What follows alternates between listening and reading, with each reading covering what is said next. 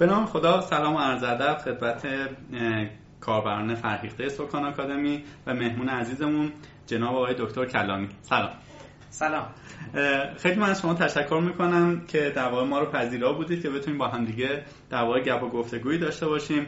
یه سری سوالا همیشه برای خود من مطرح بوده که یه سایت موفقی مثل فرادرس چیکار می‌کنه که keyword آموزش برنامه نویسی چسبیده لینک اول گوگل و ما تلاش می‌کنیم نمی‌تونیم بهش برسیم. کاربرانمون هم یه سری سوالایی داشتن از شهرهای مختلف. خب کسایی هستن که به شما دسترسی ندارن. این پلتفرم رو ما ایجاد کردیم که بتونیم با هم دیگه گپ و گفتگویی بکنیم. یه ذره بیشتر برای خودمون برای ما خودتون رو معرفی می‌کنید. اول از همه منم سلام عرض می‌کنم خدمت شما و مخاطبین فرهیخته و گرانقدرتون و امیدوارم که بتونیم یه گفتگوی خوب داشته باشیم. من سید مصطفی کلامی هریس هستم. متولد شهر هریس یک شهری در نزدیکی تبریز که چهل روز بیشتر از عمرم اونجا زندگی نکردم. بعدها در واقع خانوادم در تبریز ساکن شدن و من تحصیلات ابتدایی راهنمایی دبیرستان و لیسانسم رو در همون شهر تبریز تمام کردم در دانشگاه تبریز. در رشته مهندسی برق کنترل تحصیل می‌کردم بعد دو سال در مشهد مهمان مشهدی ها بودم و فوق لیسانس مهندسی کنترل رو در واقع اونجا تمام کردم بعد از سال 87 در تهران ساکن هستم و اون موقع شروع کردم در مقطع دکتری مهندسی برق کنترل تحصیلاتم رو در دانشگاه خواجه نصیرالدین توسی که قطب کنترل صنعتی هست و از همون سال 87 در واقع ایده ایجاد فرادرس هم مطرح شد. منتها به دلیل اینکه ما در رشته مهندسی برق و بعضی رشته هایی که حالا مرتبط هستن خیلی با نرم افزار مطلب و زبان برنامه‌نویسی مطلب در ارتباط هستیم. در ابتدا وبسایتی به اسم مطلب سایت رو بالا آوردیم و الان آپه هست الان هست و در واقع به عنوان یک میشه گفت که وبلاگ و وبسایت سنتی در کنال فرادرس میره جلو. ولی اون کارایی اولیش رو تا حدود زیادی از دست داده. چون خیلی از آموزش هایی که همین الان در فرادرس هست یک زمانی تو همون پلتفرم مطلب سایت در واقع ارائه شد. ولی ما از سال 91 اسم فرادرس رو در واقع انتخاب کردیم و یه, یه سال و نیم دو سال از ما وقت گرفت بحث ریبرندینگ و اصلا کلمه فرادرس رو به جای مطلب سایت گذاشتم. از البته مخاطبین خیلی قدیمی ما که از همون ابتدا با ما بودن اینها هنوز که هنوزه میان میگن مطلب سایت و به همون اسم می‌شناسن. ولی خب به حال الان چیزی که از دل اون پروژه بیرون اومده و در واقع به طور رسمی هم از سال 92 ما این اسم رو استفاده می‌کنیم پروژه فرادرس هست. و خیلی خوبه که حالا این فرصت وجود داره. می‌تونیم بله. هم در مورد چون چند تا چیز هست که من خیلی دوست دارم یکی شد در موردشون صحبت کنیم. یکی خود فرادرس هست به عنوان یک رویکرد نو برای بحث آموزش. دومی هم بحث به طور خاص آموزش برنامه نویسیه یعنی دیدگاه شخصی خودم شاید بیشتر باشه اینجا. خب خیلی خوبه. و یه سری سوالات جالبی هم که الان پرسیدن فکر می‌کنم خوبه یه چیزی از قلم افتاد مجردید یا متأهل؟ من متأهل هستم از همون سال 87 تقریبا. من خیلی سال 87 نقطه عطف بزرگی در زندگی بله. من بود و از همون سال در واقع من متأهل هستم و بله انشالله که موفق باشید. آقای دکتر در واقع شما سومین میهمان ما هستید که در مقطع دکترا ادامه تحصیل دادن. دوستان دیگه هم که ما با هم دیگه گپ و گفتگوی کردیم. خیلی جالبه. خب شما دیگه به قول معروف تا end ش رفتید. یه تعداد از آدم ها هم این دغدغه ها رو دارن. ما برای اینکه right to point صحبت کنیم سری بریم در واقع سراغ سوالاتی که در واقع مرتبط با تحصیلات آکادمیک و اینا هست و در واقع اون چیزی که فکر می‌کنید درست هست رو به ما بگید. دوستی پرسیده شخصی که تحصیلات آکادمیک رو تا سطح بالا ادامه میده و بعد سراغ بازار کار میره موفق تر میشه. یا یک شخصی که زودتر وارد بازار کار میشه و به صورت practical یا تجربی یاد می‌گیره. نظر شما چیه؟ عرضم خدمتتون اصلا هدف از تحصیل ورود به بازار کار. اینها دوتا چیز نیستن که از دیگه جدا باشن. و می‌خوام حالا یه بخش از زندگیم رو که از سال 82 در واقع شروع شده از سال 82 اواخر سال 82 براتون بگم که بدونید که نظر من نظر شخصی من در این مورد چیه و چه اثری هم می‌تونه رو خود تحصیلات داشته باشه. من در همون اواخر سال 82 وارد یه شرکتی شدم به عنوان کسی که دانشجوی سال سوم مهندسی برقه ولی به عنوان برنامه نویس رفتم یه شرکتی که کار برنامه نویسی انجام می‌داد که البته درگیر سخت افزار و اینها بود و دانشجویان مهندسی نرم افزار بعضیاشون شاید این رو در واقع نداشتن این قابلیت رو که شناخت کافی هم داشته باشن رو مثلا اون board ای خاصی که کار می‌کردن. دو سال من اونجا کار کردم. زبونتون چی بود؟ سی شارپ بود. با سی شارپ کار می‌کردیم. سیستمی هم که قبلا پیاده سازی شده بود با Visual Basic بود. Visual Basic 6 که ما دوباره اینو از نو نوشتیم چون مشکلاتی رو داشت و با سی شارپ این پیاده سازی شد. برای خود من تجربه خیلی خوبی بود. ولی یه چیز جالبی هم که هست من حالا شاید بهتر برگردم یه ذره عقب‌تر. من خیلی فوق العاده علاقه من بودم به ریاضیات و برنامه نویسی و حتی اون سالهایی که اصولا همین الان هم مرسومه از سال دوم سوم دبیرستان دیگه میشینن پای مطالعه کنکور و این مسائل. من اون سالها داشتم روی ایده های نوعی در ریاضی کار می‌کردم که ثمرش شد دو تا رتبه کشوری که من در جشنواره جوان خارزمی تو حوزه ریاضی داشتم. ولی خب خیلی از دوستان من ترجیح دادن که شاید به این سمت نرن. بیشتر برن تست بزنن برن سراغ آزمون های آمادگی برای کنکور و این مسائل. این کارو نکردم و خوشبختانه ثمرش رو خوب گرفتم که بدون کنکور تونستم وارد دانشگاه بشم. به یه مدتی هم همینجا در دانشگاه شریف شروع کردم رشته ریاضی. چون چیزی که من وقتی در رشته ریاضی رتبه میارم سهمیه هم که میدن مربوط هست به رشته ریاضی. ولی دیدم واقعا نمی‌تونم به دلایل مشکلات زیادی که بود یه درخواستی دادم و اینها. گفتم امتیاز من تبدیل کنید به مهندسی برق در دانشگاه تبریز که حالا خوشبختانه پذیرفته شد و این اتفاق افتاد. و من با یک تاخیر یه ماهه به همکلاسیام در دانشگاه تبریز در واقع پیوستم. و و البته این رم تن به تحصیل در مهندسی برق دادم. پشیمونم نیستم از بابتش چون اون موقع دانشگاه تبریز رشته مهندسی نرم افزار متاسفانه نداشت. بله. و من مهندسی برق رو شروع کردم و خوشحالم به خاطر اینکه طبق علاقه که داشتم مباحث مهندسی نرم افزار رو می‌رفتم دنبالش خوشم میومد میخوندم و یه رشته دیگه که مهندسی برق هم هست خیلی هم دور نیست این هم رفتم جلو. و به طور ضمنی اینها باعث شد که یه سری مهارت هایی رو به دست بیارم و چون دوست داشتم واقعا یه چیزی بسازم یه کاری بکنم از همون سال دوم سوم لیسانس رفتم یه شرکتی شروع به کار کردم خیلی چیزها یاد به صورت کارآموزی یا پولم می‌گرفتم نه پولم می‌گرفتم بله. و در واقع اونجا حقوق می‌گرفتم و تقریبا دیگه من از همون سال 83 یه استقلال نسبی از خانواده هم داشتم که اون موقع مثلا من 21 سالم بود. بعد بعد که در واقع یه مقدار حالا رفتم جلو دیدم دیگه خب برای فوق لیسانس و اینا خونده بودم و قبول شدم دیگه نمی‌تونستم توی شرکت کار بکنم و بیرون اومدم چون باید می‌رفتم مشهد. از راه دورم نمی‌شد به اون صورت کار کرد و درسام یه مقدار سنگین بود یه مقدار تباعد فیزیکی بین تبریز و مشهد هم واقعا اذیتم می‌کرد. شما فکر کنید مثلا من یه روزی تبریز بودم ساعت 6 و نیم خورشید غروب می‌کرد. روز بعدش مشهد بودم ساعت 5 و نیم خورشید غروب می‌کرد. همین خیلی افسردگی ایجاد می‌کرد برای من. یعنی من یه مدتی که همیشه از غرب به شرق می‌رفتم یه, یه هفته ای دیپرس بودم. بله. بعد ولی کار رو ادامه دادم و به صورت freelancing در واقع بیشتر کار می‌کردم همزمان با تحصیلم و اینو نه به خاطر اینکه مثلا بخوام صرفا به دید تأمین مالی نگاه کنم بهش نه.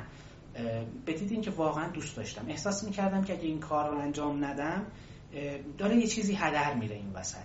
و یعنی خب خانوادم خیلی خوبم support می‌کرد. خیلی وقت شاید مخالفت هم می‌کردن که شما درس تو بخون فقط. ولی خب بالاخره شد دیگه. یعنی واقعا دیگه دوستم داشتم. اون استقلال رو هم تا یه حدودی چون تعمین می‌کرد دوست داشتم. بعد اومدم تهران. در تهران هم به همون شکل در واقع. حالا بیشتر با کارهای آموزشی به شکل خصوصی و اینها درگیر بودم. ولی خب دیدم نمیشه. این چیزی نیست که بشه تا آخر ادامه داد و همین ایده در واقع مطلب سایت با دوست عزیزم آقای دکتر اسماعیل آتشپز گرگری که همکلاسی من در مقطع لیسانس بودن با ایشون کار شروع کردیم البته ایشون الان در امریکا ساکن هستن و در واقع ایشون دیگر مؤسس فرادرس هستن. ما با همین کار رو کلید زدیم و شروع کردیم و رسید به اینجا.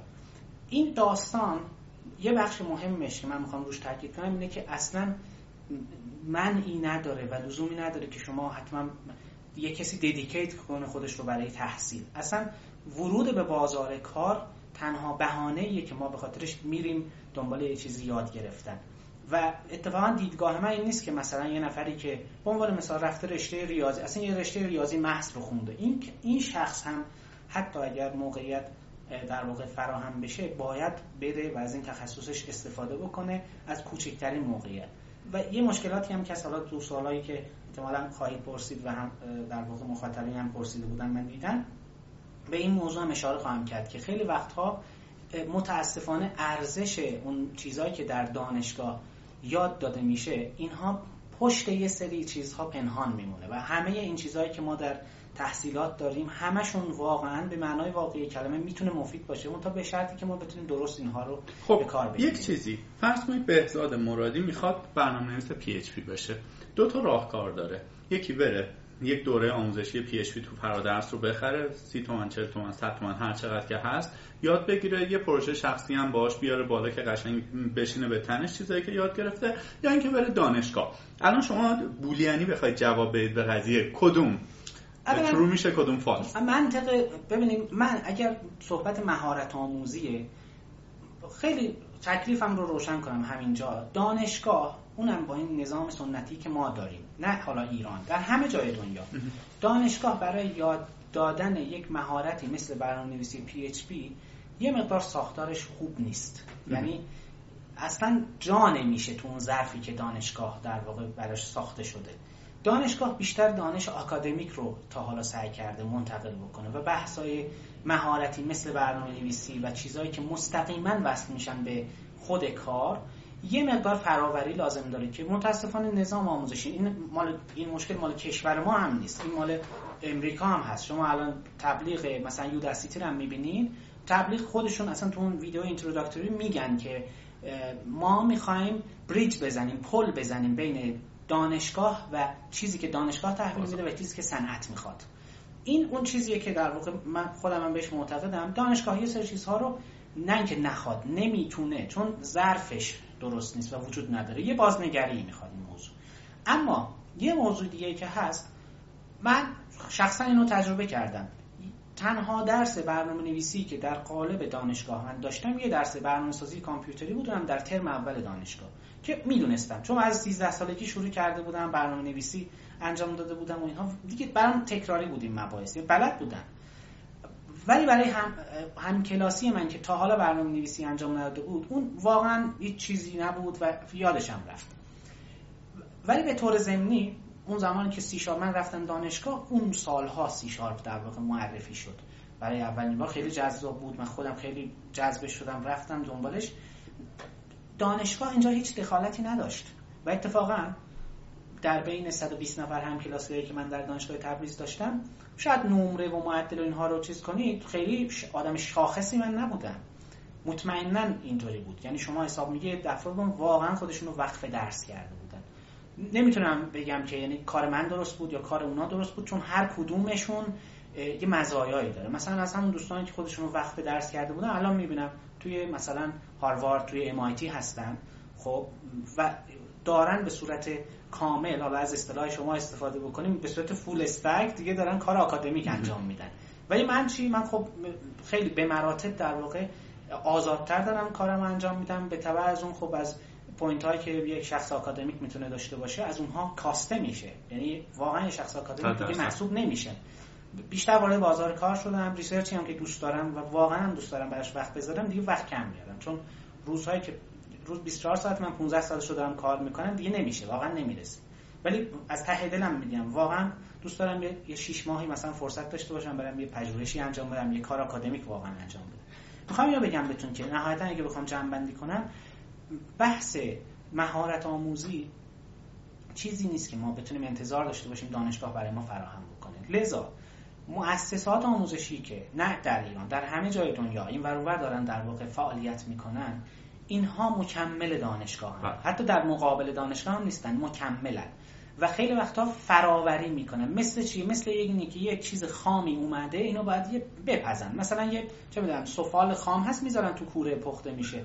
احساس می‌کنم که مرحله پختن بعد از دانشگاه مونده. که افراد باید برن یا کارآموزی بکنن یا اینو یه ذره سریعتر انجام بدن. تجربه یک کسی که چندین سال این کارها رو انجام داده در عرض 10 ساعت 15 ساعت یه ورکشاپی یا یک مثلا دوره آموزش ویدئویی اینو بگیرن. هدف این هست. یعنی دیدگاه من نسبت البته معنی اینه. که اون سفاله قشنگ شکل گرفته بله. باشه شاید یه بار ممکنه خمیرش بخوای بکنی از نوع چیز بکنی. حالا فرض کنیم که من رفتم توی رشته مرتبط مثلا نرم افزار یک لیسانسی گرفتم هیچی هم یاد نگرفتم. عرف اینه دیگه چیزی یاد بله. نمی‌گیری آخرش حالا نظر شما که تا انتهای مسیر رو به نوعی رفتید اینه که آیا ادامه تحصیل در مقطع کارشناسی ارشد و دکترا بدم یا ندم؟ یه چیزی بهتون بگم. اولا در حوزه آکادمیک اهمیت در واقع داره فقط این بحث تحصیل در فوق لیسانس و دکتری. یه ذره بحث فوق لیسانس در فضای کار می‌تونه اثر بذاره. اونم به خاطر اینکه یه نفر یه ذره تعمیق بکنه اون دانشی رو که حالا اگر حتی به دست آورده بعضا هم به دست نمیاره این رو. واقعا برای بازار کار همون مدرک کارشناسی کافیه. چون مثلا دانش من در مورد خود بحث مهندسی کنترل که رشته تخصصیم هست بالای 70 درصدش در همون مقطع لیسانس شکل گرفته.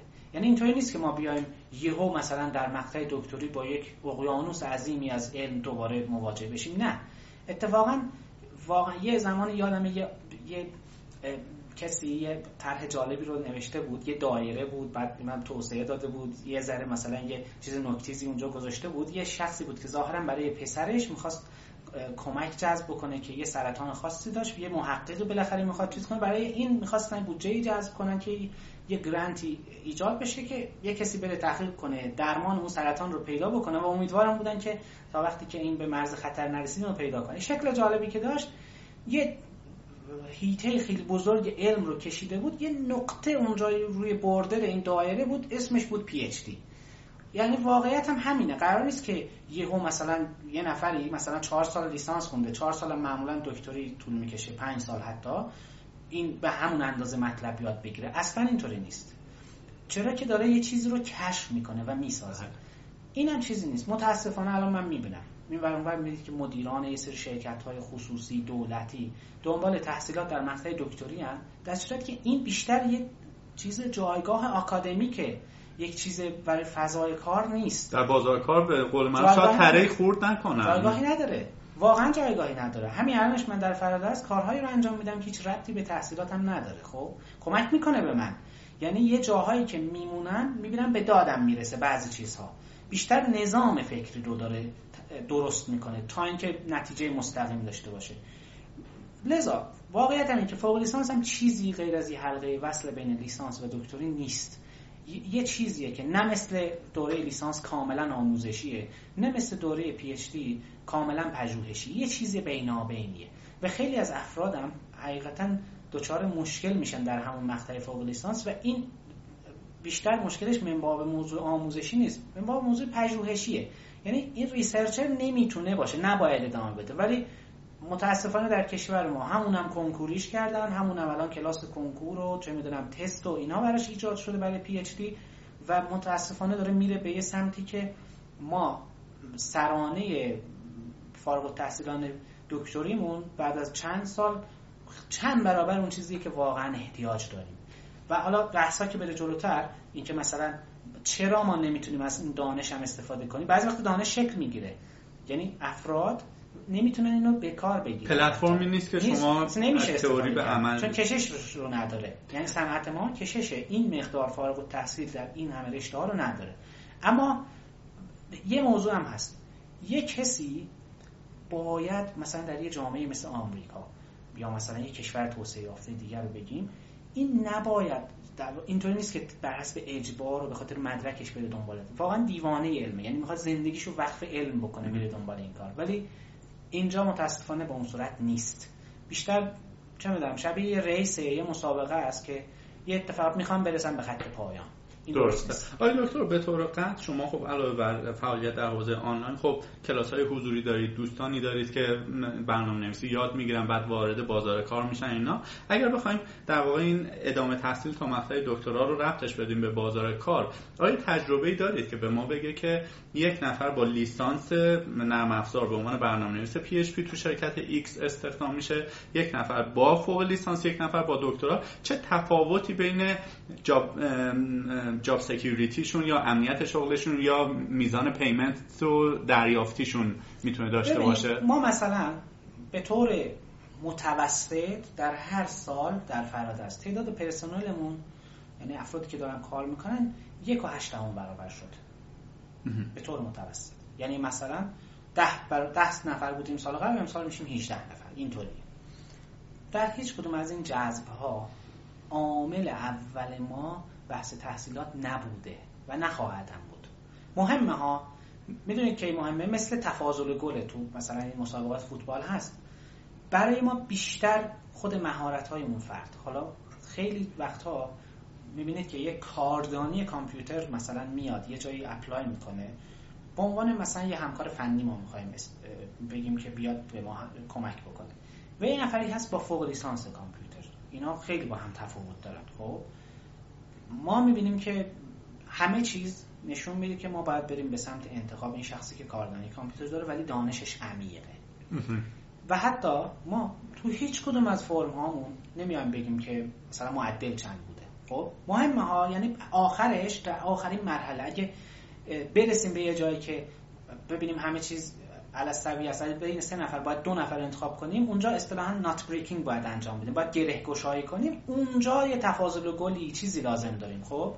و مطمئنا هر شرکتی هم که دنبال در واقع سودش باشه و دنبال این باشه که یک خدمتی رو بهینه ارائه بکنه یه محصولی رو به صورت بهینه بسازه این عامل ها براش وجود خواهد داشت.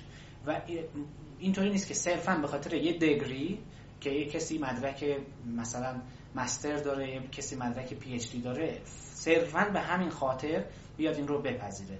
مشکل بزرگی که داریم همون برگردیم دنبال به همون بحث اولمون متاسفانه دانشگاه ظرف مناسبی برای ارائه و همینطور سنجش مهارت های کاربردی که در بازار کار لازم هست نیست.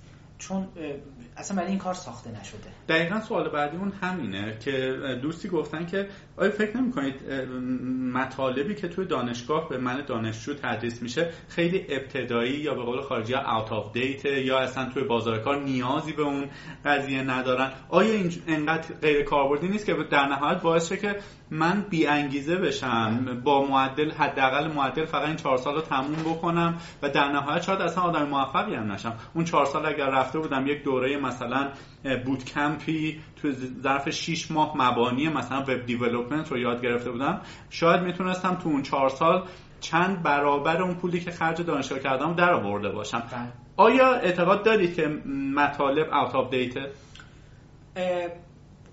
این به صورت نسبی من معتقدم که بله اینطوری هست. به ویژه تو رشته که رشد خیلی زیاده. مثلا شما در زمینه جامعه شناسی یه قرن شاید طول بکشه که یه نظریه جدیدی تو حوزه جامعه شناسی بیاد ایجاد بشه. اما تو رشته مثل مکاترونیک مثلا واقعا ساعتیه دیگه پیش بله. تو حوزه نرم افزار همونطور. تو خیلی حوزه ها رشته های فنی مشخص وضعیتشون. بعد من تا حدود زیاد اینو می‌دونم که نسل جدید ما به خصوص چون ما یه زمانی بود که من یادمه اولین فلش مموری که گرفتم 512 مگابایت حجمش بود. خیلی خوشحال بود کلی هم فخر خب، اصلا یه چیز عجیب بود. من یه دوره رو میشناختم که بالاخره مثلا گردن آویز داشتن و اینا رو مثلا نشون می‌دادن flash memory ها رو خب. یا مثلا ما پروژه رو روی فلاپی یک و چهل و چهار تحویل می‌دادیم خب. این دوران رو دیدم و می‌بینم که چه, چه شیب زیادی رو داریم در واقع تجربه می‌کنیم. دانش تقریبا در هر سال نمی‌دونم حالا میگن نمی‌دونم یک کنیم برابر میشه دو برابر میشه. خیلی البته اینطوری هم نیست. ولی خب واقعا شیب زیادی داره. مشکلی که ما اینجا داریم اینه که دانشگاه ها و به طور خاص نظام آموزشی از این تغییرات عقب موند این یه حقیقت انکارناپذیره و برای اینکه احساس خیلی بدی هم پیدا نکنیم اینو بگم که این مختص کشور ما نیست.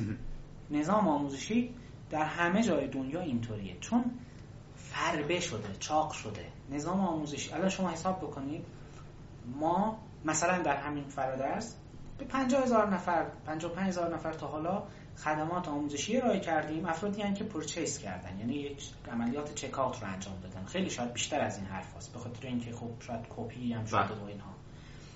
ولی مثلا همین رو یک نظام سنتی از همین دانشگاه های فیزیکی که می‌خواست انجام بده یه دستگاه عریض و طویلی می‌خواست. یک واقعا خود مدیریت نیروی انسانی که اونجا هست یه پروژه خیلی بزرگی میشه. اون هم لازمه. منتها کافی نیست. اون نظام سنتی لازمه ولی کافی نیست. مشکلی که ما اینجا داریم یه، یک موضوع دیگری هم هست. متاسفانه خیلی وقتا کاربردی تدریس نمیشه. شما الان حساب بکنید مثلا گوگل اگر یه زمانی اسراری رو که در حوزه هوش مصنوعی داره و به واسطه اونها محتوا رو فیلتر می‌کنه محتوا رو میاد پالایش می‌کنه الگوریتم های مربوط به اینها رو بیاد باز کنه و در واقع در دسترس همگان قرار بده خیلی ها مدعیان که دانش هوش مصنوعی بیشتر از دو برابر این چیزی میشه که الان هست. خب خیلی خیلی توسعه داده. یعنی در واقع صنعت مهد توسعه دانشه. و اینطوری نیست که اتمام بکوارد اونجا. یعنی خیلی وقت دانشگاه داره روی چیزی کار می‌کنه یا کمک می‌کنه به چیزی که خیلی جلوتر از اون یک صنعت خوب اون کار رو انجام داده و ساخته. و البته خب تو اکوسیستم در ایران یه مقدار برعکس هست. دانشگاه داره بودجه می‌گیره و به خاطر اون بودجه باید گزارش بده به دولت که مثلا ما چیکار کردیم. خب اینو اومدن کمی می‌کردن به شکل مقاله به شکل چه می‌دونم این چیزا. سمینار و, و هر چیزی. فکر می‌کنید چرا مثلا گوگل نمیاد مثلا الگوریتم ranking ش رو افشا بکنه؟ هیچ وقت این کارو نخواهد کرد.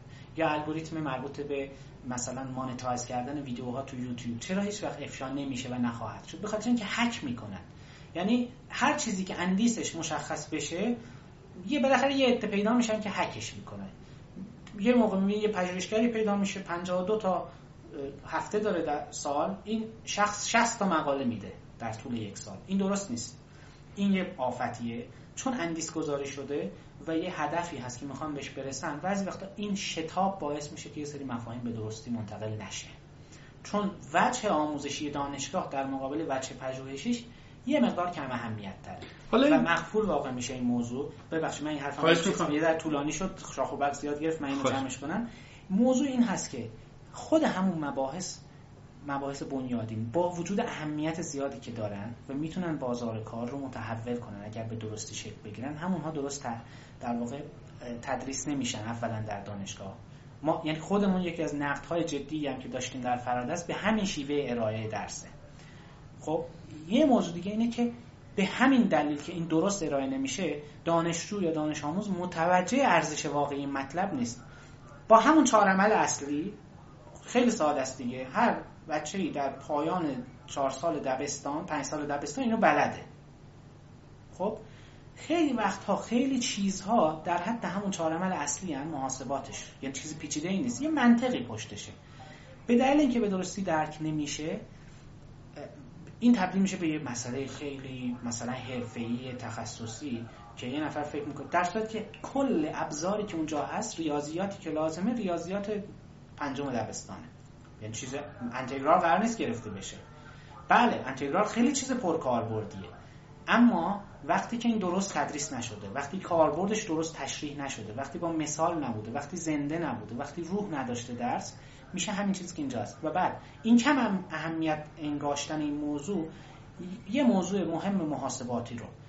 حالا جلوتر بریم من میگم چرا مشکل از کجا خودش رو نشون میده. یه موضوع مهم محاسباتی یه چیز الگوریتمیک رو تنزل میده به مثلا یه چیزی در حد تاریخ تولد فلان شاعر. یعنی واقعا حفظ می‌کنن. یعنی یه هم ریاضیاتش هم حفظ می‌کنن. و این این آفت میشه.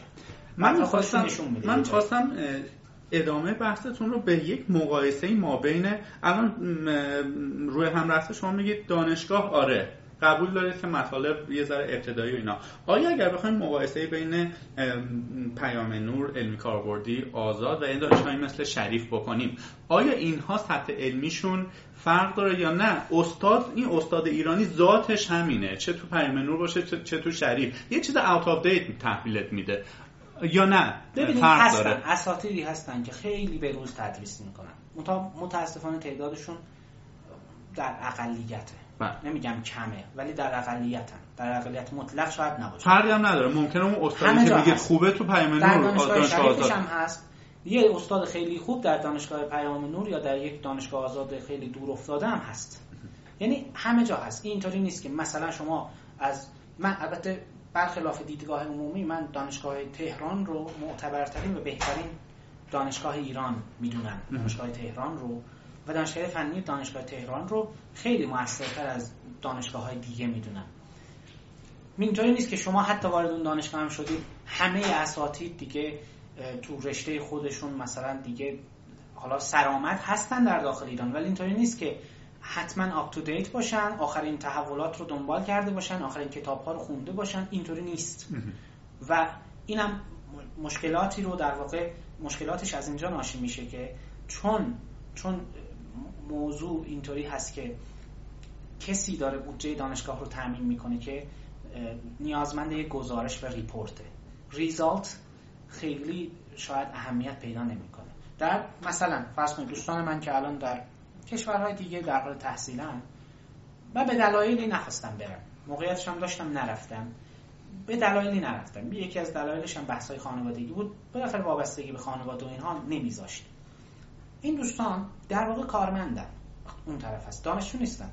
حتی دو سه روز از هفته میرن یه جایی توی شرکتی کار می‌کنه دانشجو هستا میره اونجا کار می‌کنه و در واقع صنعت داره یک پول میده. همون حق و زحمه استاد رو هم میده.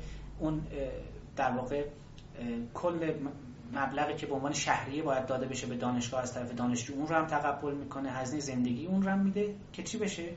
که فلان شخص که مثلا تو حوزه مثلا بیوشیمی داره کار می‌کنه یه کمکی بکنه یه داروی جدیدی کشف بشه و این بچرخه. ولی اینجا متاسفانه اینطوری نیست. و و مجبورن بالاخره در ازای پولی که بودجه که داده میشه به دانشگاه یه چیزی باید گرفته بشه دیگه. بیشتر آمار و ارقام تحویل داده میشه. و آمار و ارقام هم اغلب به شکل تولید علم تفسیر میشه نوشتن مقاله و و همین وقتگیره. فوق العاده وقتگیره. آمار در آوردنه. نه. آمار رو بالاخره نه که در آوردن. این ارائه آمار یه چیزی ارائه بدیم که بشه از توش آمار در آورد. مثلا میگیم که من امسال ده تا مقاله مثلا نوشته شد. ده تا مقاله پابلیش کردی استادی. خب؟ که نشون بده که این استاد فعال بوده. حالا این که چه مسئله ای رو حل کرده چه جوری شده خیلی اهمیت مهم اینه که اون چیه. بعد شما می‌بینید که مثلا مثلا در رشته مهندسی برق قدرت. یه کسی میاد مسئله بازار برق رو حل می‌کنه. دیتاش چیه؟ مال مثلا کشور اسپانیاست اصلا مسئله ما رو حل نکرده. یعنی یه نیروی جوان ایرانی کل وقتی با بودجه ایرانی. نفت ایران فروش رفته. بودجه شده. وزارت علوم اومده. یه نفری هم اونجا وقتشو گذاشته. این کارا رو انجام دادن. اون استاد شاید می‌تونسته تجربهش رو منتقل کنه. اونو انجام نده اومده وقتشو گذاشته روی مقاله. یه مسئله رو حل کردیم که اصلا ربطی هم به ما نداره. خب این این مشکله. یعنی در واقع من احساس می‌کنم چرخه معیوب ارتباط دانشگاه با صنعت همه اینها رو داره به هم میرزه دانشگاه اگه بخواد با صنعت رو در رو باشه. الان مثلا مثال بزنم. اشکال نداره که از پروژه های در کشور اسم بیارم و نه. حالا مثلا پروژه اسنپ رو مثلا الان راه افتاده داره کار می‌کنه. مشکلاتی داره تو مسیریابی ها و اینا. شاید بعضا بالاخره بهترین مسیر رو شاید نتونه پیدا کنه. الان تو دانشکده مثلا مهندسی صنایع تو دانشکده او آر. توی دانشکده مهندسی کامپیوتر. تو همه اینها یه سری افرادی هستن رو مسیریابی دارن کار می‌کنن. حالا نمود فیزیکیش میشه مسیریابی تو خیابون نمود کامپیوتریش میشه مسیریابی در شبکه که چه جوری ما اطلاعات جابجا کنیم که با کمترین دیلی برسه. خب مسئله اوپنی هم هنوز حل نشده. بعد جا داره به جای اینکه اسنپ یه نفری رو پیدا بکنه که بتونه برنامه نویسی بکنه این رو چه می‌دونم از بیرون واقعا نمیشه پیدا کرد همچین کسی رو. اینو به عنوان پروژه تحویل یه دانشگاه بده که انجام بدن براش. ولی متاسفانه این ارتباط وجود نداره. هستا برای دولت ها و برای بعضی شرکت های خاص وجود داره تا حدود زیادی. منتها به اون شکل که روان باشه مسیر رو به جلو باشه و 80 درصد درآمد دانشگاه از این مسیر باشه نیست. 80 درصد درآمد بودجه دانشگاه رو دولت تامین می‌کنه. در صورتی که باید برعکس باشه. و دانشگاهی که مجبور نباشه نیاز صنعت رو پاسخ بده چه اتفاقی میفته به روز نمیمونه. یعنی اصلا نیازی به مطالعه نداره. وقتی قراره یه سری دانشجو بیان همون مسائل ده سال پیش رو حل کنن و همون مقالات با یه الگوریتم دیگری. مثلا چه می‌دونم امروز میاد با genetic algorithm میاد حل می‌کنه یه روز دیگه میاد با particle swarm optimization رو حل می‌کنه. خب این نیازی به مطالعه اضافه شاید نداشته باشه که. خب یعنی می‌خوام بگم که یه موقع یه چیزی یه یه چرخه معیوب یه جای دیگه می‌زنه یه جای دیگه رو خراب می‌کنه که نتیجهش رو الان داریم اینجا به این شکل می‌بینیم. و من فکر می‌کنم متاسفانه متاسفانه موضوع آموزش در دانشگاه های ما رفته به حاشیه. بیشتر به عنوان من عذرخواهی می‌کنم از همکارانم که در دانشگاه هستم من خودم هم خب میرم. بالاخره در وقتهایی که دارم میرم تدریس می‌کنم میام. متا متاسفانه خیلی از کلاس در حد رفع تکلیف داره انجام میشه. یعنی بله نیاز به تاکید بیشتر نیست. سوال بعدیمون رو من می‌پرسم کامنت خودم رو هم روش می‌ذارم. سوالی با این مضمون که فعالیت اساتید برجسته دانشگاهی در حوزه وب فارسی آیا کمرنگ نیست؟ این یک سواله. یه زمانی یه دوستی به من گفت که آیا موردی می‌دونی؟ آدما دو دستن. یا برنامه نویسن میرن کد می‌زنن. اگه بلده برنامه نویسی. اگه بلد نیست میره آموزش برنامه نویسی میده. خب؟ خب این یه جورایی در واقع زیر سوال بردن کار من و شما هم هست دیگه. ولی ما می‌خوایم این رو به چالش بکشیم. آیا چه این دیدگاهی اصلا درست هست یا نه درست نیست. و در مورد فعالیت اساتید دانشگاهی هم یه توضیح بله. برام بدید. اولا بحث آموزش. یه چیز خیلی تخصصیه فوق العاده تخصصیه. یعنی اگر شما می‌تونید یه چیز رو خوب منتقل کنید این یک نعمتیه. خیلی وقتا اکتسابی هم نیست حتی. یعنی تا یه حدودی میشه یاد گرفت چطور یاد دادن رو. ولی ذاتا با معلم باشه یعنی یه نفر باید معلم باشه. و در همون دانشگاهش هم یه سری از افراد هستن. استاد شدن. به درجه به درجه پول پروفسوری هم رسیدن اما معلم نیستن. یعنی می‌تونه جاذبه خوبی هست مطالب رو خیلی خوب یاد می‌گیره. خیلی خوب پرورش میده ایده ها رو ولی در انتقال مشکل داره. من فکر نمی کنم اصلا بحث معلمی کاملا یه چیز جدایی از بحث خود تسلط بر موضوع هست. اصلا یه مهارتیه که یه نفری اگر معلم باشه من بعضی وقتا به شوخی میگم بعضی از افراد اونقدر معلم خوبی هم که می‌تونن چیزی رو که بلد نیستن رو یاد بدن. و معمولا هستن همچین افرادی. مثلا حالا نه اینکه یه نفر نمی‌تونه در یه حوزه خاص در جهل مطلق باشه بتونه اون رو یاد بده. ولی قدرت انتقال واقعا یه چیز جداییه و ربطی به میزان تسلط نداره. کلامتون من دوستی داشتم introduction پشت جلد کتاب رو میخون. در حد دو پاراگراف می‌تونه سه ساعت در مورد اون کتاب صحبت کنه. بله. حالا البته این که برای چه کسی صحبت کنه آره. یه موضوعی هست. یعنی یه زمانی هست که خب برای یک جمعیتی که مثلا در حد عمومی می‌خوان اطلاعات کسب کنن میشه صحبت کرد. برای یه جمعیتی که متخصصن یه مقدار مشکل بله، میشه.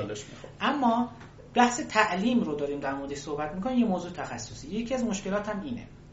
مثلا میشه یه نفری یعنی اینجا بعضی آفت ها وجود داره تو بحث های مثلا استارتاپ های آموزشی. یه استارتاپ آشپزی یه نفری را بندازه بعیده بگه که خب خودم مثلا قرمه سبزیشو خودم درست می‌کنم. یا مثلا خودم میرم فلان غذا شد دیگه حالا خب نتونستیم پیدا کنیم خودم دارم معمولا افراد دنبال اینه که آشپز پیدا کنن. بله. چون معتقده که این یه کار تخصصیه. ما به بحث چند تا چیز هست تو کشور ما بهش دید تخصص نگاه نمیشه. یکی رانندگی تاکسیه. این با نقص رانندگی فرق داره یه نفری با ماشین خودش می‌تونه رانندگی کنه ولی راننده تاکسی بودن یه چیزی بالاتر از اونه. خود تعلیم و آموزش دادن هم یه چیز خیلی تخصصیه. یه چند تا چیز هست. یعنی حرف زدن با آموزش خیلی فرق داره. مثل راننده بودن با راننده تاکسی بودن. اینا چند تا چیزن که نباید با هم دیگه قاطی بشه.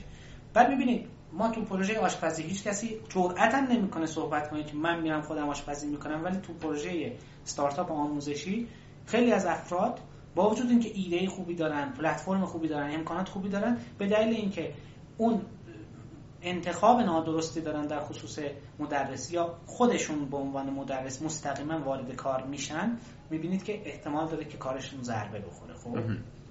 و اینکه فرمودید یه عده معتقدن که یه سری از افراد یا دانش برنامه نویسی دارن میرن مستقیم برنامه نویسی می‌کنن یا این کار نمی‌تونن انجام بدن میرن در مورد برنامه نویسی حرف می‌زنن یا بالاخره آموزش میدن. این رو نه من خیلی قبول ندارم.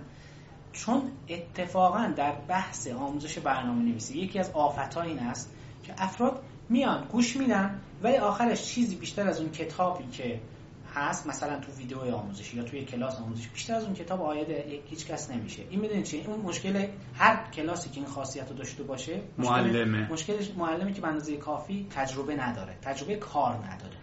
یعنی این سریع متوجه میشن. برای یه course introductory شاید خوب باشه این. ولی برای اینکه یه نفری رو ببره بالاتر به مدارج بالاتر بتونه این مسئله واقعی رو و real world رو حل بکنه اونجاها یه همچین معلمی نمی‌تونه خیلی کمک زیادی به دانشجوهاش بکنه. برداشتی که من صحبت شما می‌کنم اینه که اگر که یک آدمی که تو دانشگاه داره کار در واقع تعلیم و تربیت می‌کنه تفکر معلمی نداشته باشه تفکر استادی داشته باشه بیاد وارد بازار کار یه برند شکست خورده تحویل میده. چون اونجا تو دانشگاه خروجی دانشگاهش کسیه که بعد از چهار سال نمی‌تونه یه تگ پی اچ رو باز کنه اکو کنه توش. دوره آنلاینش هم خب مسلما همینجور میشه. مثلا من گاهن رقبا رو شروع می‌کنم رصد کردن میرم ویدیوهای آموزشی رو می‌بینم. ویدیوهای آموزشی که من می‌بینم مثلا برای آموزش حالا فلان فریم بود طرف پیشفرض رو می‌ذاره که شما همه چی رو می‌دونی. یعنی تون تون داره می‌زنه میره. دقیقا من ویدیو پنج دقیقه دقیقه دوم قطع کردم و کل کورس رو گذاشتم کنار. بله. خب؟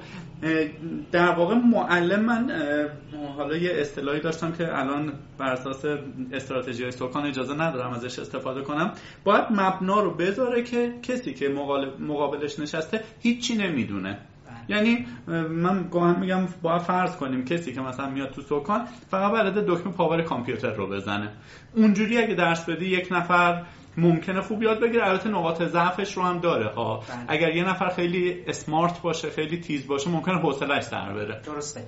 البته این این چیزی که شما میفرمایید خان آکادمی یه طرحی رو داشتن به اسم در واقع personalized education یه ایده ها و تزهایی رو مطرح می‌کردن. آینده آموزشی دنیا به این سمت خواهد رفت. یعنی شما لزومی نداره یه course PHP رو از همون base ش در واقع شروع بکنید. احتمال داره چند تا فصل رو skip کنید. بدون اینکه نگران باشید که در آینده به مشکل برمیخورید. و این باید دانش خیلی خیلی ریز شده باشه. یه زمانی گوگل یه پروژه‌ای رو داشت. حالا جمعش کرد به اسم گوگل Knol. از knowledge گرفته بودن.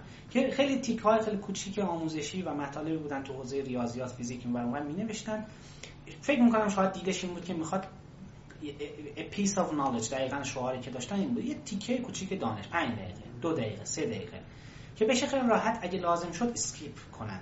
چون مشکلی که الان تو آموزش آنلاین داریم و معمولا هم این باعث میشه که user experience خیلی افت پیدا کنه بحث عدم اسکن پذیریه یا تورق اصطلاحا. نمیشه مثل یک کتاب ورق زد یه فصل گذاشت کنار. شما یه ویدیو رو یه ساعت رو بخواد ببینید یهو نمی‌تونید رد کنید 5 دقیقه شو. احتمال داره تو اون 5 دقیقه یه اتفاق افتاده باشه که بعدها شما رو به خاطر همون که اونو ندیدید دچار مشکل بشید. خب این مشکل این موضوع هست. این که شما بفرمایید کاملا از base بیاد شروع کنه و اون course self-contained باشه اصطلاحا. یعنی هر چیزی که لازمه داخلش وجود داشته باشه که یه نفر دیگه نیاز نباشه بره به مرجع ثالثی مراجعه بکنه این میشه ایجاد بشه. یعنی تو خیلی جاها. اما به خاطر اینکه شاید اکثریت رو در نظر می‌گیره مثلا یه نفری شاید یه کسی بیاد مثلا ما تو فرداست معمولا استراتژی رو داریم. به اکثریت شاید در نظر می‌گیریم می‌بینیم که 80 درصد افراد به اون بیسیک احتیاج ندارن. حالا 20 درصد ناراضی میشن ولی به دلیل محدودیت های زمانی و انرژی و سایر مسائل مجبوریم که اکثریت رو لحاظ بکنیم. یعنی یه میدرنج رو معمولا انتخاب می‌کنیم. نه خیلی مطالب خیلی سطح بالا هستن نه خیلی سطح پایینه برای اون میدرنج تدریس میشه. تو خود معلمی هم به صورت کلاسیک کلاسیکش معلمی که دلسوزتره معمولا برای اینکه در کمترین زبان بهترین نتیجه رو بگیره در خود کلاس این کار رو انجام میده. ولی خب اگر دید مشکلی هست خب کلاس جبرانی چیزی هم هست. برای اون افرادی که واقعا تو اون پایه ها مشکل دارن باید این بر چیز بشه. ولی اگه بخوام جمع بندی کنیم راه حلی خان آکادمی داشته و هنوز نتونسته در واقع تکمیلش کنه و البته معتقدم که یه روزی یه کسی مطمئنا راه حل اینو پیدا می‌کنه. اینکه یه نفر میاد فقط می‌زنه که من می‌خوام پی اچ پی یاد بگیرم. بعد ازش چند تا سوال می‌پرسه. این چند تا سوالی که پرسید یه برنامه آموزشی دقیق بهش میده. شاید برای یه نفری اولین کورسش این باشه که اصلا در مورد خود HTML بیاد صحبت کنه چه می‌دونم اصلا در مورد اینکه چه اتفاق داره میفته برای یه نفری OOP از مثلا از OOP شروع کنه خب؟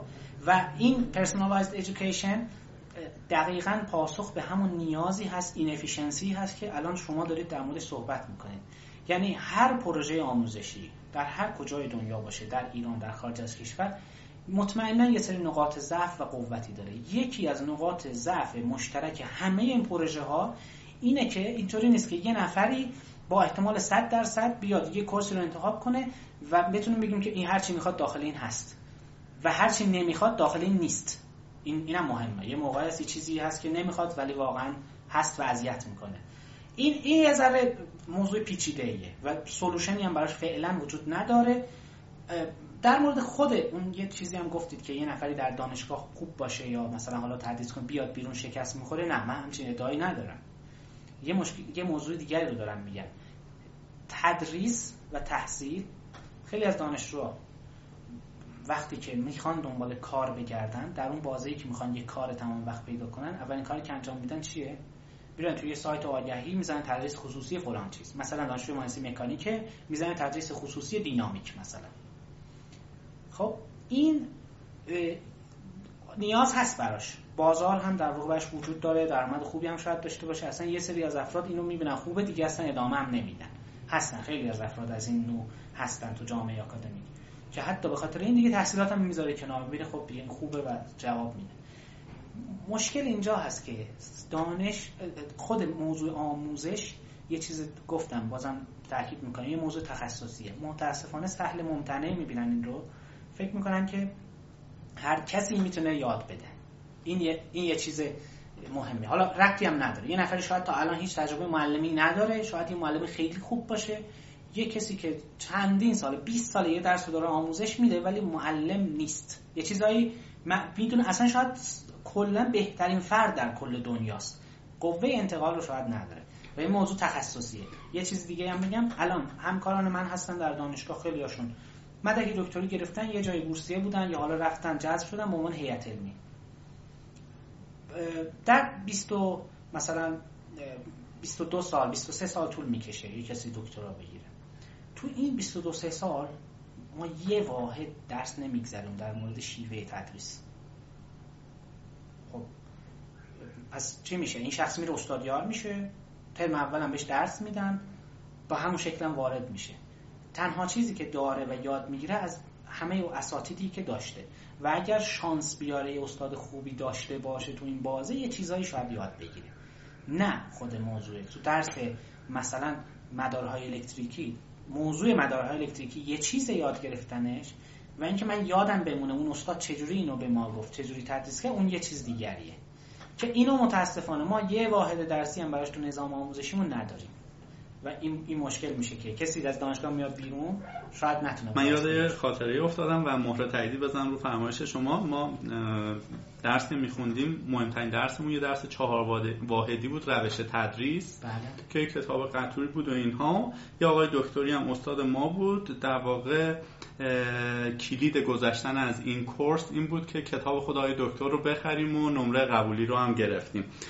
اینم بله. روش تدریس پاس کردن ما و اینکه فرمودید خان آکادمی پرسونالایزد ادویکیشن رو چیزه. دوستانی که در واقع با سایت تد آشنایی دارن اگر اونجا بزنن سلمان خان یا خان آکادمی یک پرزنتیشن خیلی زیبا سلمان خان یا مدیر همون سایت خان آکادمی در مورد همین قضیه داده که میگه تا 20 سال آینده دانشگاه کلا با این روش اگه بخوان ادامه بدن برچیده خواهند شد. من ببخشید در تکمیل صحبت شما یه ذره بحث منحرف میشه ولی می‌خوام بگم که نظام آموزشی در حال پوست اندازیه و یه اتفاق خیلی بزرگی هم میفته. آکادمیا و یا جامعه دانشگاهی متاسفانه خیلی جاها نه در ایران در خیلی جای دنیا متوجه این موضوع نیست. ولی بعضی دانشگاه متوجه این هستن.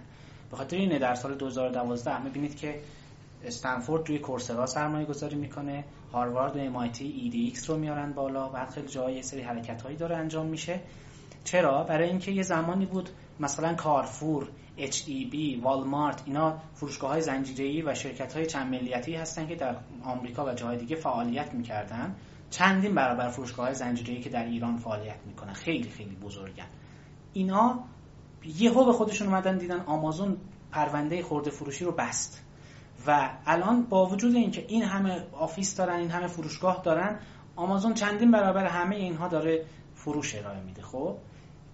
یه روزی یه آمازون آموزشی هم در کل دنیا به وجود میاد که حالا الان هیچ کدوم از این solution هایی که در سطح دنیا ارائه شده کامل نیست. حالا شاید اگه فرصت شد بهش پرداختیم کامل نیستن. ولی بالاخره یه solution و راه حل جامع آموزشی برای دنیا ارائه خواهد شد و دانشگاهی که همراه با این موضوع نشده باشه و سرمایش فقط همون ساختمونش چه می‌دونم زمینش اینها باشه خیلی ضربه می‌بینه. همونطوری که اچ و والمارت و این مثلا کارفور و اینها ضربه رو دیدن. یعنی اون چیزی هم که سلمان خان میگه تا 20 سال حتی شاید 20 سال زیاده. تخمین بالا راستش من اینو آره، دقیقش من من یکی گفتم. آره می‌خوام بگم هوش مصنوعی هم از یه طرف داره میره جلو. اینکه من میگم هوش مصنوعی بتونه چیز بکنه بخشی سیستم آموزشی می‌تونه نیاز سنجی کنه دقیقا محتوا رو ارائه بده به همون شکل. این یه بخش زیادش ریشه در هوش مصنوعی داره که بتونه به خوبی تحلیل بکنه در مورد موضوع. و ما می‌دونیم علوم کامپیوتر میگه که ما تا 25 سال آینده توان پردازش کامپیوترها مغز انسان رو رد می‌کنه. حداقل یعنی در واقع می‌تونم بگم اون موقع این موضوع حل میشه. ولی موضوع آموزش خیلی زود من شما کلا قبل از اینکه خدمت برسم لحظه شماری می‌کردم. برای همین قضیه در واقع هوش مصنوعی خب شما در این زمینه مطالعه داشتید تدریس کردید. سریعتر من می‌خوام به اونجا برسیم. بله. ولی خب سوالات دوستان رو هم مجبورم بپرسم. حالا یه ذره وارد حالا هوای برنامه نویسیشیم. من شما سوال می‌کنم که من مقابل شما نشستم. می‌خواید با چند تا سوال مشخص کنید که بهزاد مرادی استعداد برنامه نویس شدن داره یا نداره؟ اصلا میشه چنین چکلیستی تهیه کرد یا نه؟ من یه مطلبی اخیرا نوشتم به عنوان یه چیزی که حالا چطور برنامه نویس شوید چون خیلی می‌پرسن این سوال رو. واقعیت اینه که برنامه نویسی صحبت کردن به یک زبانه و یک مطلبی رو منتقل کردن به کامپیوتر کامپیوتری که به معنای واقعی کلمه ببخشید این کلمه رو میگم خنگه. یعنی کامپیوترهای الان هوشمند نیستن. یعنی هوش برنامه نویس و کسی که طراح الگوریتم بوده اون هوشه که داره به شکل یک محصول نرم افزاری خودش رو نشون میده. این حرف زدن قاعده و اصول داره. اما قاعده و اصولش پیچیده تر از هیچ زبان انسانی نیست.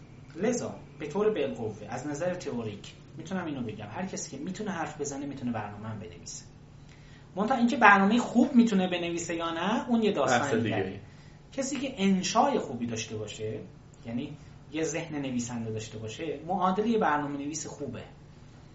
ما خیلی از افراد داریم زبان و syntax و همه رو بلدن. منتها انشا بلد نیستن. نمی‌تونن برنامه نویس خوبی باشن. نه معادلن این مفاهیم. بله. یعنی شما معادل اینو داریم. یه سری هممون سواد داریم می‌نویسیم ولی آیا همه نویسندن؟ یه نامه می‌خوای بنویسی برای اداره برق منطقهتون بگی برق ما نمی‌دونم قطع میشه. مشکل همینه. یعنی همه کلمات رو می‌دونه. یعنی اون نامه رو وقتی یه کسی می‌نویسه می‌خونه متوجه هم میشه. درسته؟ یعنی اگه بخوایم اصلاح کنیم اون صحبت رو اگر همه هم نتونن برنامه بنویسن همه می‌تونن برنامه رو بخونن. بله.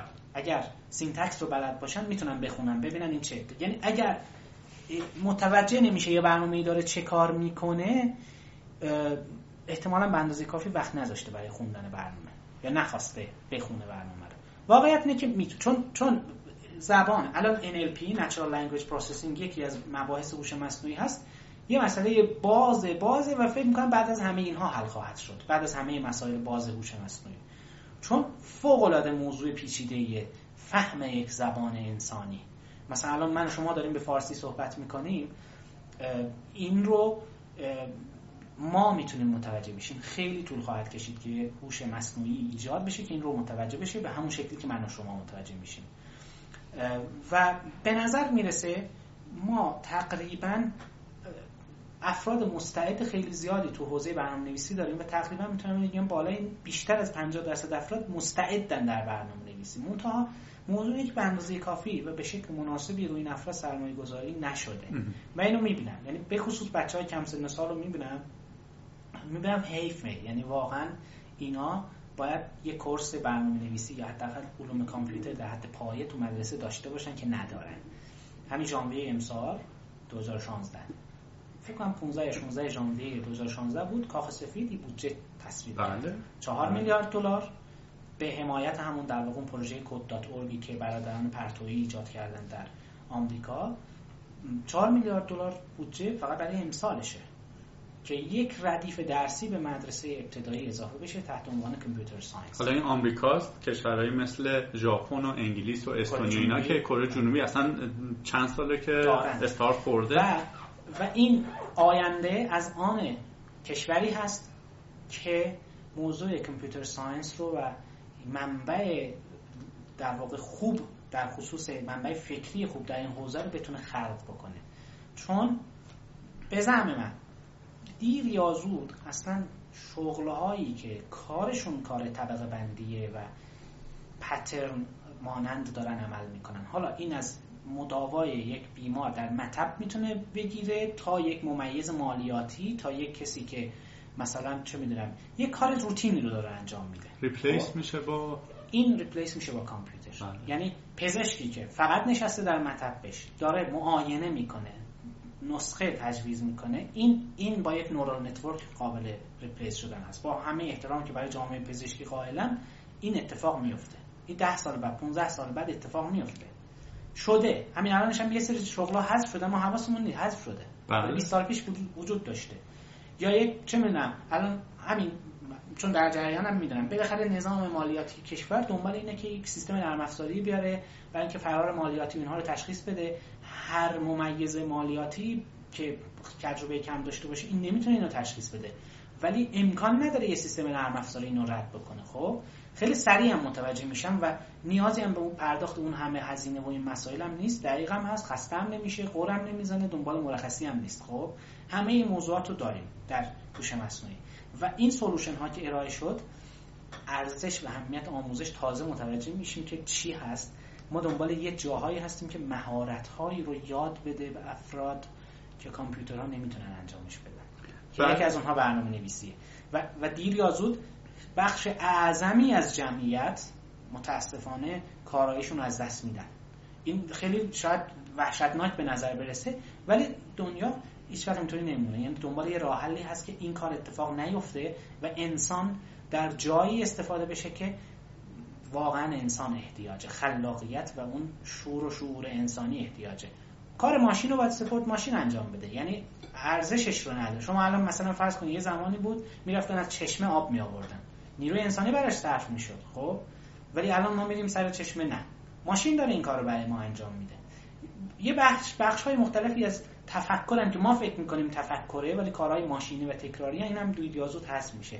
و اینجا اهمیت همون موضوعات آموزشی تازه میاد مشخص میشه که من سال توفیق اینو داشتم که توی همایش برنامه نویسان ایران یک پرزنتیشن در مورد اهمیت آموزش به برنامه نویسی به بچه های ایرانی ارائه بدم. در واقع همین موضوع رو تاکید کردیم که ما معمولا از کشورهای جهان اول 20 سال عقبیم. یعنی زمانی می‌فهمیم کم بوده برنامه نویس داریم. خب ده سال آینده دیجیکالا ها خیلی بیش از این میشه. بله. سایت هایی مثل دیوار فرادرس و اینها بیش از این میشه. شاید اصلا شما دیگه برای خرید ماست هم از خونه بیرون نری بله. یا نون تازه الان من دیدم یه استارتاپی تو تهران نون تازه میاره. و اینها. اینا پررنگتر میشه. اینا رو که به قول معروف عمه من کد نویسی نمی‌کنه. نیاز به نیروی متخصص برنامه نویس داره. بعد اون موقع تازه دولت میاد یه بودجه چیز می‌کنه. همون بودجه میره دست اون دانشگاه اینا دوباره روز از نو روزی از نو یه لک داریم یه مفهومی تو سیستم های کنترل داریم. یه سو استفاده بکنم رشته مهندسی کنترل هم تطبیق بکنم. یه مفهومی داریم لک یا تاخیر اگر از یه اندازه بیشتر بشه سیستم رو ناپایدار می‌کنه. خب؟ این همون چیزیه که در واقع شما در موردش صحبت می‌کنید. ما خیلی وقتا اون دیلی که داریم بین دریافت ورودی و پاسخ به اون ورودی اونقدر زیاده که سیستم ناپایدار میشه. یه چرخه معیوب ایجاد میشه همینجوری الالبد هم میره. بعد یه حرکتی اتفاق بیفته.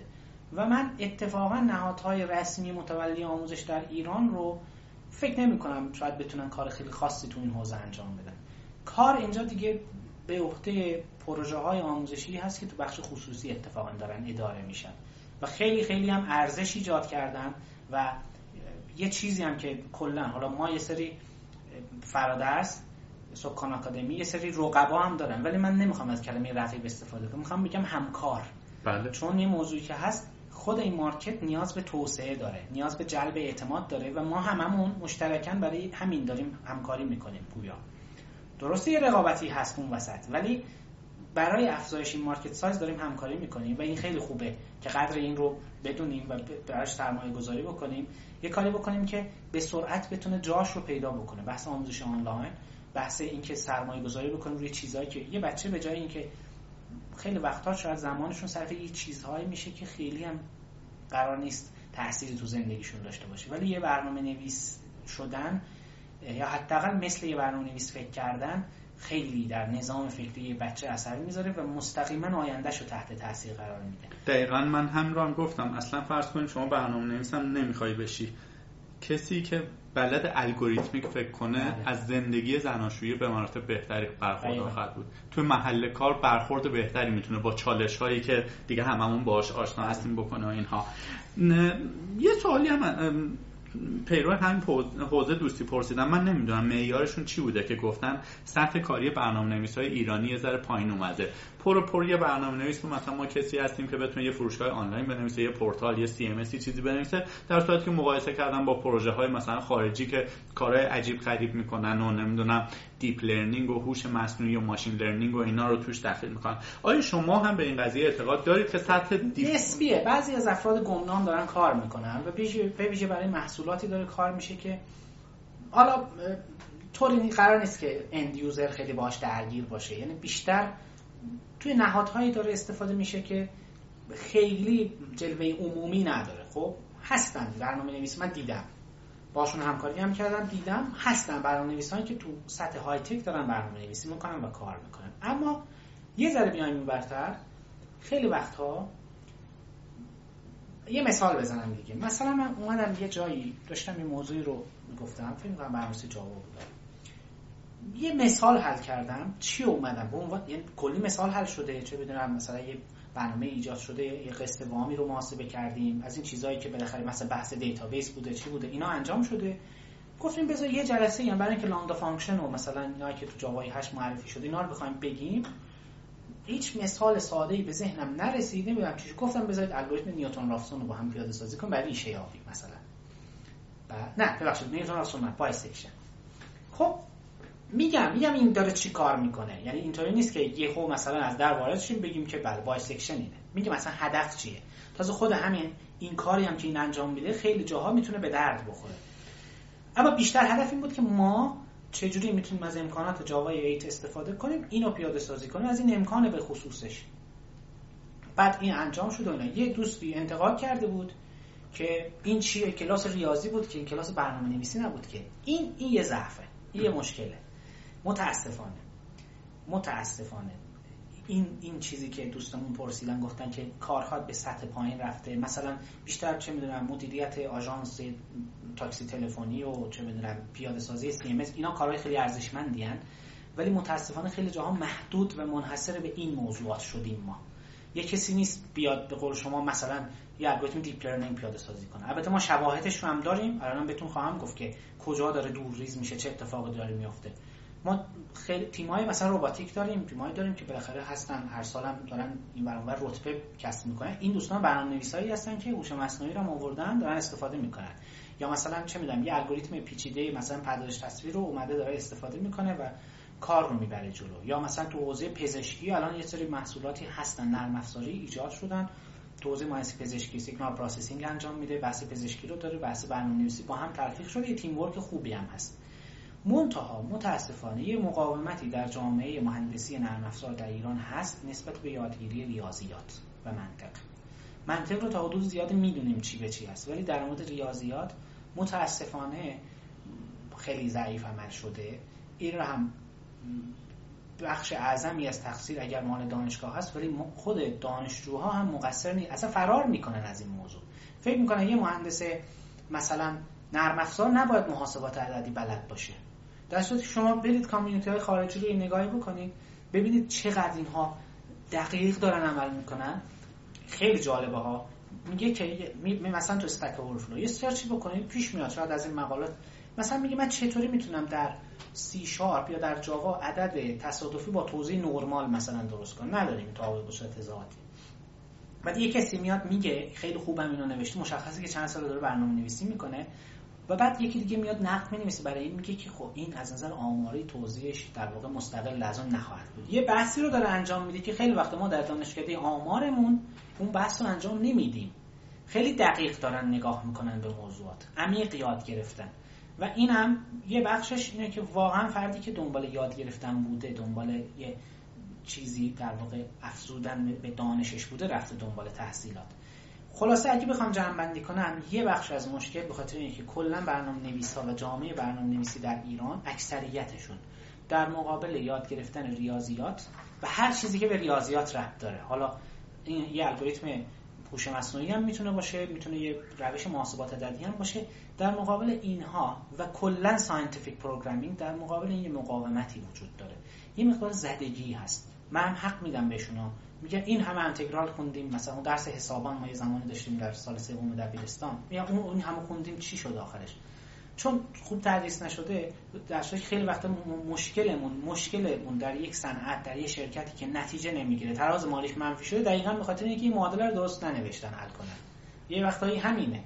یعنی شما فکر نکنید مثلا الان CPLEX یه محصول نرم افزاری مال فکر می‌کنم آره IBM هست داره. آی بی ام ILOG سی پلکس یعنی آی لوک یه شرکتی بود IBM اومد اون خرید. اون یه نرم افزار خیلی معروفی هم هست در ایران. مثلا البته crack شده شو دارن استفاده می‌کنن ولی فوق العاده هزینهش بالاست. بعد شما فکر می‌کنید نوشتن همچین نرم افزاری واقعا چقدر طول می‌کشه؟ یا اولی دو ماه سه ماه وقت بذاره خیلی بهتر از اون نرم افزار می‌تونه بنویسه. ولی چون اونا یه تیم scientific داشتن یه تیم برنامه‌نویسی قوی هم داشتن برای اولین بار هم تونستن این کار رو انجام بدن. و البته با هزینه خیلی پایینی درسته برای ما زیاده. برای با هزینه پایینی ارائه دادن کسی هم تشویق نمیشه به محصول رقیب براش ایجاد بکنه. این کار رو انجام دادن و الان دارن به همه دنیا اینو میفروشن. ولی این بدون همکاری یک برنامه نویس که خیلی خوب برنامه نویسی بلده و یک کسی که او آر بلده و یک کسی که هر دو اینها رو بلد اینا رو به هم می‌تونه وصل کنه نمی‌تونسته شکل بگیره. ما چند درصد از فارغ التحصیل های مهندسی نرم افزارمون حالا اصلا فرض کنیم برنامه نویسیشون هم خیلی خوب منطقشون خیلی خوب. چند درصدشون می‌تونن با یک مهندس و با یک کارشناس خوب ارتباط برقرار کنن. اون language و زبان علمی رو بلدن. متاسفانه نداریم. بازم برمیگردیم سراغ موضوع آموزش. می‌بینیم که بله. مشکلات ریشه ای و یه چیز دیگه هم بگم. حالا شاید خوب باشه یا یه مقدار دلگرم بکنه افراد رو. ما خودمون در فرادرس خیلی استفاده کردیم. مثلا موضوع هوش مصنوعی. بخش زیادی از آموزش های فرادرس مربوط به خود هوش مصنوعی است. ولی الان مثلا ما یک سیستم تبلیغاتی هم داریم. اینجا ما داریم از یک neural network استفاده می‌کنیم. شاید اولین کاربرد صنعتی و در مقیاس عظیمی هست که در سطح وب فارسی داره از یک هوش مصنوعی به این شکل استفاده میشه و یه هدفمندی رو که قابل قیاس هست با اون چیزی که در سیستم های تبلیغاتی بین المللی مثلا در Google AdWords هست یه هدفمندی رو مشابه اون و بعضا حتی بهتر از اون شاید می‌تونه ایجاد بکنه. به این شکل که شما این این سیستم واقعا هوشمنده و داره تحلیل می‌کنه و یه یه مثال یه مثال ملموس برای من می‌زنید مثلا من اگه بخوام بیام تبلیغ سکان رو توی فرادرس بکنم میرید تبلیغ من رو right to the point برای اون بابایی که احساس شما... می‌کنید اهدافش با محصول من مشترک نشون میده. مثلا شما course جاوا دارید خب, خب. یا پایتون فکر می‌کنم دارید. یه صفحه ای که در مورد جاوا صحبت می‌کنه اونجا امکان نداره course PHP تبلیغ بشه. امکان نداره. در مورد جاوا داره صحبت می‌کنه. و تازه این هدفمندی اینطوریه که اگه در مورد Spring Framework هم داره صحبت می‌کنه detect می‌کنه که این توی لایه بالاتر تو اون درخت کلمات به جاوا ربط داره. جاوا رو مشخص می‌کنه. در مورد NetBeans داره صحبت می‌کنه چون بیشتر برای جاوا استفاده میشه به مال همون شرکت هست این کار رو داره انجام میده. یعنی این به یک دانشی داره می‌رسه رفته رفتن داره ترین میشه. ما البته اولش بالاخره یه بوت استرپی لازم داره هر سیستم هوشمند ولی به مرور خود یادگیرنده میشه یاد می‌گیره. حالا ما داریم روش کار می‌کنیم. شخصا خود من بیشتر از هفت ماه رو همین موضوع وقت گذاشتم روی الگوریتماش و اینا با دوستانی که اینجا بودن اینا رو پیاده سازی با چه زبانی؟ با پی پیاده سازی شده.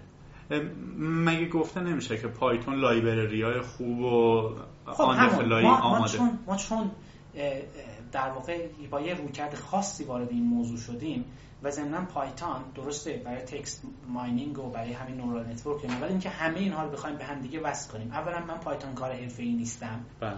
و ما تو این شرکت در واقع اگر می‌خواستیم ببریم رو پایتون مشکلاتی برام ایجاد می‌شد. ثانیا همین یه دوستمون هم مثلا پرسیده بودن بین این کام کدوم زبان رو انتخاب کنیم و اینا. همین رو می‌خوام بگم. خیلی وقتا اون جایی که هستین تعیین می‌کنه که چی رو یاد بگیریم. شما الان مثلا فرض کنید یه کسی می‌خواد بره در یه جایی که اسپانیولی همه صحبت می‌کنن این هر چقدر هم زبان انگلیسی بلد باشه به دردش نخواهد خورد. همین الان شما در سطح وب می‌بینید programmer COBOL می‌خوان استخدام کنن. اصلا COBOL مرده رفته. ولی یه سری شرکت ها لازمش دارن. یا Delphi من گاهاً میشنوم. Fortran. Fortran به عنوان یه مثال یه زبان که واقعا قدیمی شده. ولی به دلیل اینکه یه زمانی مهندسین و کارشناسان کل عمرشون رو گذاشتن کلی در واقع برنامه محاسباتی نوشتن تو فورترن خاطر مجبور شدن برن الان اونو هم هم, دارن دوباره یاد می‌گیرن. دانشکده های عمران و مکانیک ما یکی در میون میرن دنبال فورترن که یاد بگیرن ببینن چه میشه.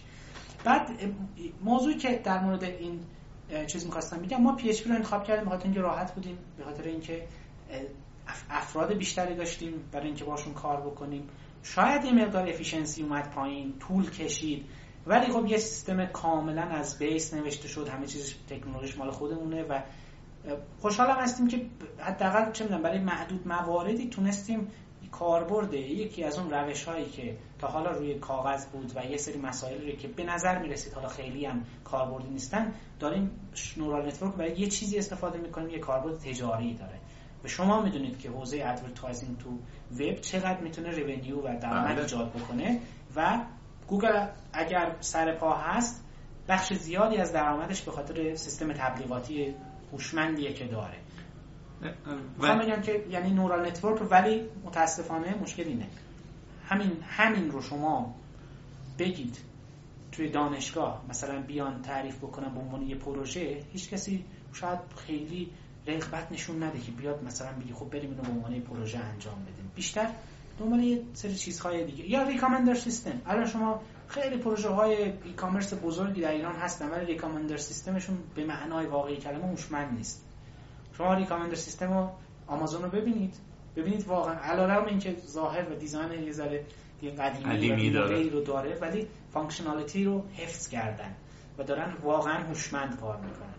بعد Google AdWords واقعا یه سرمایه است. یعنی ای کاش اینا هم مثل سازمان های اطلاعاتی بعد از 50 سال اسنادشون رو منتظر بکنن منتشر کنن و ببینیم چه شاهکارهایی آفریدن.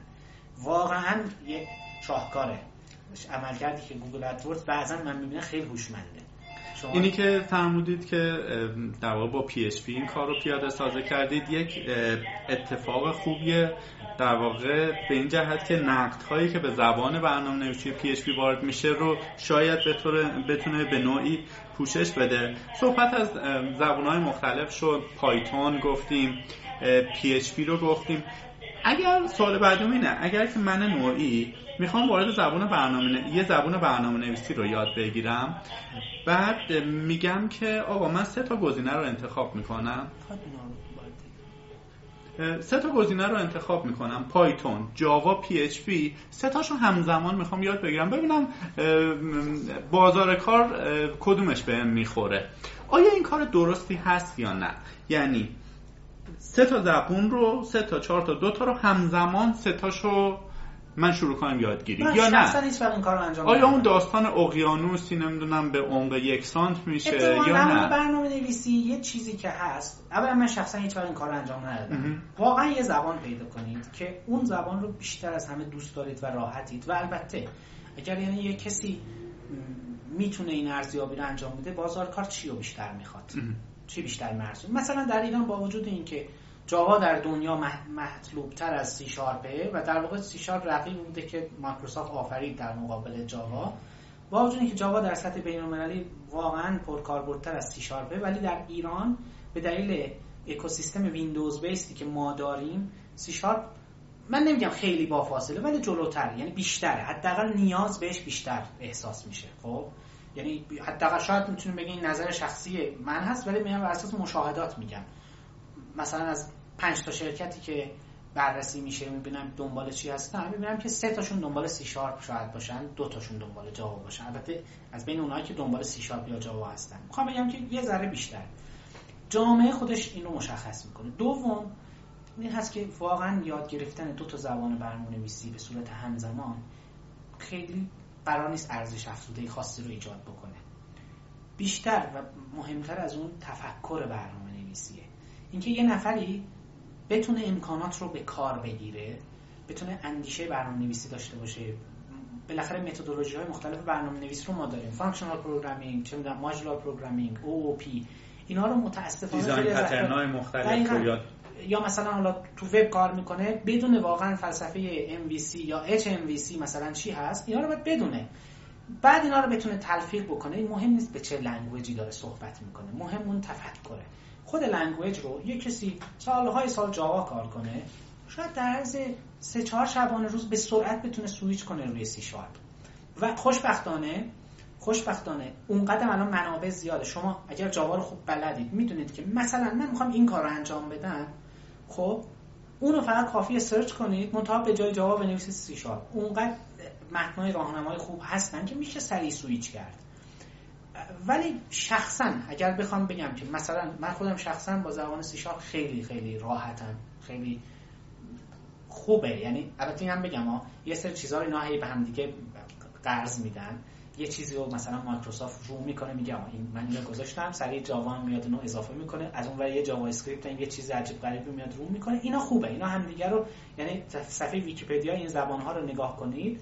می‌زنه influenced یعنی اثر گذاشته روی این زبان ها و influenced by و اثر گرفته. شما می‌بینید که یه زبانی هم روی یه چیزی اثر گذاشته و هم ازش اثر, اثر گرفته. و خوشبختانه دارن اینا به همگرایی می‌رسن. و تنها تفاوتی که بینشون عملا وجود داره نیاز کارفرما هست و علاقه خود شما هست به این موضوع که کدومش راحت ترید احتمالا بعضی تغییرات داره. و اینکه بالاخره می‌خواید چه کار بکنید؟ تو چه حوزه ای می‌خواید کار کنید؟ تو, چه اپلیکیشنی؟ مثلا کسی می‌خواد کار machine learning انجام بده به احتمال زیاد Python رو باید بلد باشه. خب اگه تو این حوزه می‌خواد کار کنه. یه کسی می‌خواد مثلا با سخت افزار درگیر بشه چاره جز سی و سی پلاس پلاس نداره خیلی وقتا. میشه بله جاوا هم داره سی شارپ هم داره این کارا هم انجام میشه اینور اونور ولی واقعا یه کار صنعتی و high-tech می‌خواد انجام بده اینه. یه کسی من دیدم در زبان MATLAB پرسیدن. یه کسی دانشجوه. و می‌خواد خیلی سریع. تجربه برنامه نویسی زیادی هم نداره. MATLAB بهترین انتخاب براش. هرچند این اینجا بهترین انتخاب به اینکه رایگان استفادهش می‌کنیم ولی خب خوشبختانه counterpart های رایگان هم براش هست. Scilab و GNU Octave دقیقا مثل من همون فایل این فایلی که تو MATLAB هست بزنید اینجا اجرا میشه. ما اگر بخوایم از آقای دکتر کلامی بپرسیم که از بین زبان‌های برنامه نویسی مثلا اون ده محبوبش که Python و PHP و جاوا و سی و سی پلاس پلاس و اینا JavaScript جزشه با کدوم زبان بیشتر حال می‌کنی؟ اسم چه زبونی رو ما میشنویم؟ من سی شارپ رو ترجیح میدم. خیلی راحت سی شارپ خوشم میاد. آره ما بیشتر دوستانی که حالا صحبت می‌کنیم تا حالا بیشتر روی کرده PHP و پایتون شنوانده محترم تلفظ درست پایتون هست که آقای دکتر میگن ما دیگه عادت کردیم میگیم پایتون آره. بیشتر دوستان از جامعه اوپن سورسی و اینا بودن در شما جز معدود کسانی هستید که در واقع با مایکروسافت و اینها در واقع رابطه خوبی دارید و خوشحال هم هستیم. یعنی می‌خوایم از هر دو جامعه توی پادکست هامون داشته باشیم. البته یه چیزی که هست من اونا رو کار می‌کنم دوستان دارم بعضی وقتا تو بعضی زبان ها یه چیزهای خیلی خاصی رو دارن آدم لذت می‌بره. اون اون چیز خاص رو می‌بینین تو هیچ زبان دیگری مثل اون نمیشه کار. مثلا array ها تو PHP یه نعمت خیلی بزرگیه اما تو هیچ زبان دیگه به این وسعت اینو ندارید. یا مثلا اونطوری که cell array مثلا تو مثلا مطلب داریم یا مثلا structure هایی که تو MATLAB هستن انعطاف پذیری فوق العاده زیادی رو دارن. شما در هیچ کدوم از این زبان ها این رو نمی‌تونید داشته باشید به راحتی. یا مثلا تو Python توی MATLAB که زبان های علمی هم هستن و خیلی علمی نویس ها شاید خیلی عادت ندارن به استفاده چه می‌دونم از بعضی متد های نرم افزاری راحت کردن. یه function می‌تونید بنویسید 10 تا خروجی داشته باشه. بدون اینکه اینا رو مجبور باشید به صورت pointer اونطوری که تو سی شارپ و Java و مثلا اینا مثلا مطرح هست توی بخش سی پلاس پلاس بیشتر این مجبور نیستید اینطوری نگاه کنید به موضوع. راحت کردن کار رو. هر کدومشون یه وجهی داره آدم می‌تونه ازش خوشش بیاد. یعنی شما نمی‌تونید بگید که مثلا کدوم خیابونه یه شهر بیشتر داره. هر کدوم یه چیزی. ولی واقعیت اینه. من خودم وقتی با سی شارپ برنامه می‌نویسم شاید بیشتر به خاطر نوستالژیک بودنشه و به خاطر اینکه چه می‌دونم بیشتر دوران جوانی من با همین مسئله البته الان من جوانم پیرمرد محسوب نمیشم ولی خیلی مدت های زیادی همون editor رو در واقع جلوی چشمم بوده و اونطوری فکر کردم اصلا. و می‌خوام هم بگم که یه چیز جالب شاید این باشه که مدت ها من Visual Basic کار بودم قبل از اینکه برم دانشگاه و خیلی اتفاقی شد در واقع آشنایی منم با Visual Basic البته BASIC رو خب قبلا اولین چیزی که یاد گرفتم BASIC بود و C رو یاد گرفتم. ولی خب C رو خیلی نمی‌دونم باش راحت شاید نبودم. Visual Basic کار کردم. ولی بلافاصله بدون اینکه مثلا خیلی دچار مشکلی بشم تونستم از بیس Visual Basic مهاجرت کنم به سی شارپ و این این خودش به خاطر چه می‌دونم اون integrity خاصی که تو زرنگ مایکروسافت. چیزه. ولی ولی مایکروسافت یه مقدار من فکر می‌کنم که باید هوشمندتر باشه. پروژه Mono هم خیلی خوب شاید حالا جا نیفتاده تا الان. البته دارن کارهایی رو انجام میدن و اینا. و وسط هم جاوا هم سی شارپ احتمال داره هر دو قافیه رو ببازن به یک زبان دیگری که فکر می‌کنید کدوم باشه؟ من راستش اگر که من با Python خیلی رابطه خوبی دارم فکر می‌کنم آینده یه جورایی تو دستشه ولی ممکن من JavaScript هم خیلی بعضی وقتا احساس می‌کنم که خوب داره میاد جلو به ویژه به خاطر اینکه خیلی وقتا شما هی به خصوص تو mobile device ها native نوشتن و فلان و اینا رو خیلی دارن روش تاکید می‌کنن. اما ما می‌دونیم که خیلی از اپ های موفق هم الان هستن اون بیرون که به HTML, CSS, JavaScript هیبریدی نوشته میشن. نوشته شده و و JavaScript نقش مهمی رو داره. به ویژه الان سمت سرورم که Node.js رو داره بله. می‌گیره. یعنی آدم نمی‌دونه که واقعا این داره به کدوم سمت میره. ولی ولی می‌خوام بگم یه قرار نیست یک dominant language این وسط مثل زبان انگلیسی وجود داشته باشه. حتی زبان انگلیسی هم بهترین زبان ممکن الان نیست. می‌دونیم. شاید چه می‌دونم. الان خیلی وقتا همین زبان فارسی شاید تو بعضی جهات مثلا از انگلیسی بهتر باشه عربی از انگلیسی بهتر باشه اسپانیولی یا فرانسه هر کدوم. اما چرا مهاجرت نمی‌کنن؟ دقیقا به همون دلیل که من گفتم زبان رو با توجه به نیاز یک ابزاریه برای کار نه خیلی اسناد نوشته شدن به زبان انگلیسی که اونا رو بخوان ترجمه کنن به یک زبان فارسی هزینه زیاد میشه به خاطر همین اینجا موندن راضی بله. هستن. سوال بعدیمون یک سوال یه ذره پایه در واقع اصولیه. کامل من می‌خونم خدمتتون. آیا آموزش فهم الگوریتم و آموزش برنامه نویسی الگوریتم های پیچیده اولین اولویت برای یک برنامه نویس مبتدی یا حرفه‌ای به حساب نمیاد؟ در صورتی که جواب بله است چرا برای کسب این مهارت در سایت فرادرس نقشه راهی در نظر نگرفتید شما؟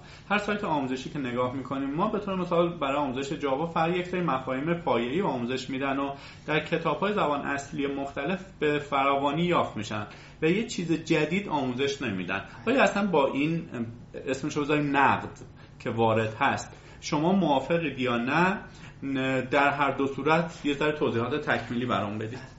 اولا یه مقدار موضوع آموزش سلیقه‌ای هم هست. یه،, یه چیزی هست. مثلا من خودم شخصا خیلی سعی می‌کنم محاوره ای صحبت کنم. بعضا سعی می‌کنم خیلی مثال های روزمره فرزن بیارم وسط یه هستی که شاید خیلی تخصصیه. بعضی اینو دوست دارم بعضی دوست ندارم. خب موضوع آموزش کاملا سلیقه‌ایه.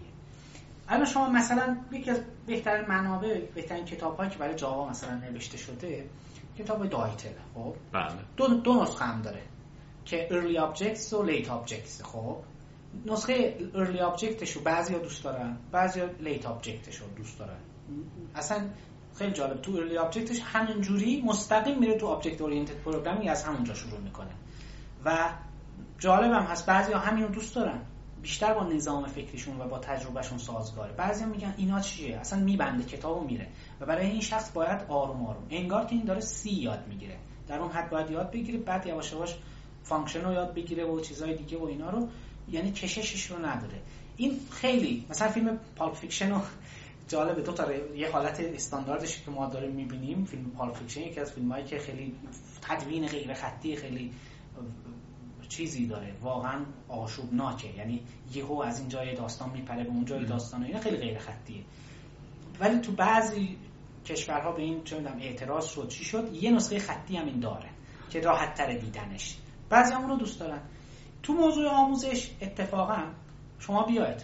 دو جلسه چه می‌دونم در مورد data type صحبت کنید. اونطوری که تو خیلی از کتب و تو خیلی از ویدیوها هست. در مورد چه می‌دونم حلقه های صحبت کنید. یه فرایند چگونه متغیر تعریف کن بعضی ها اینو دوست دارن بعضی ها دوست ندارن. خب ما حداقل اون چیزی که من خودم شخصا انتخاب می‌کنم در فرادرس و قبلا هم بالاخره قبل از فرادرس هم تدریس برنامه نویسی داشتم من شخصا ترجیح میدم که مفاهیم گفته بشن بلا فاصله به کار برده بشن. گفته بشن بلا فاصله به کار برده بشن. ابدا از کد آماده استفاده نمی‌کنم همونجا می نویسیم آن فلای یعنی اینطوری نیست که فرض بفرمایید که یه کسی بیاد یه من معظم می‌بینم مثلا مثلا لیندا. آموزش هایی داره. ببینید که یهو خب ما اینو تو خونه آماده کردیم مثل این برنامه برنامه آشپزی. مثلا این این شکلیه. این این می‌بره. جریان آموزشی قطع میشه اینجا. اشکال نداره. بذارید طولانی بشه. ولی شاهد نوشته شدن یه برنامه هم باشه. و اگه خوش شانس باشید اگه کسی که می‌خواد برنامه‌نویسی یاد بگیره خوش شانس باشه. یه مدرسی باشه که خوب برنامه رو می‌نویسه از نظر الگوریتمی که هیچ منظم هم می‌نویسه. indent و outdent و اینا رو هم رعایت می‌کنه. اون داره به طور ضمنی یه چیز دیگر هم یاد می‌گیره. درست برنامه تایپ کردن رو هم یاد می‌گیره که متاسفانه در ایران ما در این موضوع خیلی مشکلات زیادی رو داریم. یعنی نظم ظاهری کدها رو هم نداریم. اما در مورد فهم الگوریتم ما برای این برنامه رو داریم. من خودم معتقدم اتفاقا اون بیسیک ها خیلی مهمتر از خود زبان برنامه نویسی بخاطر این کمترین کاری که فعلا از دست ما بر اومده و انجام دادیم به صورت رایگان هم روی وبسایت فردست منتشر شده سه ساعت آموزش مبانی و اصول برنامه نویسیه اصلا گفتیم یعنی چی برنامه نویسی دستور یعنی چی؟ چه می‌دونم تابع یعنی چی؟ و این اون اصلا ربطی هم نداره به هیچ زبان برنامه‌نویسی. پس شما بعد از اون می‌خواد برید پایتون یاد بگیرید مطلب یاد بگیرید یا سی یا هر چیز دیگری. یا اصلا می‌خواستید بدونید برنامه‌نویسی یعنی چی؟ درس شماره صفر هر آموزشی می‌تونه باشه. برای این کارهایی داریم انجام میدیم. فعلا بخش اولش همین بود که من پارسال بالاخره تونستم اینو آماده کنم منتشر شد. اما معتقدم که تو این حوزه فوق العاده ضعف داریم ما به خاطر اینکه اون پا مثل پی یه ساختمونه. خیلی از افراد خوبم کد می‌زنن. منتها یه جاهایی احساس می‌کنم که اون big picture تشکیل نشده تو ذهنشون. اصلا خیلی کد نویسای خیلی خوبی انا ولی programmer ن. بالاتر از این نیست. یعنی یه developer نیستن. نمی‌تونن یه اندیشه مستقل رو توسعه بدن در حوزه برنامه نویسی شما الان فکر کنید jQuery چقدر زیباست؟ واقعا با همون dollar sign یه چیزی ایجاد کرده یه مفهومی ایجاد کرده خیلی لطیف و دلنشینه. این دلار ساین به دید به فکر یه نفری رسیده که این کارو تونسته انجام بده و یه چیز زیبایی خلق کرده. به این میگن یه سبک فکری. خیلی از افراد برنامه نویس هستن ولی نمی‌تونن صاحب سبکی بشن. بیشتر به خاطر اشکال تو همین بیس ها هست. به خاطر اینه که روش های مختلف برنامه نویسی رو نرفتن دنبالش یاد بگیرن. سورس نخوندن. من خودم شخصا یکی از علاقمندی هام در کنار رو کتاب خوندن و اینا سورس. می‌خونم. یعنی یه کتابخانه خارجی رو دانلود می‌کنم اوپن سورس هم هست. می‌خونم ببینم این آقایی که اینو نوشته چجوری داشته فکر می‌کرده. خیلی لذت بخشه. نمی‌دونم تا حالا امتحان کردید یا نه. و خیلی چیزا هم یاد می‌گیره. میگن حافظ یه بیتی داره میگه بشوی اوراق اگر هم درس مایی که درس عشق در دفتر نباشد. خیلی چیزا هست تو هیچ کلاسی جا نمیشه. تو هیچ کتابی جا نمیشه. مثلا فرصت پرداختن بهش نیست. شما source یه نفر رو بخونید اگه من کافی البته مسلط باشید به اون شی به اون زبان برنامه نویسی source رو بخونید خیلی چیزا رو یاد می‌گیرید که امکان نداره جای دیگه به شما من تجربه‌ای که خودم داره دارم framework Laravel بود که آقای Taylor Otwell خیلی خوب توضیح داده بود حتی برای خودش برای کامنت گذاری سبک خاصی بله. رو ابداع کرده بود که توفیق نشد حالا بیش از اون روی لاراول ما کد بزنیم. خیلی این نکتهتون در مورد فهم الگوریتم خوب بود و اینم یکی از اون خلأهای همیشگیه. ممکنه دوستانی که دارن در واقع این گپ ما رو گوش میدن یه ذره حس منفی بگیرن.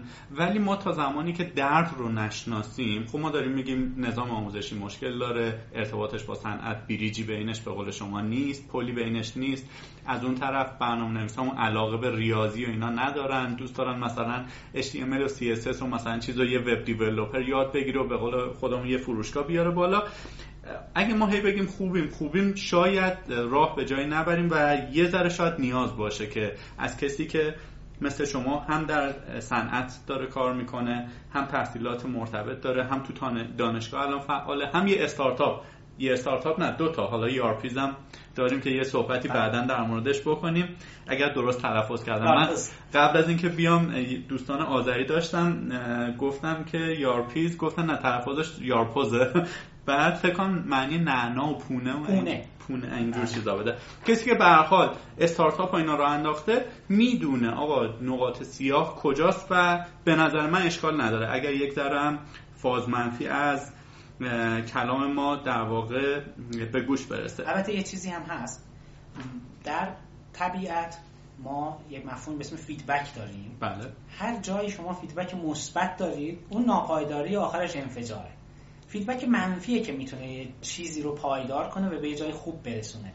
ما الان که در مورد این چیزا صحبت می‌کنیم خیلی چیزهای مثبت هم هست. ولی شما وقتی بخواید یه چیزی رو نقد کنید چیزهای مثبت رو حالا غالبا خیلی معمولا می‌دونن و خب البته ما فرهنگمون هم که خیلی رو چیزای مثبت مانور هم نمیدیم. بله. بیشتر دنبال این هستیم که واقعا خب نقطه نظرهایی که خیلی هم حالا بعضا بعضیشون چالشی میشن و بعضا هم شاید نظر شخصی یه فرد گوینده هست داریم در مورد این صحبت می‌کنیم. تا می‌خوام رو بگم که در اگر ما اشاره نمی کنیم به اون نکاتی که مثبت هستن به معنای عدم وجودشون نیست. اتفاقا از نظر من ایران حیفه. یعنی ما من یه مقاله نوشته بودم روی وبلاگ شخصیم.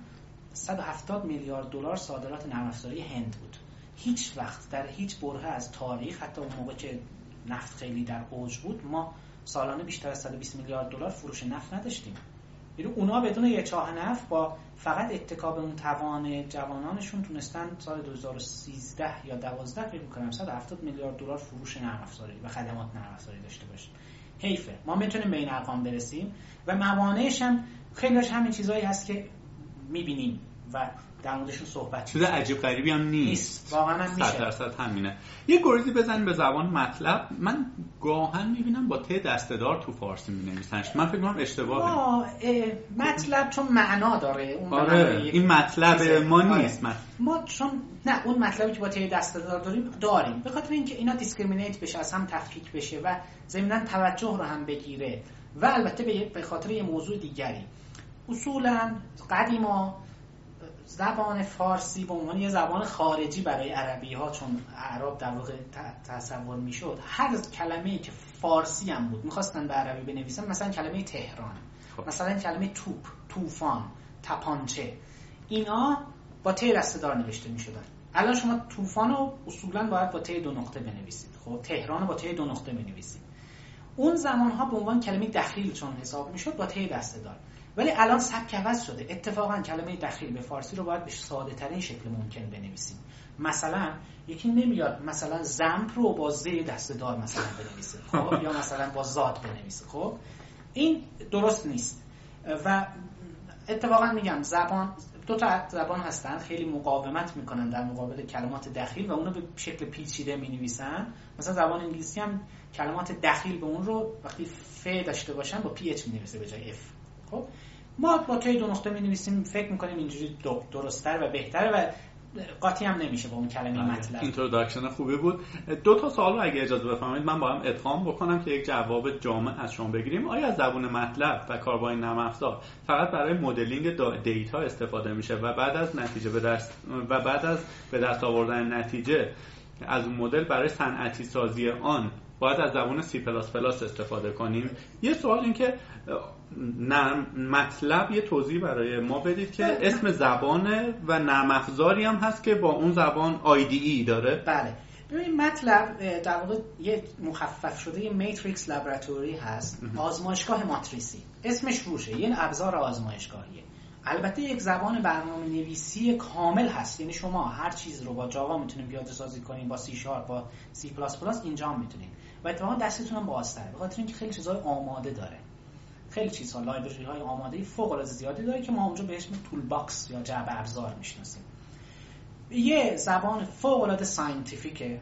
بیشترم در ایران رشته های مهندسی استفاده می‌کنن. البته الان در دانشگاه های پزشکی در دانشگاه علوم اجتماعی هم استفاده می همه جا کاربرد داره. چون ابزارهای فوق العاده زیادی داره. یعنی مثلا من بخوام اسم چند تا toolbox ش رو بهتون بگم. مثلا fuzzy logic toolbox برای منطق فازی شبکه عصبی image processing مهندسی کنترل مثلا در حوزه bioinformatics toolbox داره. بالای 60 تا toolbox داره در واقع. و یه نرم دیگه کنار این هست Simulink که روی اون اکوسیستم MATLAB سیستمه که شما به جای اینکه برنامه رو بنویسید می‌کشید. counterpart این می‌تونه مثلا رقیبش LabVIEW باشه. شما برنامه رو به شکل یک block diagram می‌کشید. شاید version خیلی خیلی پیچیده شده مثلا نرم افزاری هست زبان برنامه‌نویسی برای بچه ها هست این ایجاد کرده. Scratch. Scratch.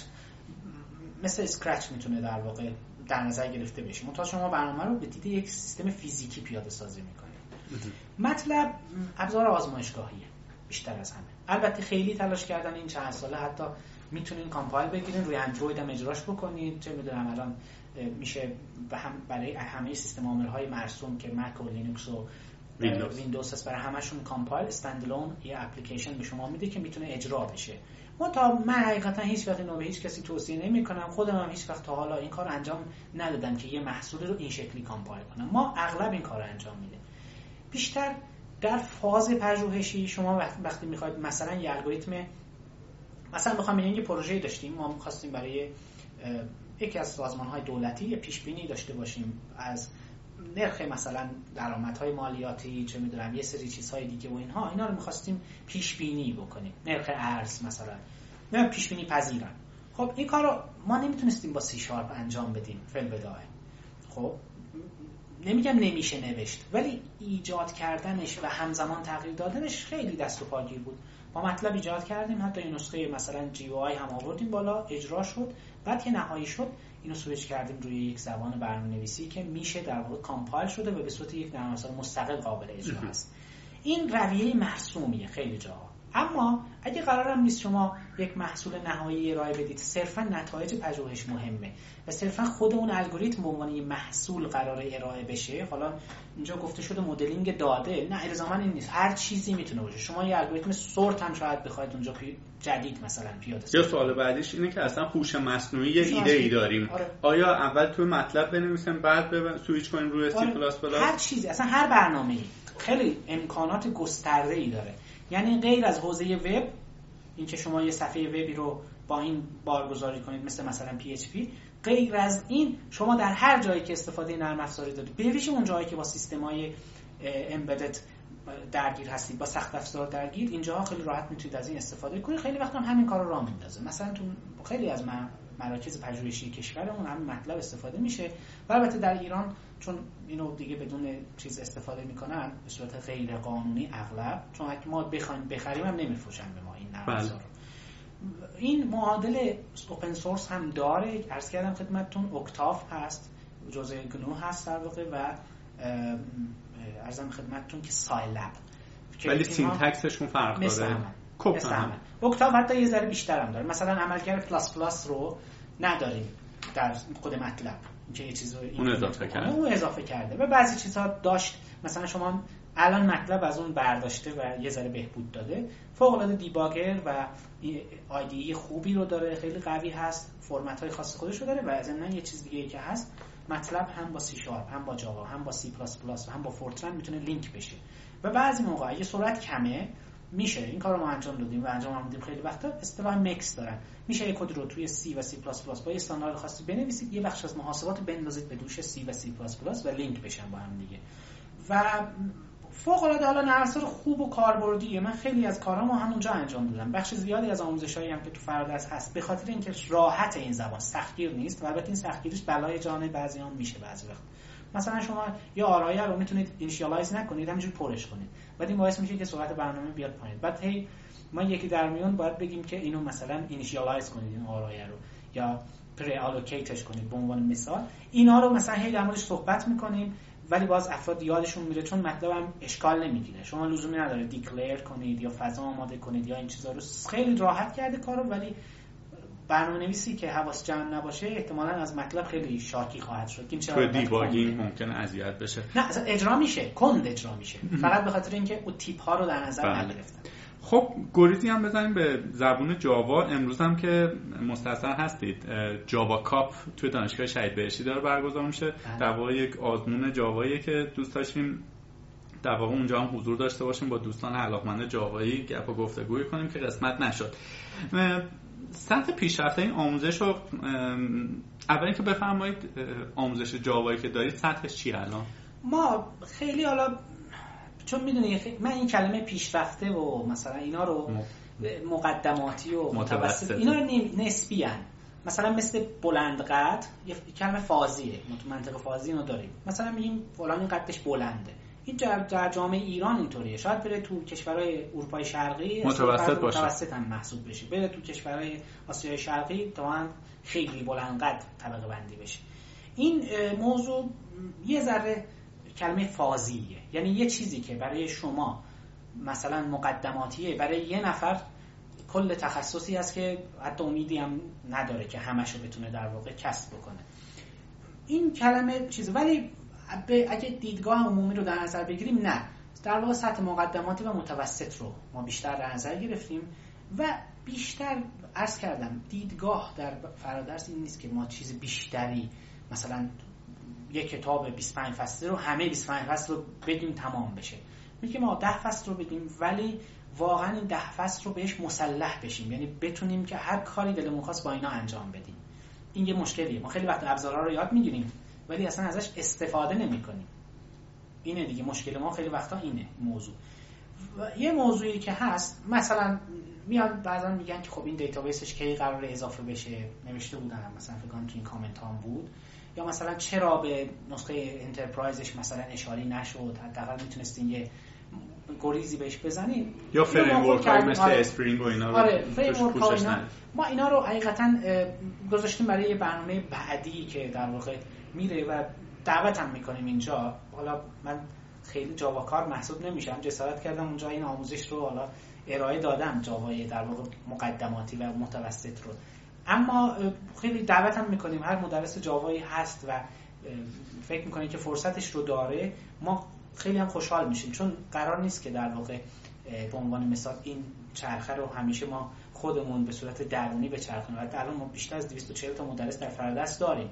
ولی خوشحال میشیم. باز هم اگر کسی هست علاقمنده دانشش رو به واسطه فرادست ما در اختیار مخاطبان قرار بدیم. اگر در آینده فرصتی شد خب من خودم تونستم سعی می‌کنم که تا جایی که می‌رسم می‌تونم در هیته دانش من هست. بهش می‌پردازم. نشد دیگه. خب بذارید کلامتون قطع کنم شما به چالش بکشم. الان شما میگید آقا وقت نمیشه الان من این رو بذارم. یه سایتی مثل سوکان آکادمی میاد یه بابایی رو پیدا می‌کنه با کیفیت بسیار خوب آموزش متوهم حالا نرم جامعه. مقدماتی رو داره متوسطه رو می‌ذاره پیشرفت هم می‌ذاره. آیا احساس نمی‌کنید که سهم بازار رو از دست ممکنه بدی شما؟ دیگه یه بازاری دیگه با هم تعارف که نداریم. ما داریم سرش دعوا می‌کنیم به بله، سمت خودمون بکشونیمش دقیقاً. موضوعی که هست اینه که یه مقدار از این ترس ما خب این احساس همیشه هست. ولی یه مقدار از ترس فرو می‌رسه به خاطر اینکه هر شیوه آموزشی طرفدارای خودش رو داره. بله. و فکر می‌کنم که به ویژه به طور خاص اپروچی که مثلا حالا تو خیلی از سایت ها من می‌بینم استفاده میشه اینا خوشبختانه اون دیورسیتی و تنوع لازم رو داریم بینشون. و برای هر نوع سلیقه ای تقریبا مثلا یکی غذای کم نمک دوست داره یکی پر نمک دوست داره یکی میگه کلا تمومش کن. 5 ساعت بگی جاوا رو تموم کنه مثلا.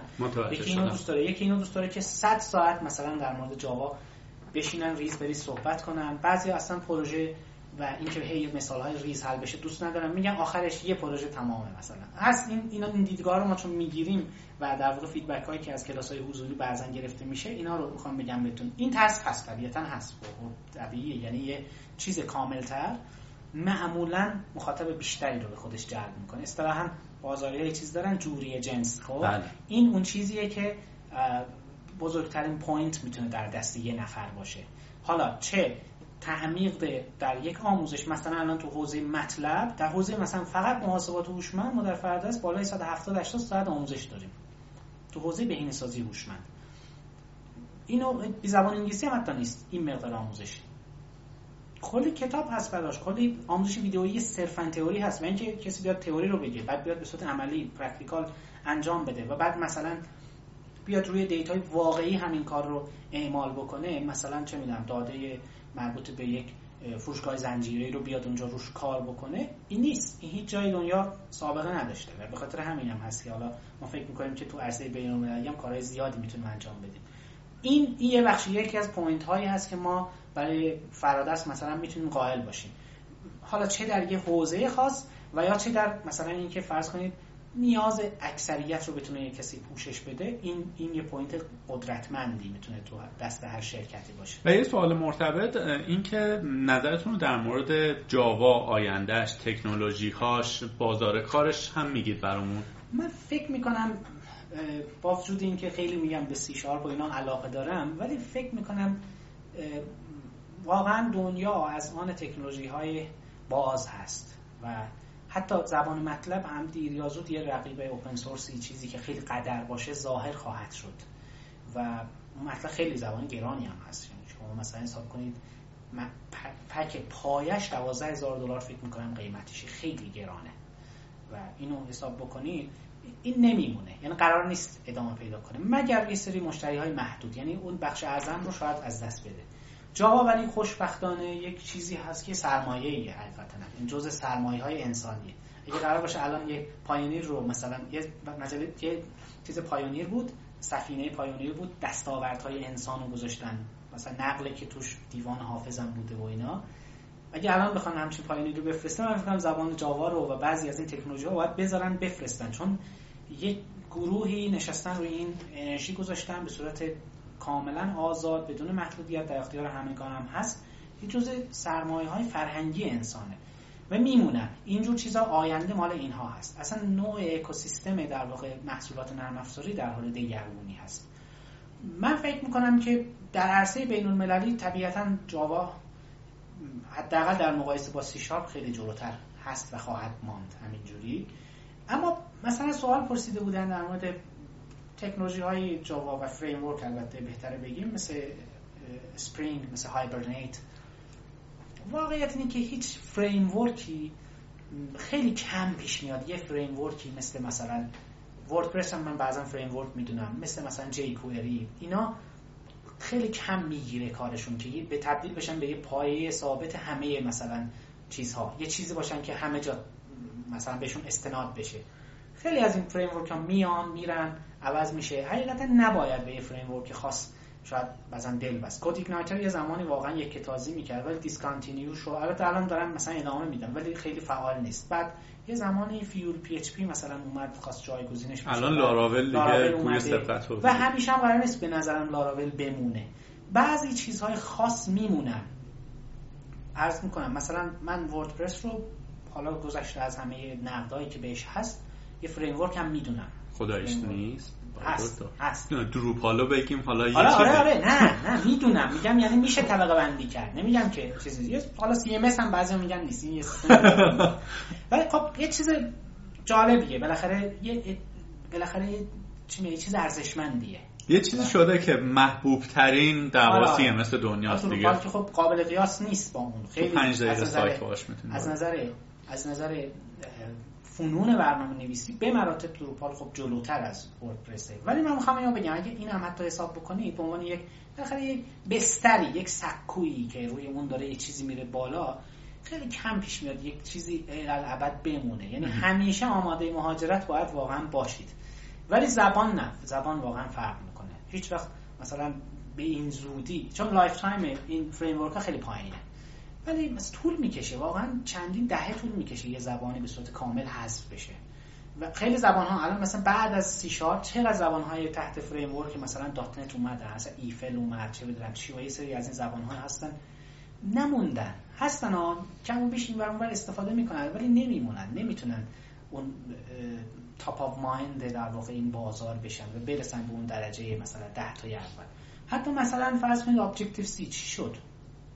من به نظرم شکست خورد با دیگه Swift خودش داد خب، بیرون خب یعنی این این خودش یه چیزه. و بعید نیست که Swift هم شاید بعد از این مدتی چه می‌دونم هیچ بعید نیست. بعید نیست که همین چیزی که مثلا ما به اسم سی شارپ می‌شناسیم با ارائه یه نرم افزار یه چیز بالاخره چه می‌دونم یه بستر خیلی قوی تر جایگزین بشه. ولی این خیلی فرکانسش پایینه. یعنی شما حساب کنید شاید چند دهه طول می‌کشه. من فریم به نظرم life time خیلی کمی من حدسم بر اینه که در واقع مدیر عامل فعلی مایکروسافت خب آدم باهوشیه دید با closed source بودن خیلی راه به جایی نمی‌بره با پیشرفتی که لینوکس داشت می‌کرد. الان یواش یواش بوی open source ی داره میده بله. و فکر می‌کنم بیش از این هم قراره برنامه هایی دارن. حالا حرفی نزنیم که بعدا بر علیه هم استفاده نشه بگن مرادی ارزیابی اشتباه ولی مجبورن. یعنی چیزی که به صورت انحصاری باشه خیلی خیلی دووم نمیاره. دقیقا چون, چون می‌دونید مشکل از کجا ایجاد میشه؟ مشکل از اینجا ایجاد میشه که شرکتی مثل مایکروسافت میلیاردها دلار سرمایه داره. دیگه حرکت اجال نمی‌تونه داشته باشه. فربه هست. بازم همون می‌خوام بگم. به موقع یه زاکربرگ یه چیزی شبیه زاکربرگ پدیده این مثل اون ایجاد میشه. قبل از فیسبوک چه شبکه های اجتماعی ما داشتیم؟ بله. نابود شدن رفتن. یه دو سه تا جوان با شاید ده 20 ده 20 شب بیخوابی شاید بتونن یه چیزی درست کنن که کل مثلا اکوسیستم مایکروسافت رو بریزه به هم. خب بعید نیست. ولی هیچ وقت این رفتار پارتیزانی رو یه شرکت بزرگ و چاق مثل مایکروسافت نمی‌تونه انجام بده. اصلا اون چابکی لازم نداره. به خاطر این ولی هیچ وقت بر علیه جاوا کسی شاید نیاد توطعه بکنه. خب چون خودش اوپن هست دیگه خب. یه موقعی هست به خاطر اینا بیشتر در معرض دیدن. مثلا مطلب رو من خودم خیلی بیشتر از مایکروسافت چون خیلی فوق العاده چون در ایران بین مهندسین نرم افزار شاید خیلی شناخته شده نیست بیشتر جامعه مهندسی باش. مهندسی مثلا برق مکانیک اینا باش درگیرن. ولی فوق العاده تحت خطره. به ویژه مثلا پروژه جولیا اخیرا کلید خورده یکی دو سالی هست خوب داره کار می‌کنه. خیلی چیزهای جالبی رو ایجاد کرده که دیر یا زود شاید replace بشه جاهای مختلف دنیا. بله. شما هم دستی در حوزه سی شارپ و دات نت و اینا بر آتش دارید هم جاوا. نه اونجا دستی بر آتش ندارید خب باشه. حالا آشنایی نسبی دارید. اگر من .NET کارم می‌خوام مهاجرت کنم به جاوا roadmap خاصی میشه. چون من یه زمانی حالا جاوا کار می‌کردم سی شارپ کار می‌کردم واقعا از لحاظ syntax ی ما خیلی اختلاف فاحشی بله. نداریم. خب اگر بخوایم مهاجرت کنیم این مهاجرت چقدر با چالش مواجه خواهد شد؟ بیشتر زبان دو تا محور داره. مثل زبان های یعنی یه چیزی هم بگم بهتون. یاد گرفتن زبان انگلیسی زبان خارجی با یاد گرفتن زبان برنامه‌نویسی خیلی فرق نداره. ما چند تا موضوع داریم. یکی تسلط بر گرامر یک زبانه. وقتی زبان میگم منظورم هم زبان های برنامه‌نویسی هم انسانه یکی هم دایره لغات. دایره لغات در یک زبان برنامه‌نویسی و در یک framework ی که حالا مثلا. .NET Framework یا جاوا library های استاندارد و حالا بعضی که third party ها نوشتن اینا رو حساب بکنید دایره لغات تسلط به اینها هست. میشه function های از پیش تعریف شده. داخلش API و مهمتر از اون بعضی وقتها مثلا فرض کنید که ما در زبان انگلیسی میان میگن که خب می‌خوایم بریم بگیم که مثلا به عنوان مثال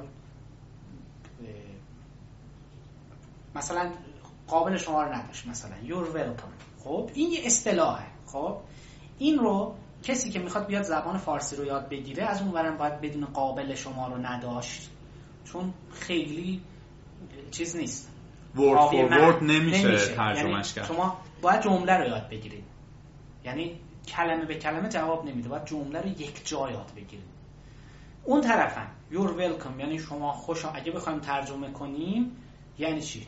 شما خوش آمد هستید. خب خیلی نمیشه کلمه به کلمه نگاه کرد. یعنی کل جمله رو.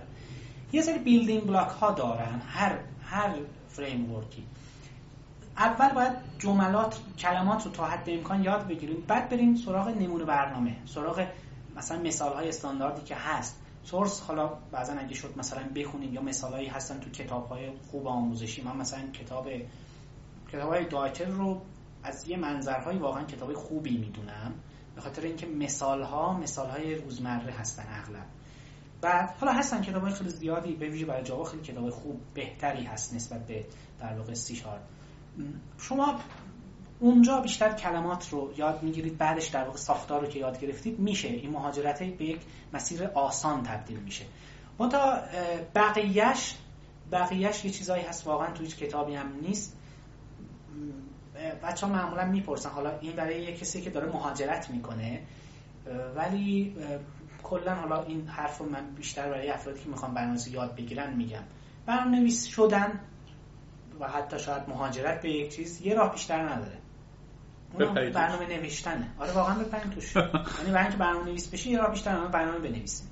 واقعا راه دیگه ای نداره. اینطوری نیست قرص بخوریم چه می‌دونم بریم واقعا برای ورزیده شدن از نظر مثلا فیزیک بدنی باید رفت باشگاه. با هیچ روش دیگری نمیشه این کار رو انجام داد. ما متاسفانه بعضا می‌بینیم که افراد هی میرن سر کلاس هی میرن این ور هی می‌خونن هی می‌خونن هی می‌خونن بدون اینکه یه, یه مسئله رو حل کنن. مسئله تا وقتی حل نشه مثال تا وقتی حل نشه یا وقتی تو دست به آچار نشه یه نفر اتفاق خاصی نمیفته اینجا هم همینطوریه. یه نفر چند سال سی کار کرده واقعا باید چند تا پروژه‌ای که قبلا نوشته رو بتونه باید خودش رو ملزم کنه به اینکه دوباره اینا رو بازنویسی بکنه. هرچند شاید کار عبسی به نظر برسه ولی این کار رو خیلی راحت می‌کنه. به خاطر اینه یعنی مهارت زبان آموزی حالا تو حوزه زبانهای خارجی هم مشابه همین خیلی وقت ما خیلی حرفایی که می‌دونیم رو خیلی حرفای ساده ای یعنی میگن در مورد بهار یا انشا بنویسید به زبان انگلیسی این بار. ما می‌دونیم اونو مال دوره ابتدایی ما بوده می‌دونیم هم چی یه چیز ساده ای هم هست. این صرفا برای اینه که اون مهارت انشا کردن و ساختن چیز بشه.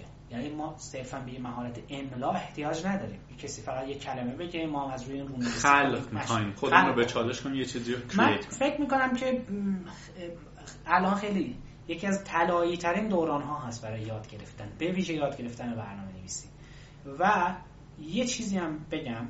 حالا این شاید به ضرر خود فرادرس هم باشه به ضرر سکان به ضرر همه باشه همه کسایی که دارن برنامه ولی موضوع اینه که هیچ چیزی documentation ها خیلی جدی گرفته نمیشه. هیچ چیزی بعضا به اندازه اونها حاوی اطلاعات نیست. documentation ها خیلی زبان ها. مثلا حتی مثلا به طور خاص در مورد متلب بخوام بگم هیچ چیزی منبع کاملتر از documentation خود متلب برای یاد گرفتن متلب وجود نداره. خیلی غنیه. و یه بخشی که اغلب می‌بینم مثلا یه پیغام خطایی داده یه برنامه مثلا نمی‌خونن اینو. فقط می‌بینن که این یه خطایی داده این چیه خطاش. در که خودمون پیغام خطا رو بخونن یه ترجمه ای بکنن و روش اصلا همون رو سرچ کنن تو اینترنت خیلی وقتا خیلی چیزا یاد می‌گیرن. بعضی از افراد متاسفانه نمی‌دونم تنبلی می‌کنن چی میشه. همین رو ایگنور می‌کنن و دنبال یک کسی هن که مثلا بیاد سریع همه مشکلاتشون رو حل کنه که این کمتر همچین کسی من یک مثال از خودم بزنم خب علت این که ما سر کیورد ها با هم دیگه رقابت می‌کنیم اینه که تجربه نشون داده اکثر آدم ها به سه تا نتیجه که گوگل بالا بله. نشون میده بیشتر اعتماد می‌کنن یه درصدی از آدما تا ده پایینم میان. یه درصد بسیار کمی میرن صفحه دوم و اینها. مورد بوده که من به باگ خوردم تا صفحه دوازدهم رفتم و اونجا مثلا پیداش کردم. ولی این نشون میده که در واقع توی برنامه نویسی چند تا چیز مهمه زبان انگلیسی مهمه تایپ ده انگشتی مهمه نمی‌دونم کد نوشتن به قول شما مهمه ولی مهارت های search کردن Stack Overflow کردن هم مثلا یه اصطلاح اختراع کنیم. Stack Overflow کردن هم به نظرم پالایش نتایج. دقیقا. اصلا خیلی خیلی مهارت های مهمی اینها و یه بخششو ما یه کاش برای جامعه تکنیکال هم کاش همچین چیزی وجود می داشت مثلا در حوزه آکادمی این رو به اسم اینفورمیشن لیترسی می‌شناسن یعنی سواد اطلاعاتی که اصلا دو چجوری دنبال یه مطلب علمی بریم چجوری مثلا یه کتاب خوب رو پیدا کنیم برای یه موضوع خاص. همینا شاید مثلا معادل تکنیکالش هم اگر ایجاد بشه خیلی خیلی کمک می‌کنه به خیلی از افرادی که به ویژه در ابتدای راه هستن و اغلب این پیدا نکردن ها ندانستن ها اینها مشکل ساز میشه افراد دل سرد میشن. ما به طور بالقوه خیلی برنامه‌نویس های خوبی داریم. خیلی هاشون متاسفانه سر همین می‌بینید دل سرد میشن. زود زود هم دل سرد میشن. ولی خب همین همین چیزیه که به نظر من مثلا مهمتر از خود برنامه نویسی یه کسی که حوصلش رو داشته باشه توانش هم داشته باشه همین رو بیاد آموزش بده این فکر می‌کنم گره خیلی از افراد رو باز می‌کنه.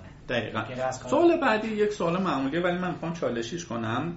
این هستش که ایشون یعنی شما در دنیای حاضر کدوم زبان رو توصیه می‌کنین؟ سی شارپ برای پروژه های کوچیک و متوسط. چه زبانی برای پروژه های enterprise و بزرگ؟ خب شما من گفتم با چه زبانی حال می‌کنید؟ گفتید سی شارپ یه جورایی فهمیدم که فرادرس روی پلتفرم PHP بله. خب بعد از اون طرف مثلا مطلبم برای یه سری چیزهای تحقیقاتی و اینا می‌خوایم. ما اصلا نفهمیدیم یعنی شما روی کردتون اوپن سورسی کلاس سورسی چیه. الان چند تا کیس من تعریف می‌کنم. شما برای اینا توصیه شخصیتون رو بگید. یه نفر می‌خواد در حوزه موبایل کار کنه چه زبونی. یه نفر در حوزه وب می‌خواد در واقع توسعه دهنده بشه چه زبونی. و یه نفر برای نرم افزارهای دسکتاپ خب اینا چه زبونایی رو شما توصیه می‌کنید؟ آیا بریم پایتون یاد بگیریم با یه تیر چند تا نشون بزنیم؟ جاوا یاد بگیریم با یه تیر چند تا نشون؟ یا نه؟ داره که شما چه من سوالمو خوب آره متوجه شدم. بله. این موضوع اگه شما می‌خواید یه جایی برید استخدام بشید کار کنید. خب اونو از قبل اینو مشخص کردن. نه می‌خواید مثلا فرض کنید که یه کسی از دید حالا scientific بخوام بگم می‌خواید یه کار یه کسی دیگه رو ادامه بدید یا یه کارهایی رو می‌خواید انجام بدید که ابزارهاش به یک زبان دیگری یا یک framework های دیگری وجود دارن. اون وقت تقریبا تصمیم ها مشخصه. مثلا عرض کردم تو حوزه مثلا machine learning خب طبیعیه دیگه. این پایتون یا متلب الگوریتم خیلی قوی درشون پیاده سازی شده. یا مثلا الان خب OpenCV یک library خیلی قوی هست که هم اساسا برای سی و سی پلاس پلاس نوشته شده ولی خب تو سی شارپ و جاوا و همه اینها هم wrapper براش نوشته شده و میشه استفاده کرد. اینجاها مشخصه. منتها بقیهش حقیقتا هر چیزی هر زبانی تقریبا الان رقابت هم سر اینه که بتونن مثلا فرض کنید که الان با مثلا ظهور پدیده مثل زامارین الان این تقریبا امکان ایجاد شده که ما زامارین رو استفاده کنیم به صورت native برای iOS برای اندروید همینطوری که برای Windows Phone داریم با سی شارپ برنامه‌نویسی اونجا هم اینو داشته باشیم. شاید ضعفایی داشته باشه شاید چیز باشه ولی این رقابت هست که یه نفر خودش رو یه زبانی رو تبدیل به یک solution جامع بکنن. خواهد اون طرف کوردووا و آره و دقیقا. خیلی یعنی سر این رقابت هست که یه چیزی که البته در این عرصه جاوا بیشترین موفقیت رو داشته به خاطر اینکه شما می‌دونید که هیچ زبانی حتی سی و سی پلاس پلاس هم که بالاخره پرکاربردترین زبان اصلا در عرصه نرم افزار هستن ولی از نظر تعداد و تنوع device هایی که یک زبان درش اجرا میشه هیچ کدوم به جاوا نمی‌رسن. هیچ کدوم. ولی من فکر می‌کنم در حوزه موبایل این رو از صدقه سر گوگل داره جاوا که اندروید قبل از اون قبل از اندروید. شما الان یه سری پرینترها دارید تلویزیون دارید چه می‌دونم دستگاه ATM دارید. اینا اکثرا در واقع میشه گفت تقریبا همشون جاوا هستن. البته در ایران یه ذره این میگم فرق می‌کنه. شما ای های ایرانی ویندوزن بله. خب فرق می‌کنه یه ذره سیستم. ولی موضوع اینه که ما هیچ زبانی به جاوا تنوع نداره. اینو دیگه رسونده خودش رو اونجا. ولی این به معنی این نیست که همه برن سراغ جاوا. واقعیت اینه که نمیشه گفت که با انتخاب مثلا یه زبانی برد صد درصدی حتما ماله هر زبانی و هر تکنولوژی مجموعه ای از ضعف ها و نقاط قوت رو داره. ولی اگر می‌خواید در واقع یه کاری رو از نو شروع کنید از اول شروع کنید چه می‌دونم یه اپی نوشته بشه یه چیزی نوشته بشه به نظر من یه آمارگیری از اپ های مشابه نه اینکه کاربرد مشابه داشته باشه برای اون پلتفرم مشابه. یه آمارگیری از اینها بهترین راهه. یعنی طبیعیه. شما می‌خواید برای اندروید برنامه بنویسید. من خودم میگم خب بریم سراغ جاوا. مشخصه. یعنی راه حلی غیر از این میشه داشت. با خیلی از زبانهای برنامه نویسی میشه برای اندروید برنامه نوشت. اما واقعیت اینه که شما این راه راحت تره راه کم خطرتری کم ریسک support ش شاید بیشتر باشه. community قوی تری دارید مثلا یکی از دلایلی که اکثرا میرن سراغ یه framework خاص خیلی وقتا همون community قویه. وردپرس یکی از بزرگترین سرمایه هاش community قویه. نه الان مقایسه کنید گوگل پلاس رو با فیسبوک مقایسه بکنید user خودش خیلی ارزش داره. شاید گوگل پلاس ده برابر بهترم باشه امکاناتش از فیسبوک. خب؟ ولی چرا کار برای مثلا البته الان نمی‌دونم خیلی وقت رصد نکردم دیگه اینو ولی خب دقیقا دو سال پیش اینطوری بود که واقعا گوگل پلاس کم آورد. حداقل اون موقع که اینطوری در مقابل فیسبوک کم آورد. سرمایه اصلی فیسبوک هم کد نویسیش نیست. چه می‌دونم این امکانات یکی دو میلیارد کاربریه که فقط اون کار و وردپرس هم همینطوریه. و هر فریم ورک قوی هم همینطوریه. اندروید هم اونایی که با جاوا برنامه می نویسن خود اون هم سرمایه است که جذب کنه افراد دیگر رو هم برای شما نقطه اتکا هست. من فکر می‌کنم که یه ذره سوال سختیه این نمیشه جواب و سلیقه‌ایه. و سلیقه‌ایه و به نظر من چیز زیادی از دست نمیده. یه وقتایی هم از یه راهی انتخاب می‌کنیم. مثلا خب نهایتش یه ذره ترافیکش بیشتر. الان از چه می‌دونم غرب به شرق تهران یا برعکس بخوایم حرکت بکنیم حالا مثلا دو تا سه تا اتوبان هست. نیایش و همت و بعد رسالت و اینها. خب خیلی وقت آدم میمونه بین اینا کدومش رو انتخاب کنم بعضی وقتا همه اینا قرمزه. بعضی وقتا یکیش یه ذره نارنجی دوتاش قرمزه. اینجاها انتخاب بالاخره یکیش باید انتخاب کرد. ولی وسطش می‌بینید از انتخابم شاید آدم پشیمون شده. ولی دیگه خب اومدیم دیگه. نصف بیشتر من مثلا یه مثال از دنیای واقعی از خودم بزنم. ما اون زمانی که سکان خواستیم شروع کنیم به نوشتن یک شرکت هاستینگ بود که باهاش کار می‌کردیم. بعد خیلی ازش راضی بودیم. حالا من اسم نمی‌برم چون قهر کردیم با هم. یه با خدا نکر لطمه بهشون نخوره. انقدر من عاشق این شرکت بودم که گفتم آقا من می‌خوام اون زمانم جاوا کار می‌کردم. می‌خوام این سایت super dynamic بشه.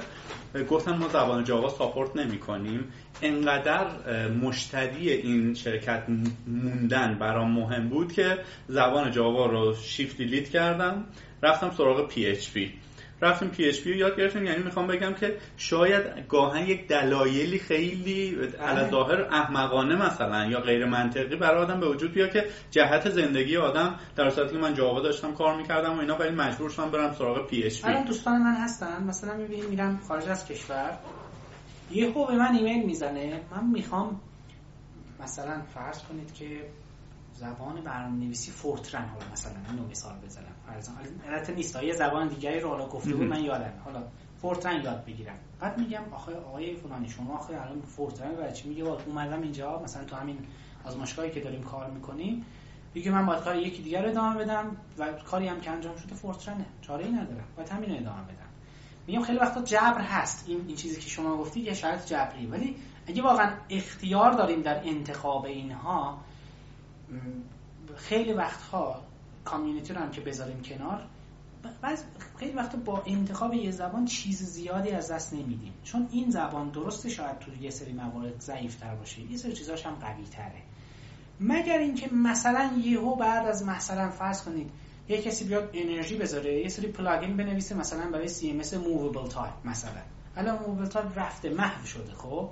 بعد شما بیاد بگید که این باخت باخته دیگه بله. شاید مثلا یه ذره مثلا بیشتر نگاه می‌کرده اینو انتخاب نمی‌کرده. شاید هم نه. از, از شانس بد بود. اصلا این خیلی هم خوب بوده و این سرمایه گذاری کرده. اصلا کل شرکتش برای Movable Type شکل گرفته که plugin نویسی کنن. چه می‌دونم این سری محصولات نرم افزاری ارائه بده بعد این از بین میره. بعد کل business اصلا داغون میشه. خب یه همچین اتفاقایی هم میفته ولی من همچین چیزایی رو خیلی شانسش رو کم می‌دونم به ویژه در انتخاب زبان در انتخاب CMS و framework و اینا شاید. در انتخاب زبان عرض کردم فرکانس خیلی پایینی داره. حالا بهتر اینجوری بگم. یه مثلا نیمه عمر پایینی داره بالایی داره چیزها. یعنی شما یه دهه باید طول می‌کشه یه زبان هست بشه. و اگر یه شرکتی یک شخصی حواس جمعی لازم رو داشته باشه می‌بینه خب حالا سهم سی شارپ داره کم میشه. خب ما سویچ می‌کنیم روی یه زبان دیگه روی framework دیگری که به نظر می‌رسه بهتره. و مطالعه خیلی چیز مهمی حتما توصیه می‌کنم. متاسفانه خیلی از افراد اونقدر سرگرم بعضی چیزهای technical صرفا میشن.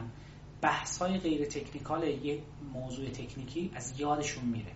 مثلا فرض کنید که همین که اصلا رصد کنیم این زبان ها دارن به کدوم سمت میرن کی داره کدوم چی رو می‌خره. مثلا خریداری در واقع خود اون تکنولوژی های جاوا و اون در واقع چیز جاوا توسط اوراکل و انتقالش به اوراکل خیلی شاید فکر می‌کنم اثر مثبت زیادی گذاشته روش. نمی‌دونم شما با من هم عقیده خب وقتی شرکت قول خب، میاد مهر تایید روی زبون می‌زنه بله. خب این اثر می‌ذاره. یه زمانایی هست که اینا اینا باید رصد بشن. شاید یه چیزیه که بعضی وقتا حتی مثلا خبره چه می‌دونم خریداری مثلا لیندا توسط لینکدین و لینکدین توسط مایکروسافت این یه خبریه. این توش یه محتوایی داره که خیلی وقتا یه چیزهایی رو می‌تونه ایجاد بکنه که ما از همین الان باید براش برنامه ریزی بکنیم. به خاطر این up موندن از نظر اخباری که بیرون هستن این هم موضوع مهمیه. این خیلی کمک می‌کنه که ما توی اون لحظه درست تصمیم حداقل نزدیک به درست رو بتونیم بگیریم. من بنده اعتقاد دارم هنوز قولای فناوری سیلیکون ولی نمی‌دونن در برابر مایکروسافت چه باخت عظیمی دادن. الان همه داغن. لیندا ما شوخی نداریم. سایت آموزشی حالا درست نفتایی بهش وارده ولی واقعا لایبرری قوی داره. بله. لینکد این هم که یک شبکه اجتماعی فاخره یعنی توش خاله بازی اتفاق نمیفته آدما میان ای کار می‌کنن. خب اینا رو مایکروسافت خرید. باز یه مدیر عامل جوون آمده از نمیترسه permission full بهش دادن میگن تو برو. چون حسن نیت هم نشون داده دیگه. بله. حرکاتی که زده خوب از آب در اومده. بله. خرید اینو خرید اونو اینها.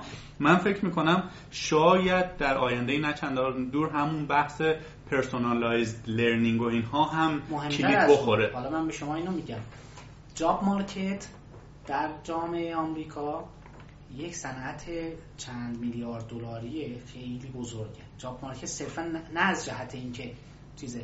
صنعت در واقع hiring شما الان همین الانش تو ایران یکی از مشکلات همینه. دنبال سه نفر برنامه نویس جاوای خیلی حرفه‌ای full stack هستید به قول خودتون.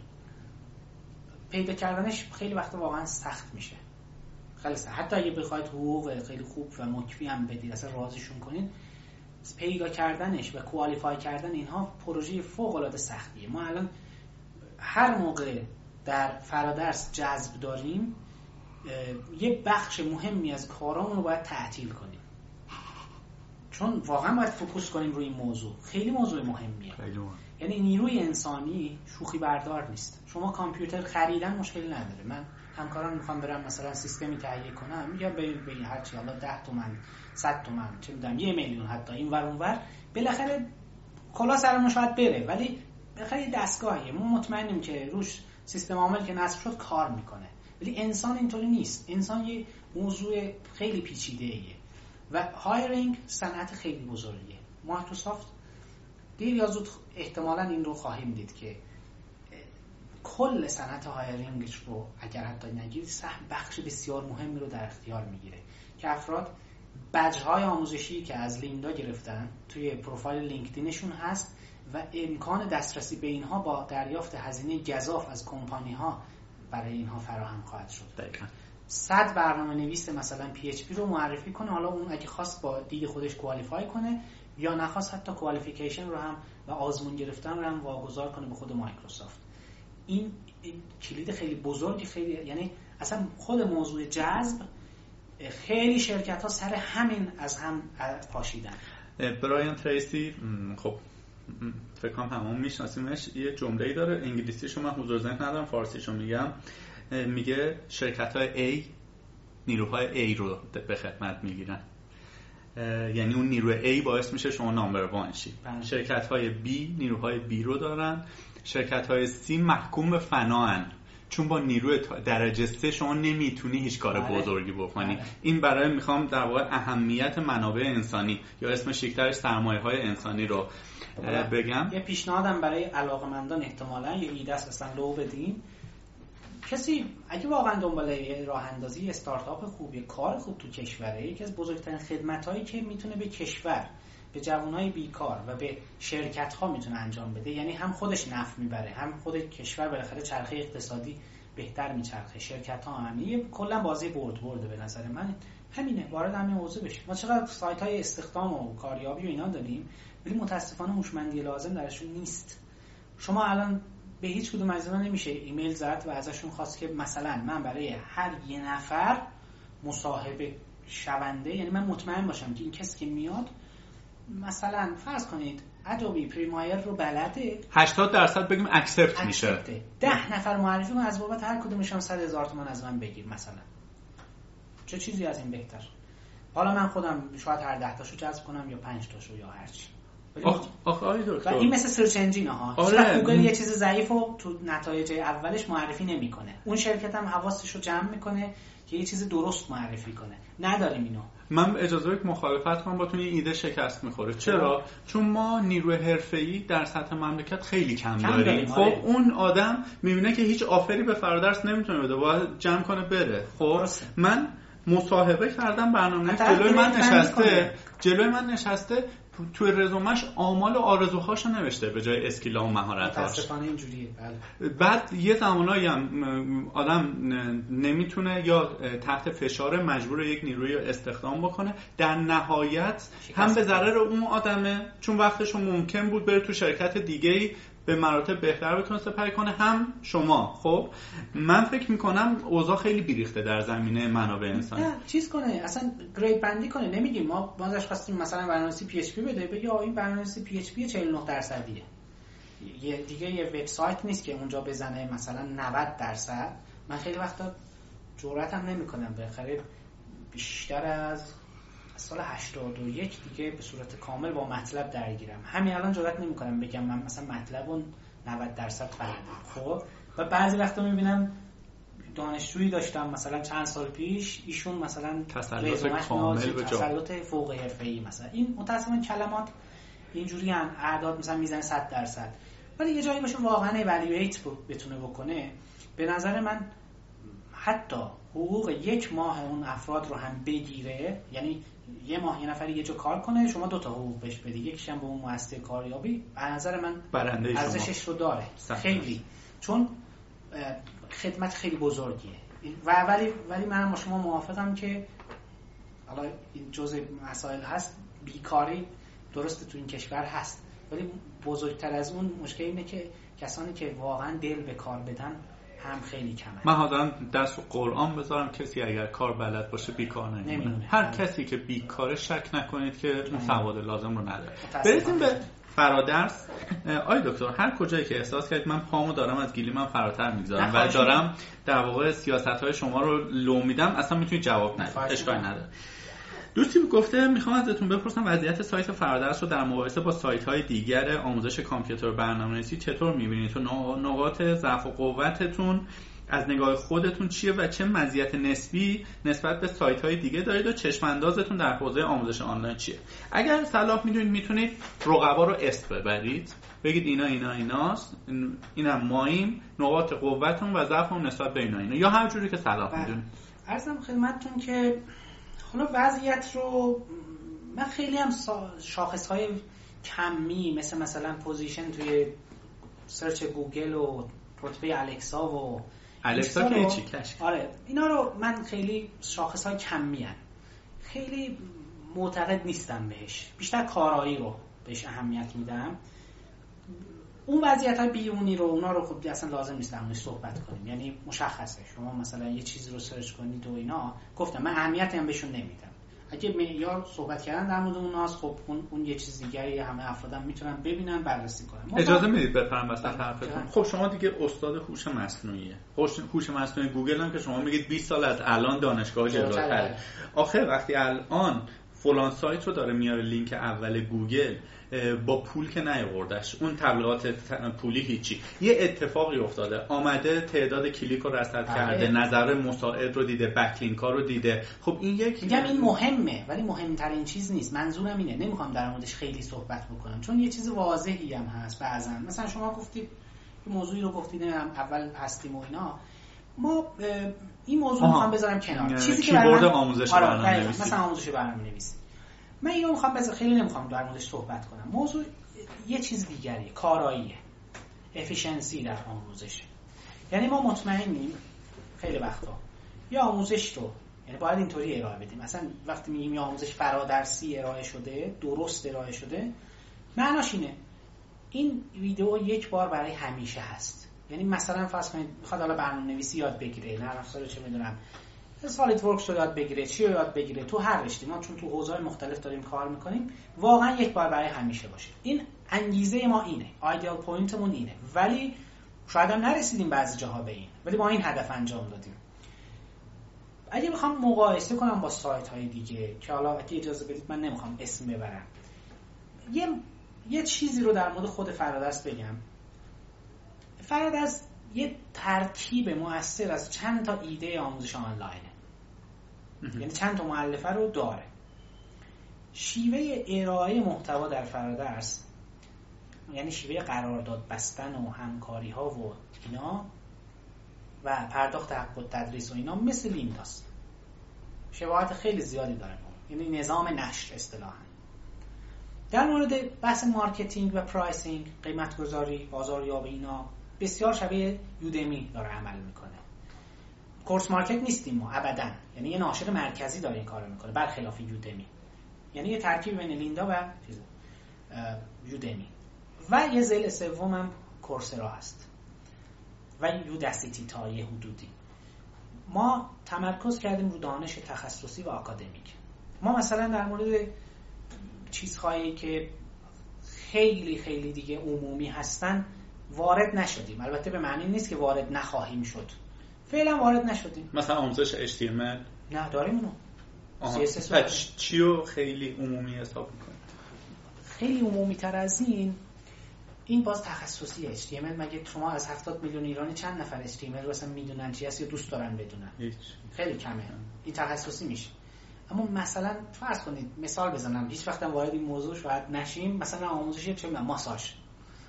خب خب مثلا خب نمی‌خوایم چه می‌دونم این این خیلی دیگه عمومیه. یعنی شما توی میدون شلوغ از تهران وایسی به هر کسی بگید این کلمه رو می‌دونه یعنی چی. خب شاید مثلا اصول نگارش فارسی مثلا خب نصف جمعیت اینو شاید بدونن. من این رو یعنی یه مرزی برای خودمون گذاشتیم. اصلا از ابتدایی که بحثای آموزش هوش مصنوعی بود.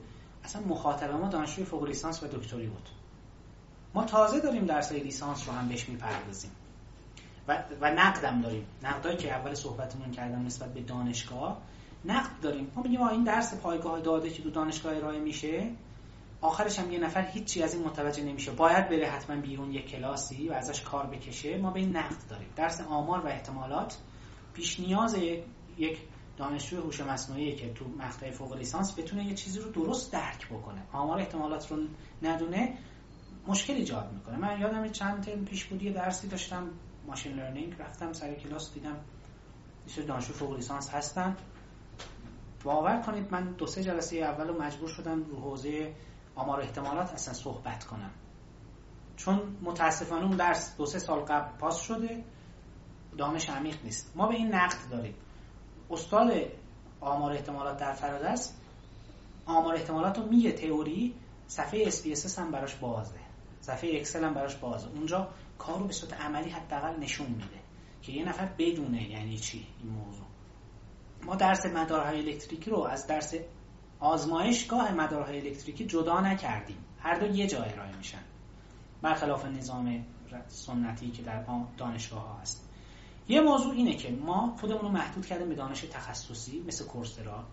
مثل یودمی کورس به کورس رفتیم جلو و تا جایی که امکان داره ارزان. یه چیزی که جالبه بگم بهتون ما پروژه تجاری تعارف هم نداریم. بالاخره ما یک مبلغ می‌گیریم و یه خدماتی ارائه میدیم و اینا. ولی به این تجاری شدن خیلی وقتا من میگم تن دادیم.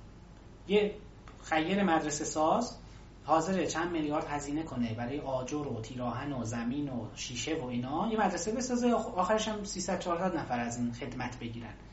شما ولی می‌دونید دیگه با هزینه احداث یه مدرسه در تهران چند ساعت ویدیو آموزشی میشه ساخت؟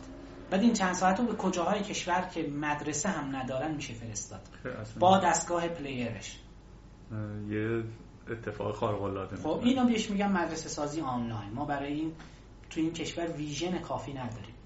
اون خیر مدرسه ساز. خیلی هم آدم محترمی خوبیه ولی متاسفانه ویژن ها محدودن به یه موقعیت جغرافیایی یه یک زمان خاص. ما می‌تونیم آموزش رو بلا مکان و بلا زمان کنیم. نمی کنیم این کار رو. تأکیدمون اینه که آموزش باید ارزان باشه. درست هزینه هم می‌گیریم ولی این هزینه هزینه اینه که ما یه یه هزار تومن می‌گیریم اینو صرف تولید یه آموزش دیگه می‌کنیم. انتفاق هدف نداره. یه کلمه بد چیزی که فدا شده در ایران کلمه غیر انتفاعی رو متاسفانه در ایران خیلی خرابش بله. کردن. non-profit organization یا سازمان ناسودبر که حالا همون سازمان غیر انتفاعی سازمانیه که به فکر انتفاع مادی هست اما به فکر انباشت سرمایه نیست. معناش این نیست که درآمد نداره. درآمد داره. حقوق کارمنداشو میده هر چی‌مون صرف توسعه خود کار میشه. شاید ویکیپدیا فردا هزینه بگیره. donation می‌کنه. افراد بالاخره پول می‌گیره. بالاخره دونیت می‌کنن یه سری از افراد. شاید هزینه هم بگیره. از این سری آدم از این سری کشورها از هزینه هم بگیره. ولی ماهیت غیر انتفاعی خودش حالا بگیم ناسود بر خودش رو از دست نمیده و هر هزینه هم بگیره صرف توسعه خودش می‌کنه. یک سوال. من میام آموزش جاوا شما رو می‌خرم. خب. به یک مبلغی. اگر این رو برم نشرش بدم. رو فلش به دوستم بدم و اینا. این رو شما چجوری باش برخورد می‌کنید؟ چون من فکر می‌کنم خب ما قانون کپی رایت اونقدر پررنگ نیست. شما نمی‌تونید رصد کنید ببینید چقدر ازتون کسر به این شکل شده و پیگیریش هم اصلا میگید نه شیر شده طور نه دیدار عرب نخواستیم. یعنی اینقدر ممکنه هزینه وکیل بله. بخواید بکنید تا اینا اصلا دستتون به جای نرسه. الان با این قضیه چجوری دارید کنار موضوع داریم ما. اینا اگر تو اسکیل خانواده و دایره محدود دوستانه. ما ترجیح دادیم اینو پیگیری نکنیم. خب. دلیلش هم اینه که فکر می‌کنیم که نمیشه. یعنی می‌تونستیم ما قفل بذاریم از این کارا بکنیم. چه یه بخش از اینو بذاریم روی سایت. از یه همچین کارهایی می‌تونستیم. یعنی مطمئن باشید که این توانایی فنی لازم اینجا وجود داشته. خب. این کار انجام ندادیم. هم به خاطر اینکه user experience رو خراب می‌کنه. ما به خاطر یه عده کمی که چرا میگم کمه الان خواهم گفت. یه عده کم که کپی رایت رو رعایت نمی‌کنن در مورد آموزش های فرادرس به خاطر این یه عده کم نمی‌تونیم یه عده زیادی رو جلوشون سنگ بندازیم. شما نمی‌تونید دست و پای یه نفر رو ببندید بعد بهش بگید چه انسان شریفیه اصلا هیچ خلافی نمی‌کنه دزدی نمی‌کنه. قفل گذاشتن هم همین خب و خیلی وقتا همین هیچ قفلی هم غیر قابل شکستن نیست. از نظر من اینه. یعنی میشه کرک کرد. دوره دوستی چیزی رو گذاشتی توی وب قیدش رو بزن. خب. قفل گذاشتید خیلی وقتا این در کشور ما توجیه میشه برای شکسته شدن. و خیلی با افتخارم اینو اعلام می‌کنن. خواستیم زحمت اون دوستانم کم بشه. بعد و معتقدیم. هزینه رو وقتی آوردیم پایین. چرا پایین؟ چقدر پایینه؟ خیلی از آموزش های ما حالا شاید بین این شنوندگان بالاخره افرادی باشن که با ISP ها در ارتباطن شاغلن یا مدیر این بخشایی هستن. خیلی از ISP های ما درآمدشون از ناحیه فروش آموزش های فرادرس از خود فرادرس بیشتره چطور؟ دانلود آموزش. هزینهش میشه چهل هزار تومن خود آموزش 20 هزار تومنه مثلا. ترافیک فوق العاده گرانه در ایران. حالا نمی‌دونم. یا ترافیک گرانه یا آموزش فرادرس ارزانه. نمی‌دونم کدومشه. ولی این به این وضعیت به این صورت است. ما خیلی تا جایی که می‌تونستیم آوردیم پایین. چون می‌دونیم که به خصوص نسل اول مخاطبین فرادرس دانشجویان فوق لیسانس و دکتری بودن. یک کسی که داره فوق لیسانس می‌کنه حداقل 25 سال سن داره. این شخص به احتمال زیاد خرجش خودش باید بده. ما بسته آموزشی برای چه می‌دونم دبستان یا دوره راهنمایی ارائه نکردیم که خانواده ساپورت کنه و بعد بگیم 200 هزار تومن. 500 هزار تومن مثلا درس هندسه. خب؟ وارد بلک مارکت و اینا نشدیم به این صورت که هر قیمتی بذاریم بالاخره حالا بگن آینده بچه است بریم این هزینه رو بکنیم. و به خاطر این خودمون همین روزا رو چون گذروندیم می‌دونیم که این ور ماه تا اون ور ماه یه دانشجو احتمالا چه جوری داره میره جلو. ولی بالاخره چرخی مجموعه باید به چرخی یه جایی یه موازنه یه تریدافی رو برقرار کردیم یه هزینه رو بهش رسیدیم. فکر می‌کنیم پایین تر از این دیگه در واقع نمی‌شد. نمی‌شد. از این پایین تر می‌شد همونجا باز دوباره باید ایستاده بودیم. این هزینه پایینه. کیفیت تا جایی که می‌تونستیم بردیم بالا. این دوتا وقتی درست باشه مخاطب زنگ می‌زنه میگه من همسرم می‌خواد از این آموزش استفاده کنه ما چقدر باید پرداخت کنیم؟ این ارزشمنده. شعارم نمیدم اتفاقا مشکلات بنیاد تو این کشور از اینجا داره ایجاد میشه که این نوع فرهنگی رو کم داریم تو کشورمون. من اینو میشنوم خوشحال میشم. همه 55 هزار نفرم کپی کرده باشن. این یه نفر به این دانش رسیده باشه نه دیگه. این رو نباید کپی کرد. این این برای من ارزشمند و به خاطر همین خیلی هم هستن. یه نفر دو نفر نیست. خیلی هستن رایت می‌کنن. یه هم می‌بینید که مثلا یه کلاسی هم جمع میشن. سی نفرن هر سی تاشون یه آموزش رو مثلا تهیه می‌کنن. این خوبه. خیلی ارزشمنده. اینطوری نیست یکی بگیره رو فلش منتقل هستن این کارا رو می‌کنن ها. خب بعید هم هستم گرفته خونده میگه من نمی‌دونم این آموزش رسیده دست من منم دیدم خیلی خوبه حیفه من این چقدر باید چیز کنم حلال بشه. حالا بحث شرعی و اخلاقیش رو بذاریم کنار میگه مثلا من راضی نیستم حالا هر چیزی. می‌خوام اینو بگم که مثلا سریال شهرزاد یه تجربه خوبی بود برای این کشور که بعد دانلود برای اولین بار میذاشتن یه سریالی رو فکر می‌کنم چون نبود قبل از حداقل من نمی‌دونستم.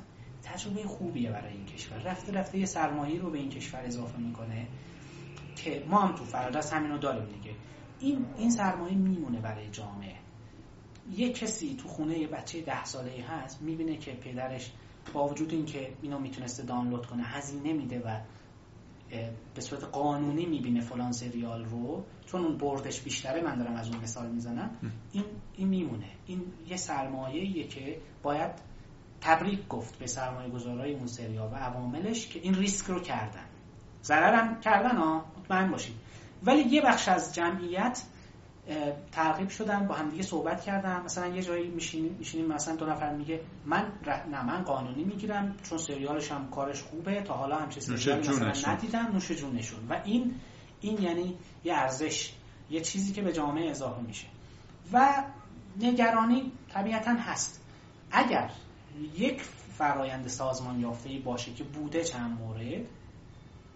ما چون ناشر دیجیتال هستیم تحت حمایت وزارت ارشاد خودمون که حالا به واسطه بحث‌های حقوقی میریم پیگیری می‌کنیم از پلیس فتا و این مسائل یه دونه هم رونوشت به اون دوستان ارسال می‌کنیم و اون دوستان بیشتر از ما و چون معتقدن که این باید اصلاح بشه. خودشون موظف می‌دونن. وزارت ارشاد هم مستقلا خیلی جدیتر از ما این موضوعات رو پیگیری می‌کنه. و خب خیلی سریع. کسی رو وبسایتش گذاشته باشه.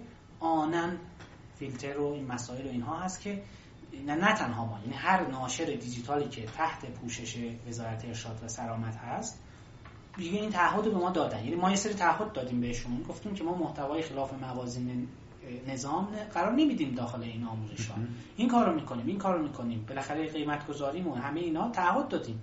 و اونا هم در قبال تعهد ما حمایت می‌کنن از ما. یکی از ابعاد حمایتیشون همین موضوع هست. حالا ما در بازار فیزیکی هم حضور داریم. بعضی از آموزشامون هست. ناشرینی هستن در بازار فیزیکی هستن به صورت سنتی. اونا هم تحت حمایت هستن و کسی نمی‌تونه یه مغازه داره یه حوالا بگه بذار اینو کپی کنم و اینا. و ما می‌بینیم که خیلی سفت و سخت این موضوع رو گرفتن و این جای تبریک داره به مسئول بند مایندست هم خب یه ذره فرق داشت ولی این چیزی که به من گفتید که طرف زنگ می‌زنه میگه چه کار کنم حلال و اینا یه کوچولو خوشحال شدم یه کوچولو که نه خیلی خوشحال شدم که یواش یواش داره این اتفاقات میفته سوال بعدی که باز مرتبط با فرادرس اینه که گفتن چرا آقای دکتر تو سایتشون بخشی برای ترجمه و کپشن گذاری آموزش های برتر مثل سایت های کورس ارا و بله. اینها اختصاص نمی‌دید. یعنی به جایی که آموزش تولید بکنیم همونا رو زیرنویس بگذاریم. خود ترجمه یه ژانر سختیه فوق العاده سخته. و ما در زمینه آموزش چند تا چیز در ایران مشکلات بزرگی رو داریم. یکیش ریاضیاته یکیش زبان خارجی یکیش هم برنامه نویسی هم هم از یه جنسن ها ما مترجم خوب نداریم. بعد از اون باید یا بگیم narrator بیاد اینا رو بگه. من دیدم بعضی از آموزش ها هستن به خصوص تو بازار فیزیکی خیلی بیشتر اینا. ببینید دادن به این narrator حرفه‌ای به گوینده حرفه‌ای یا صدا سیما آوردن. بعد این شخص کلمات رو اشتباه داره میگه. خیلی جالبه. یه بار یه فیلم سینمایی من حتی تو تلویزیون داشتم می‌دیدم. گفت که منصبی دردبار به او دادند. گوینده منصبی در دربار بود. حالا افتاده بوده. اون شخص هم همینجوری اونو خوند. در واقع فقط داره اجرا می‌کنه. حتی اگر یه جای اشتباه هم شده باشه اینو اصلاح نمی‌کنه. حس نداره. نمی‌دونه بالا پایین باید بکنه صحبتش رو که این مفهوم منتقل بشه. باید واقعا یه مدرس این کار بکنه. حالا ما قرار اگه وقت مدرس رو برای نریشن بگیریم خب خودش تدریس کنه با مثالای بومی تدریس کنه. به جای باب بگه علی به جای اسمیت بگه مثلا آرش.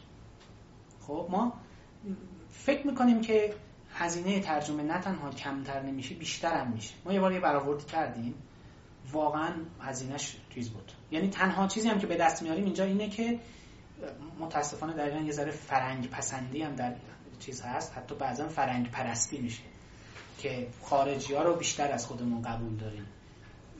تنها حسنش این و یه مقدار کیفیت خیلی جالب مثلا فیلم برداریشون شاید باشه.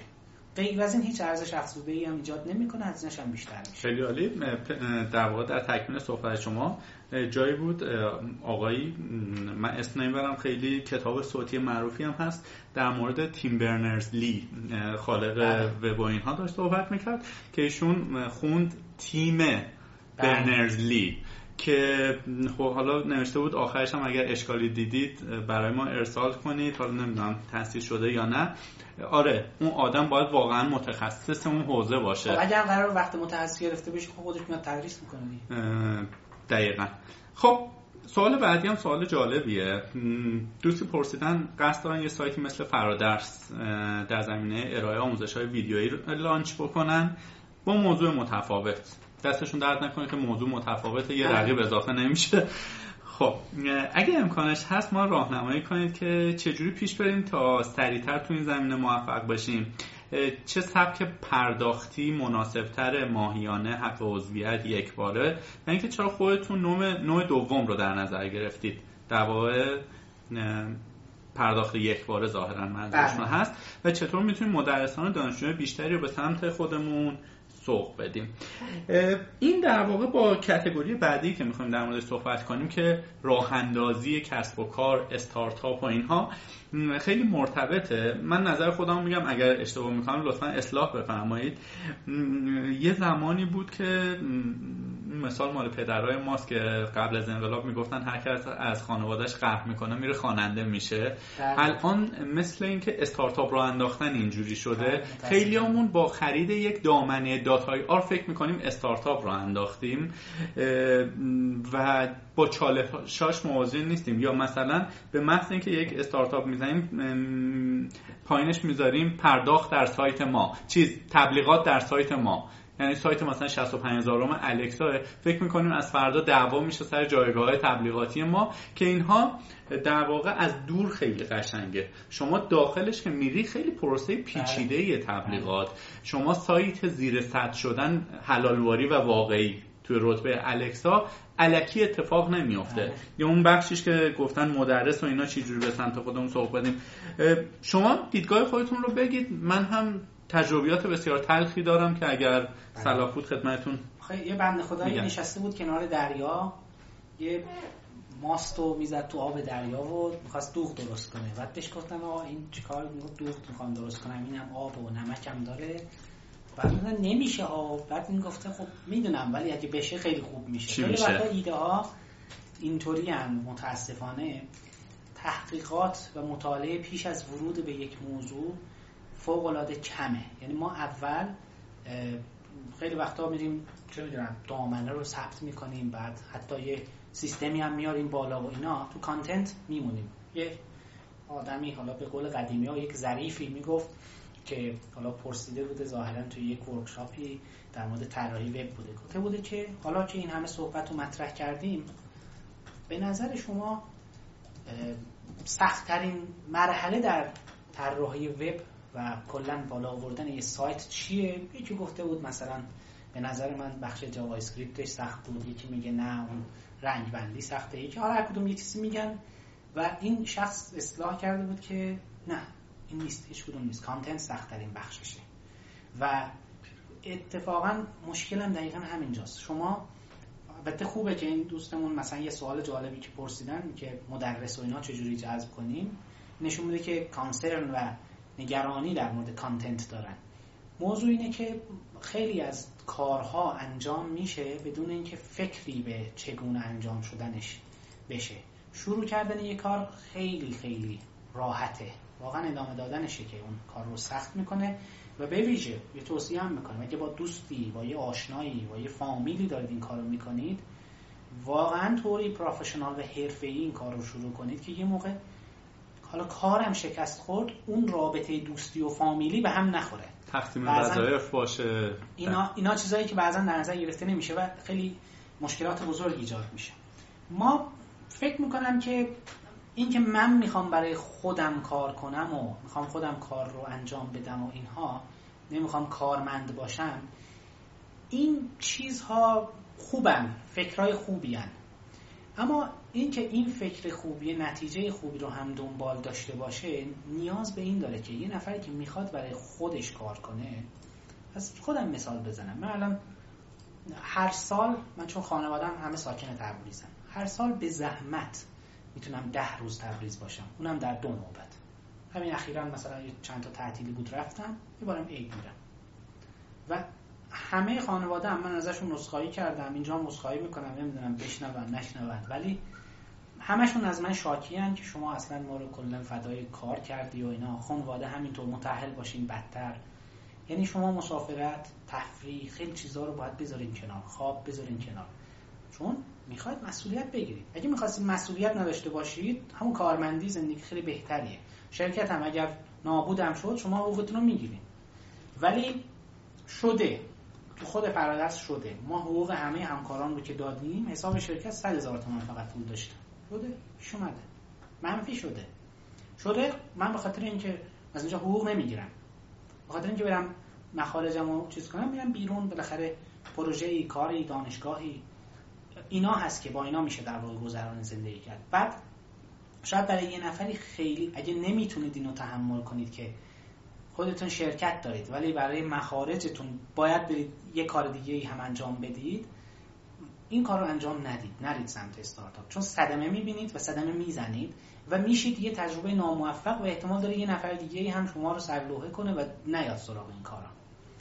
این این یه موضوع خیلی عجیب غریبیه که تب استارتاپ البته الان فروکش کرده یه مقدار. کمتر شد نسبت به دو سه سال قبل فکر می‌کنم. یه ذره اون حالت های هیجانی و اینها نیست. استارتاپ موفق هم زیادن. ولی متاسفانه نمی‌دونم این از کجا میاد و چرا اینطوری هست. خیلی از افراد خودشون رو اصطلاحا اوور استیمیت می‌کنن. توانشون رو بیش از اون چیزی که هست در نظر می‌گیرن. اعتماد به نفس کاذب دارن. تیم تیم رو وقتی میبندن بیش از اندازه ریداندنسی دارن. یعنی سه نفرن سه نفرم عین هم ما یکی از مزایایی که تو فرادرس داشتیم من فوق العاده انسان تکنوکراتی هم خیلی خیلی به مهارت های فنی اهمیت میدم. به مهارت هایی که یه نفر برنامه نویسه فلان چیزو بلده فلان. جنبه های انسانی مدیریتی رو در حد مینیمال در حدی که گذران چیز بشه امور بشه شاید بلدم. تجربه ای هم در حوزه فروشندگی و marketing و اصلا فکر اقتصادی شاید خیلی نداشتم تا مثلا همین 7 سال پیش. یواش یواش شکل گرفته. ولی خب دیگر مؤسس فرادرس آقای دکتر آتشپز برعکس من خیلی انسانی هستن که دانش مدیریتی بالایی دارن. خوش فکرن تو این حوزه خب؟ و مکمل هم مکملیم خیلی وقتا اختلاف نظر هم شاید داریم ولی همینا جالب می‌کنه کار رو. یعنی ما نمیایم رزونیت بکنیم همدیگه رو تقویت کنیم بعد یه اتفاق بیفته بعد کلا نابود بشه. یعنی اگر تیم هم تشکیل بدید باید redundancy نداشته باشه تیمتون. یه سه نفر هر سه هم برنامه نویس PHP هر سه هم Laravel کار حداقل یکیشون چه می‌دونم CodeIgniter کار باشه یه زاویه وجود داشته باشه. چون diversity ه که طبیعت رو هم ساخته. شما الان این همه تنوع ژنتیکیه که زیبا کرده. همه گلا مثل هم بودن خیلی لطف خاصی نداشت. خیلی وقتا من فکر می‌کنم که خیلی انسان های خوشفکر و خوش ایده هم صرفا به خاطر اینکه فقط می‌خوان برای خودشون کار کنن لجبازانه با امکانات محدودی که دارن. یه کارهایی رو شروع می‌کنن سنگای بزرگی بر میدارن که مطمئنا علامت نزدنه و زیرش له میشن. و این یه لاسه برای اون شخص زندگیش شاید اصلا زیر رو میشه. و یه لاسه برای جامعه. چون ما یه نیرویی که می‌تونست بره یه جای دیگه خیلی موثر باشه اونو از دست دادیم. لزومی نداره همه یه مسیر رو برن. من یادم یه زمانی سال 76 که اون تیم رویایی فوتبال ایران بود مثلا رفتن جام جهانی اینا. اینا که یه ذره خوب بود. و تابستون امسال اون سال ما بیشترین ثبت نام رو توی همسایه ها و وامیل داشتیم برای کلاس فوتبال. متاسفانه این نوع چیز الان تب افتاده تو کنکور همه به سمت رشته پزشکی. یه زمانی دوران ما رشته های مهندسی به ویژه مثلا برق و عمران اینا روی بورس بودن. این جالب نیست. این این رو حداقل جوان ها نباید در واقع خیلی راحت با این مغناطیس عمومی که وجود داره همراستا بشن. بعد فقط مسیر رو بریم که اکثریت دارن میرن جلو. این درست نیست. مشکل اونجا ایجاد میشه که همه با هم یه مسیر غلط رو میرن. اونقدر اشباهش می‌کنن که همه هم با هم دیگه می‌خونن زمین. و ارزش کارها از بین میره. به نظر می‌رسه که باید تنها موضوعی هم که داریم بازم برگردیم نظام آموزشی. ما ابدا در اون دوازده سال تحصیلی که به صورت عمومی همه میگذرونن یه نکته در مورد مدیریت روابط انسانی خود کسب و کار اصلا پول. ما همیشه بگیم انشاء علم بهتر است یا ثروت. علم در مقابل ثروت قرار دادیم. در کنارشه. علمه که می‌تونه ثروت درست کنه و ثروته که می‌تونه علم رو درست کنه اینا لازم و ملزومن. مجبور نیستیم که از بینشون یکیشو انتخاب کنیم. شما ببینید 90 درصد ریاضیات دنیا رو این چند تا کشور ساختن. ما ریاضیان خیلی بزرگی داشتیم ولی مال 7 قرن پیشه. انگلستان فرانسه آلمان سوئیس و یه مقدار هم حالا ایرلند. 90 درصد دنیا اختص... چیز ریاضیات دنیا رو این کشورها ساختن. 90 درصد مفاهیم پایه. و این الان کجان اینا البته آمریکا این وسط یه ذره زرنگی کرد از فرصت بعد از جنگ جهانی دوم استفاده کرد. خیلی جذب سرمایه های فکری داشته سرمایه معنوی داشته که الان داره بهره و ثمرش رو هم می‌گیره. منتها علوم پایه مثلا در این کشور اینجوری جدی گرفته نمیشه. آموزش های اساسی جدی گرفته نمیشن. مهارت های علوم انسانی و مهارت های اجتماعی اینها هیچ کدوم به درستی یاد داده نمیشن. همه اینها باعث میشه که افراد توی انتخاباشون هم دقیق نگاه نمی‌کنن. فکر نمی‌کنن که برای ایجاد یک social network ما علاوه بر یک برنامه نویس خوب علاوه بر یک گرافیست خوب به یک مدیر خوب هم احتیاج داریم. به یک جامعه شناس هم احتیاج داریم. به یک سیاست گذار تحلیل بازار بکنیم. ببین الان بازار دنبال چیه؟ بله متاسفانه اینا رو دست کم می‌گیرن برای اینکه متاسفانه مثلا اینا خیلی هاشون تو حوزه علوم انسانی طبقه بندی میشه. و ما تو علوم انسانی کجاییم؟ معلومه. یعنی هر چقدر مهندس های خوب پزشکای خوب شاید داشته باشیم هم شایدیه تو علوم انسانی با وجود استعدادهای خوبی که داریم و می‌تونستیم داشته باشیم خیلی موقعیت جالبی نداریم. و اینا همه به خاطر اینه. اهمیت این چیزا اینجا یه مقدار فکر می‌کنم من تو نوشته بگم یه برنامه هست آقای مدیری داره به اسم دوره همین بله. که توی یه قسمتش فرزند خلبانی که شهید شد دکتر ستاری. دکتر ستاری معاون علمی ریاست جمهوری بله رئیس بنیاد نخبگان و اینا بله. هستن. برید توی شنوندگان عزیزم برن توی آپارات بزنن. در واقع دکتر ستاری در برنامه دوره همین. نیم ساعت چه دقیقه است. چقدر قشنگ در مورد استارتاپ هایشون داره صحبت می‌کنه. در واقع یه جورایی انگار شبیه کتاب پدر پولدار پدر فقیر داره صحبت می‌کنه. میگه که خب ما وقتی در جامعه بزرگ میشیم که پدر من به میگه بهزاد قربونت برم. برو درس تو بخون بری یه جایی برو سربازی بری یه جایی استخدام شی بیمت رو رد بکنن یه حقوق پایه اداره کاری بهت بدن. بعد از سی سالم بازنشست بشی بن خرید برنج بهت بدن سفر مشهد مقدس بهت بدن و اینا. خب من این که روانشناسا میگن شخصیتم تا هفت سالگی 90 درصد شکل می‌گیره. اگر توی چنین بستری بزرگ بشم از من شما نباید انتظار یک کارآفرین شدن داشته باشید. از من نباید انتظار ماکر زور مارک زاکربرگ. شدن داشته باشید. نهایت یه کارمند خوبی میشم قشنگ کیفمو می‌زنم زیر بغلم میرم میام و اینها. یک ذره این قضایی ها ریشه ای تره. یعنی ما بایستی الان اگر تفکر من اصلاح بشه اگر خدا به بچه سالم و صالح بده توی این پلتفرم آموزش پیدا بکنه سی سال بعد نتیجه این رو ما می‌گیریم. پس یک ذره بایستی باز شروع کنیم کار هم باید کار بشه میگم همون که گفتم کلاس فوتبال بله. جوگیری هست. و خیلی وقتا هست که الان همه میگن ظاهرا اینطوریه. تحصیلات تنها راه ظاهرا ممکن برای موفق شدنه. اصلا اینطوری نیست. اصلا یه عده در حد همون واقعا در حد همون دیپلم ولی درست سواد داشته باشن کارشون رو درست انجام بدن. یه کار یاد بگیرن مؤثر باشن. شما واقعا برای یه کسی که یه مثلا آرشگاه مردانه داره لازمه تحصیلات از بهداشت مو و اینها بدونه که حواسش به مثلا موی مشتری باشه که یه هینتی هم بده بهش شاید. این حد لازم بیشتر از این لازم نیست. این به نظر من یه مقدار از طرف خانواده ها هم یعنی واقعا اصلاح بشه و حرف شما رو من تایید می‌کنم. متاسفانه انگار ما هممون باید کپی هم باشیم. بچه ها رو می‌بینیم با هم مقایسه می‌کنن ببین فلانی چجوری درس می‌خونه این ببین این کارو کرد. اصلا نباید اینطوری باشه. یعنی به نظر من یکی یه سری یه سری از یه, یه بنری اخیرا توی حالا شبکه های اجتماعی من دیدم پست شده و گفت فصل امتحانات و اینا کنار بچه هاتون باشین حمایتشون کنین. در نظر داشته باشید که این یه درصد خیلی کمی از اینها قرار مهندس یا پزشک بشن. بین اینا یه آرتیست خیلی خوب هست که اصلا نیاز نداره بدون ریاضیات یعنی چی. بین اینها یک شاعر مثلا شاعر هست که اصلا نیاز نداره از فیزیک چیزی بدونه. و و اینا رو نوشته بود. گفته بود پس اینو حواستون بهش باشه. ما متاسفانه همه رو کلونایز می‌کنیم. یه کاری می‌کنیم که همه مثل هم باشن و اصلا مو نزنن با هم دیگه. این این چیز درستی نیست و آخرش میشه همین. یهو می‌بینید که میرید مثلا توی مجموعه می‌بینید که 50 تا دانشجوی فوق لیسانس پذیرش شده. این درست نیست. اصلا درست نیست. این مازاره بر اون چیزی است که ما واقعا لازم داریم.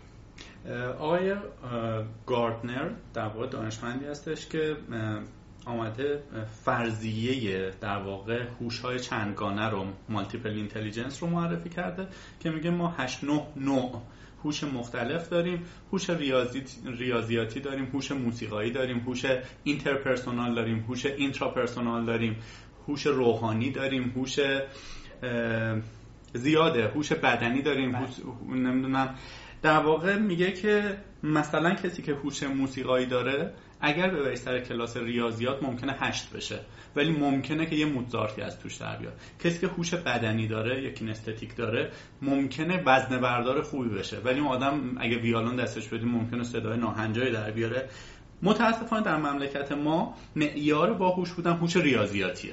یعنی اگر شما دانشگاه شریف رفتی یا اگر مثل آقای دکتر رفتی خواجه نصیر آدم باهوشی هستی. ولی اگر تونستی که چه می‌دونم یه کار عجیب غریب یه کار جالب بکنی یک نقاشی یک شعر زیبا بنویسی یا یک پستی تو تلگرام بذاری که مثلا چند هزار کی چند کی مثلا دیده بشه تو آدم باهوشی نیستی. که این هم باز جا داره چشمامون رو بشوریم و یه جور دیگه این نگاه بکنیم. بله.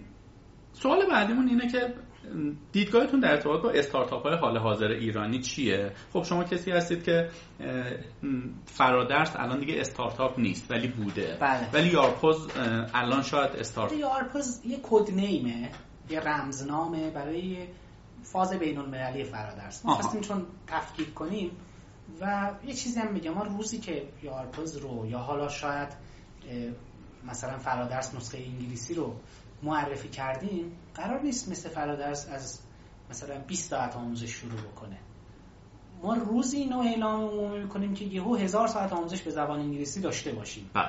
به اون شکل. داریم الان تست می‌کنیم. یعنی کاری که داریم انجام میدیم تست می‌کنیم فیدبک ها رو می‌گیریم. یه سری کارهای دیگه هم انجام دادیم و تاکیدمون روی یارپس روی سورس کد های آماده بوده چیزهایی که اغلب هم وجود ندارن در بیرون یا به این شکل منظم و همه فهم اصطلاحا نوشته نشدن ما بیشتر اونها رو در اختیارشون قرار دادیم. و البته مشغول توسعه یک یکی از چیزهایی که ما کشورمون در این حوزه فقیره خیلی گرفتیم ولی خیلی پس ندادیم به جامعه بین المللی مثلا ما framework ایرانی نمی‌دونم داریم نداریم.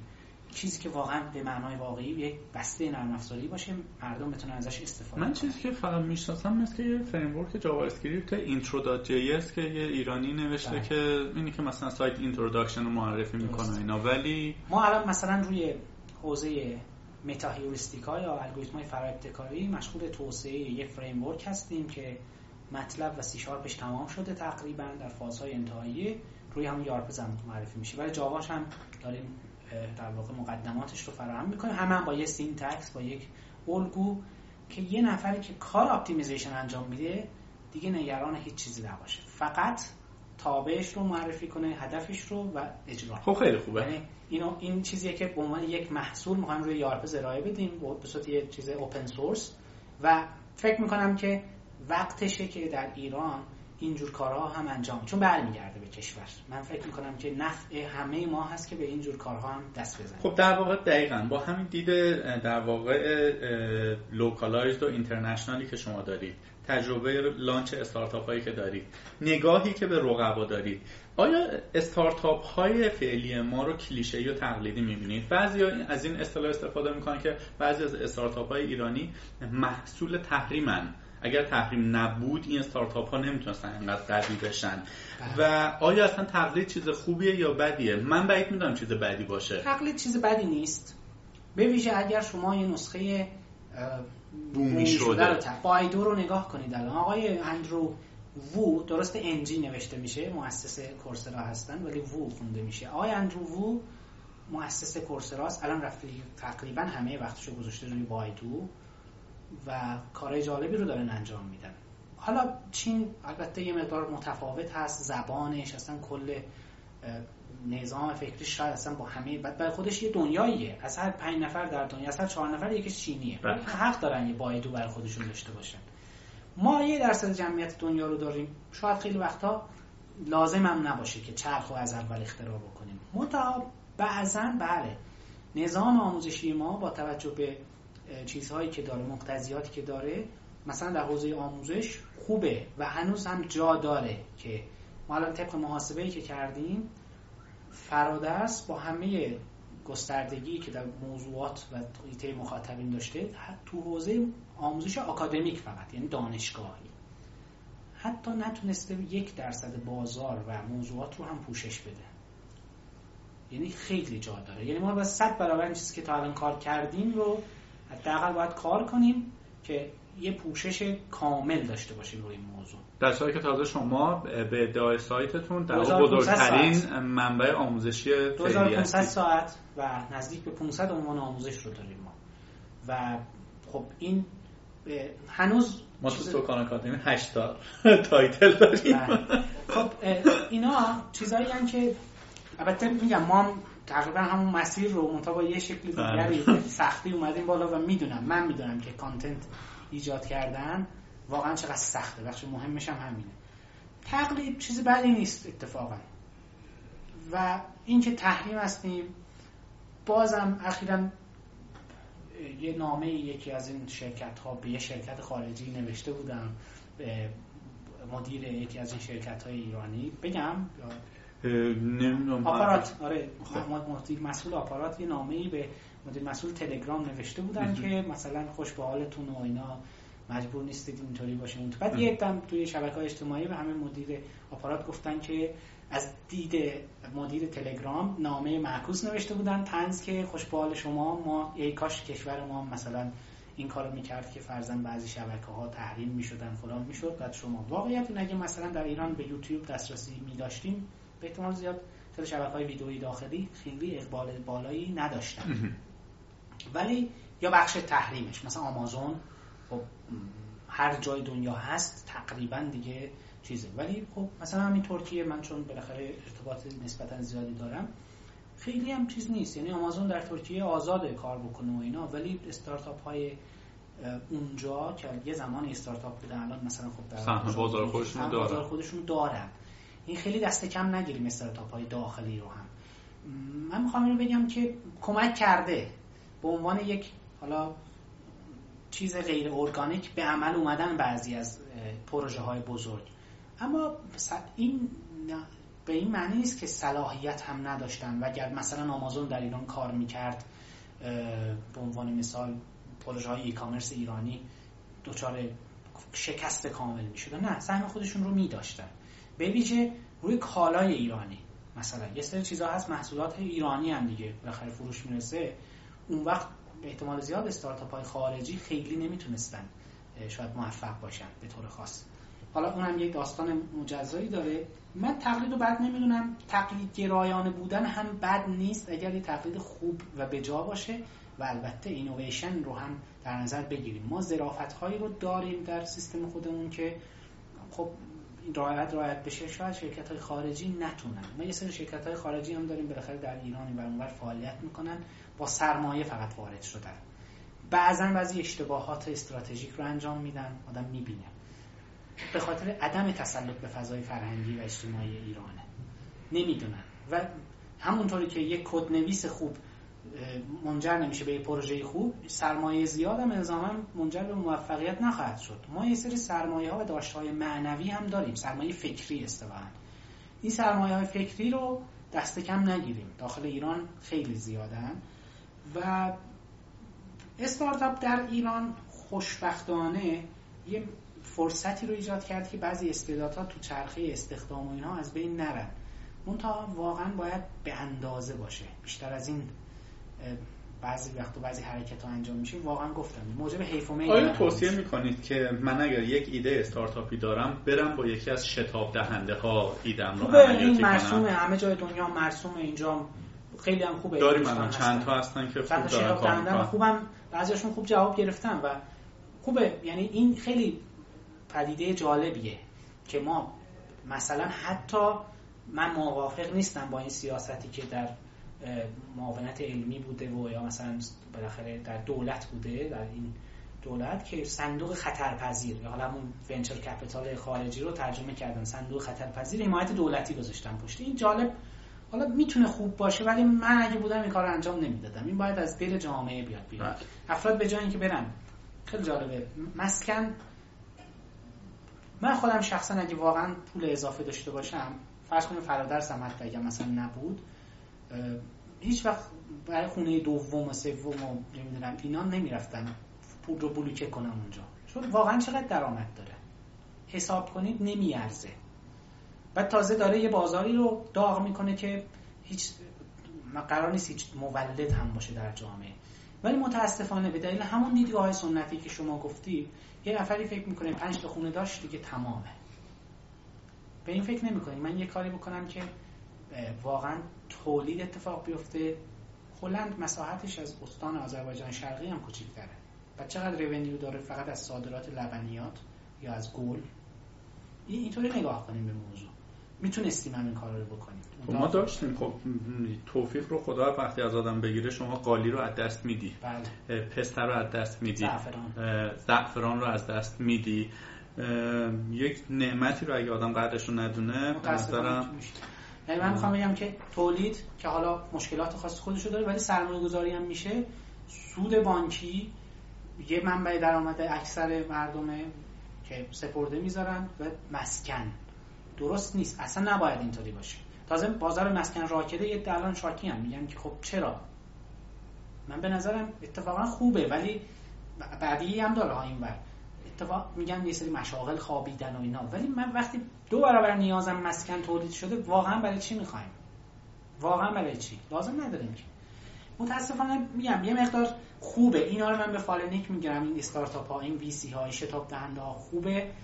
و اگر بتونن سرمایه های شخصی و سرگردان رو بیارن اینجا و به با ایده های درست به نتیجه برسونن خیلی شکوفا میشه. خیلی چیزا در واقع در تکمیل فرمایشتون این سوال هم جواب بدید که ریسک ساختن یه استارتاپ معلوم نیست اصلا می‌گیره یا نه رو قبول کنیم. یا بریم یه جایی یه شرکتی استخدام شیم با حقوق یک یک و 500 دو تومن به عنوان یه برنامه نویس شروع کنیم کار کردن. و چون احتمال داره که قدر کارمون دونسته نشه اگر استارتاپ بگیریم ممکنه که اصلا یه سری مشکلاتی بخوره. یه بار مثلا مثل همین درگاه های پرداخت آنلاینی که داخل ایران داشتیم یه بار مثلا فیلتر بشن و اینها. دو تا روی کرده. یه کار کم ریسک برم برنامه یه حقوق ثابت بگیرم چه پروژه بیا چه نیفتر ما پیچک همون می‌گیرم. یا برم یه استارتاپی که ممکنه یه استارتاپ موفق باشه یه دیجیکالایی از توش در بیاد. موضوع از این قراره که من به نظرم از ریاضی بخوایم نگاه کنیم. ما یه درسی داریم مثل استوکاستیک کنترل اونجا بحث حالا توزیع استوکاستیک دیگه یعنی مثلا کمیت های تصادفی و اینها. توی این درس یکی از مباحثی که داریم و البته اونجایی که گره می‌خوره به بحث کنترل بهینه همچین سیستم ها طوری که با کمترین منبع بهترین نتیجه رو بتونیم بگیریم. استراتژی هایی که ریسک توشون زیاد باشه یعنی یه جور جنون توش داشته باشه اینها معمولا در نهایت سود بیشتری دارن. شما یعنی میانگین بگیرید از این امید ریاضی بهش میگن. از این دوتا رفتار. یه رفتار لو ریسک صفر ریسکش با یک حقوق کم. میانگینش میشه هم حقوق کم دیگه. نهایتا یه شیبی داره هر سال فروردین دولت اعلام می‌کنه. 14 درصد اضافه کنه اونم اضافه میشه. یه رفتار پر ریسک هم داریم که یه سرش زندانه و کمپوت و این مسائل میان. باینریه صفر و یکی. یه سرش هم که حالا مثلا دیگه توفیقات مادیه. و خیلی وقتا میدرنج هم نداره. شما اینو اگر حساب بکنید میانگین و امید ریاضیشو خیلی بهتر از اون با اون حالت قبلیه. و دلیل اینکه مثلا من خودم این چیزی که دارید میگید علمیه. آره میشه ریاضی حساب بکنید. اما معنیش اینه. یه تا قانون داریم مثل قانون اعداد بزرگ. اینو تو فکر کنم مقطع دبیرستان داشتیم تو درس جبر و احتمال. لا اکثرا اونایی که ریاضی خوندم ولی تو آمار هست دیگه.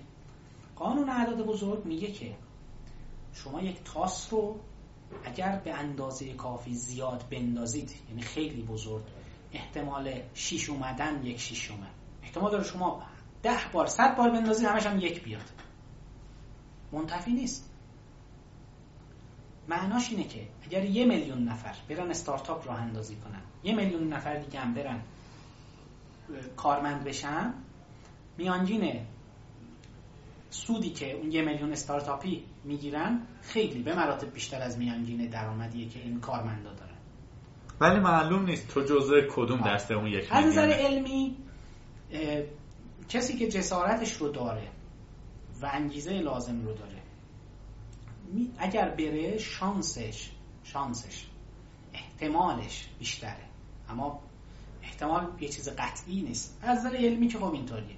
و ما هم ضرب و تقسیم کردیم با آقای دکتر پس من که ایرانم من جای استخدامم نشدم. می‌تونستم هیئت علمی دانشگاهی بشم. نشدم. نرفتم. ماهی چهار پنج تومن راحت بگیری. خیلی بدنام هم شدم بعضا حتی. بعضی ها مثلا می اومدن اون اوایل می‌گفتن شما علم فروشی می‌کنید. نمی‌دونم پا روی شریان علم گذاشتید. بردارید علم در جامعه مثلا جاری و ساری بشه. یه حرفا رو می‌زدن. بدنامی هم حتی شاید داشته که فلانی رفت پول رو ترجیح داد به علم و اینا. دیدی آخرش چی شد. مثلا این حرفا بود. ولی من معتقدم که این مسیر مسیر بهتری حالا هم از نظر مادی و مهمتر از اون از نظر ارزش آفرینی خیلی مهمتر حداقلش اینه که سی نفر جوان اینجا مشغول کارن. و اگر فرار بود به احتمال زیاد شاید اونا بیکار بودن الان. من هر روز صبح میام دفتر می‌بینم همکاران اینجا هستن خیلی خوشحال میشم. یعنی این که این بچه رو اینجا می‌بینم جوانن دارن بخیر فعالیت می‌کنن خیلی خوبه. موضوع بعدی مهمتر از این پنجاه هزار نفر 60 هزار نفر دانشجویی که بیرون آموزش رو گرفتن یه چیزی یاد گرفتن زندگیشون از این رو به شد.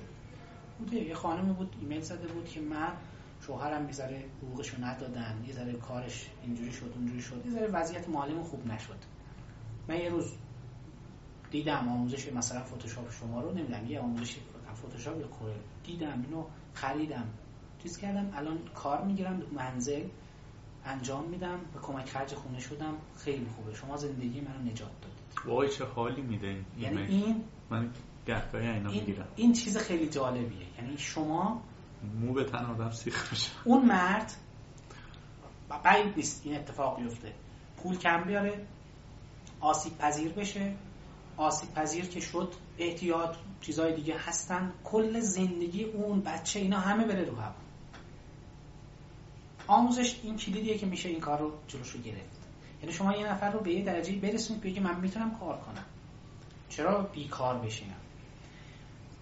ما توی فرادرس این این ارزش آفرینی رو من بیشتر از بیرون دیدم. از نظر مالی هم فکر می‌کنم الان حالا خیلی وضعیت جالب نبوده تا الان. ولی آینده خوبی رو براش متصوریم چون داره میره جلو. یعنی ما اینکه در مجموع حساب کنیم مثلا الان یکی حساب کنه آقا شما روزی 15 ساعت کار می‌کنی 14 ساعت کار می‌کنی حالا من از این طرف آقای دکتر آتشباز اون طرف. حالا ایشون ساکن آمریکا هم هستن. اون انرژی رو تو آمریکا بذارن روی کاری به طور متوسط ما حساب کردیم ده برابر اینجا حقوق دیگه درسته؟ خیلی بهتر می‌تونست باشه وضعیت زندگی خب؟ ولی چرا این کارو نمی‌کنیم؟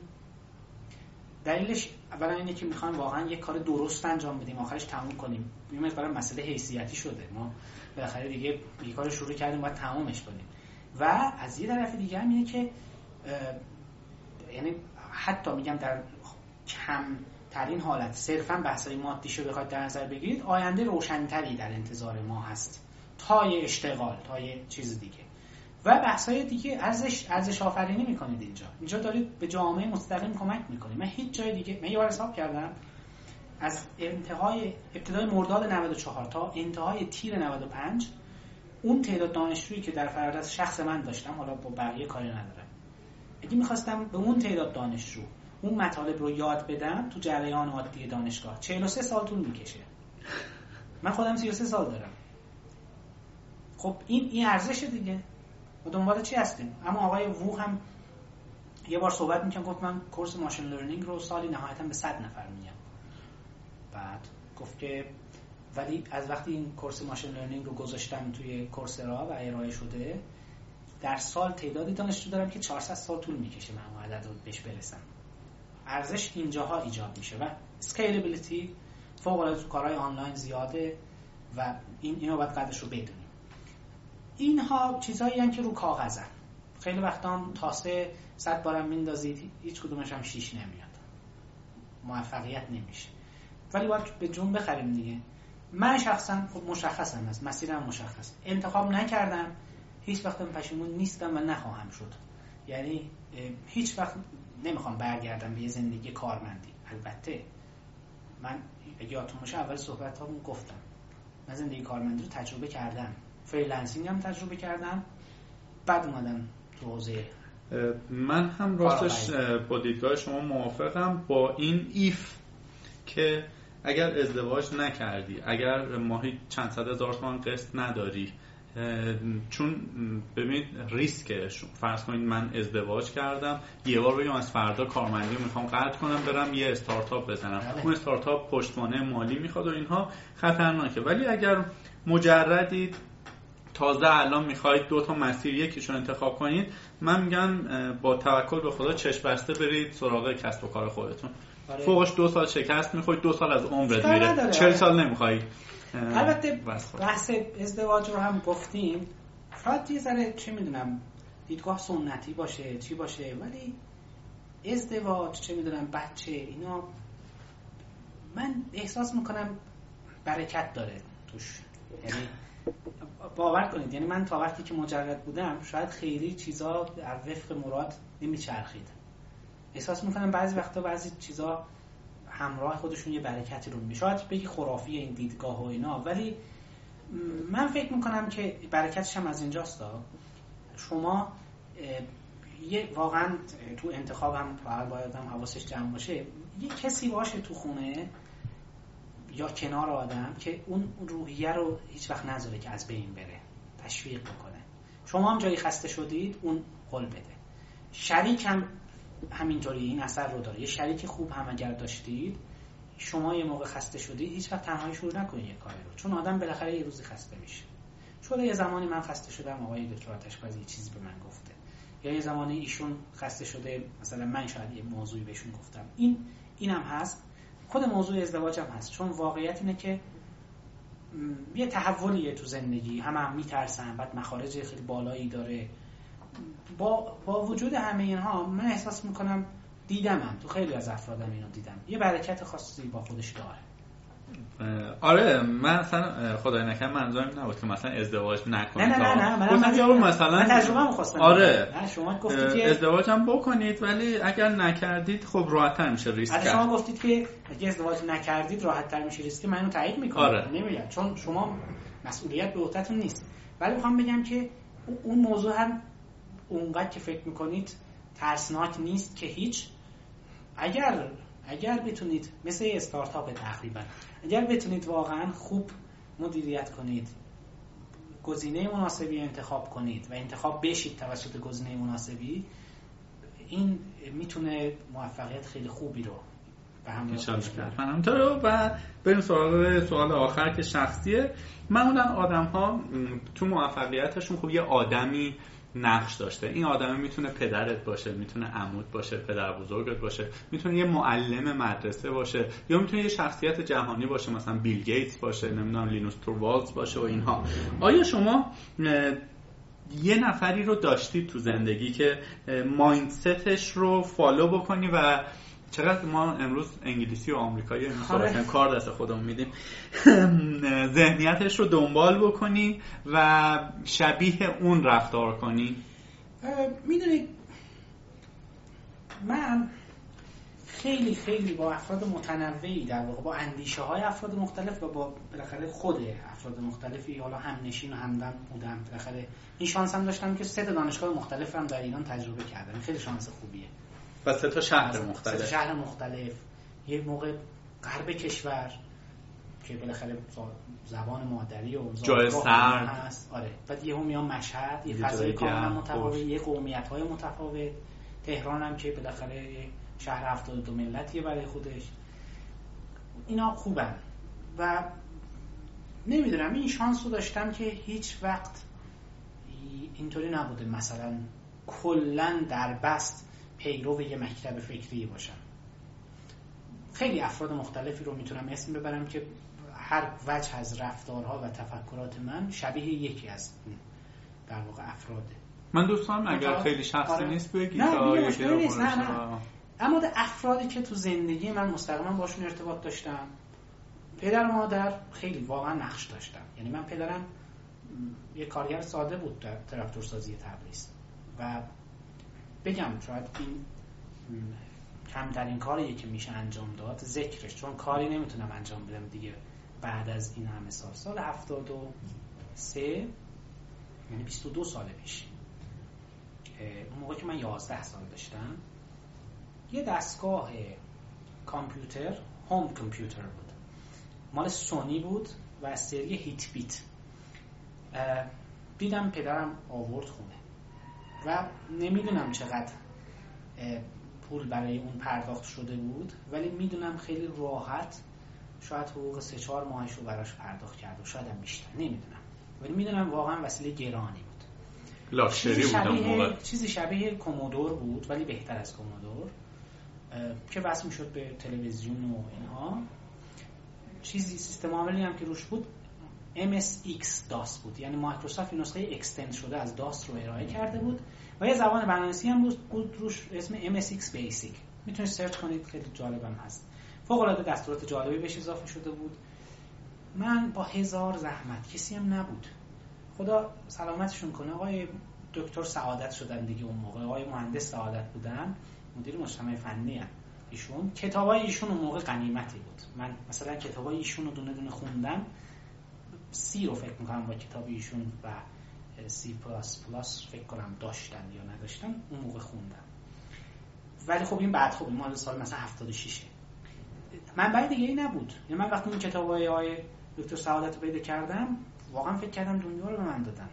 هیچ چیزی مثلا نبود. واقعا نبود منابع. بعد این کامپیوتر باعث میشه که من برم سراغ برنامه نویسی جهت میده جهت میده. و این فداکاری بزرگی می‌خواد.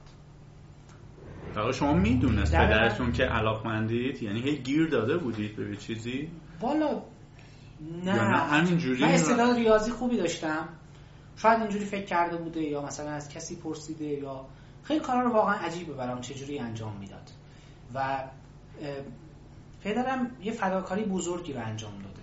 یعنی شاید من همین الانش نتونم اون فداکاری رو برای فرزندم یا هر کسی انجام بدم خب؟ این میشه نقطه شروع. بعد شما نگاه کنید. یه screen ی که کلا 256 تا عرض داره 192 تا ارتفاع داره. کل screen ش دیگه high resolution ش این بود. بعد اینجا به فکر این بودم چجوری اینو فارسیش کنیم. چجوری این فکرها برای یه بچه که اول راهنمایی دوم راهنمایی می‌خونه خیلی بزرگه. و اینا به چالش می‌کشه و اینا میشه سکوی پرتاب. اینا میشه برای کسی که من تا اون موقعی که دیگه جسمم قبول می‌کرد ساعت دو شب زودتر نخوابیدم. شیش صبحم دیرتر بیدار نشدم. روز چهار ساعت میخوابیدم. شدم روزی که تعطیل بود پشت کامپیوتر و پشت کتاب و فلا همیشه کارم این بود فقط خب؟ و اینا اگه حمایت و ساپورت خانواده نبود اتفاق نمیافتاد. پدر من 20 تا همکار داشت که توی یه رده بودن با هم یه جا کار می‌کردن. از همه اونها بعد از همه اونها خونه خرید. تا سالها مستجر بود. بعد شما این سرمایه گذاری رو داره انجام میده. پدر منم یه استارتاپ ایجاد کرده بود. رو بچهش. و ریسک بزرگی رو شاید انجام بده از نظر مالی. ولی شکر خدا حالا فرصتی شد.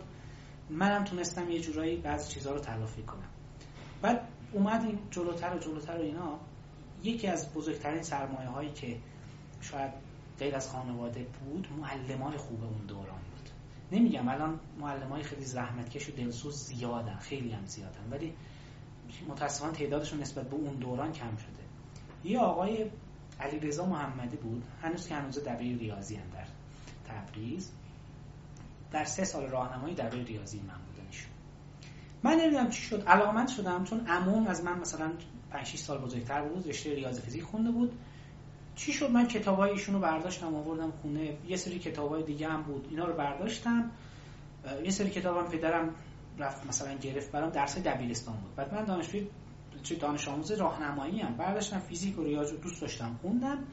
بعد می‌رفتم توی زنگای تفریح از این آقای محمدی استادمون ازشون سوال میپرسیدم. بعد همین الانش من نمی‌تونم واقعا چه پررویی کردم اون دوران ایشون وقت استراحتشه. باید بشینه پیش اون یکی های چایی بخوره یه استراحت کنه برای کلاس بعدی. اون یه, یه رو برای من اختصاص می‌داد و با حوصله به سوالاتم جواب می‌داد. اینطوری شد من سوم راهنمایی که بودم همه درسای دبیرستان رو که شیمی و فیزیک و ریاضی اینا رو همه رو خونده بودم. و این خیلی خیلی اثر میذاشت رو من. اعتماد به نفس رو برد بالا و همه معلم خیلی معلم های زیاده بودن که اثر میذاشتن. این داستان یعنی از خوششانسی من بوده به استادای خوب به معلم خوب خیلی برخوردم تو زندگی. خاطر همین همیشه هم مدیون می‌دونم خودم بهشون. یه موضوعی که هست اما از نظر الگوهای بیرونی و فکری میگم افراد زیاد رو با اندیشه هاشون رو در رو بودم. خیلی بعضا افراد مذهبی بعضا افراد خیلی علمی. افراد متنوع. ولی از بین اینها شاید اون کسی که خیلی باهاش احساس چیز می‌کنم یعنی حال و هوای کارمون اون روحیاتمون می‌خوره یکی ریاضیدان بزرگ آلمانی گاوسه یعنی من این شخص و کاراش بررسی می‌کنم می‌بینم واقعا چقدر چه آدم خوشفکری بوده.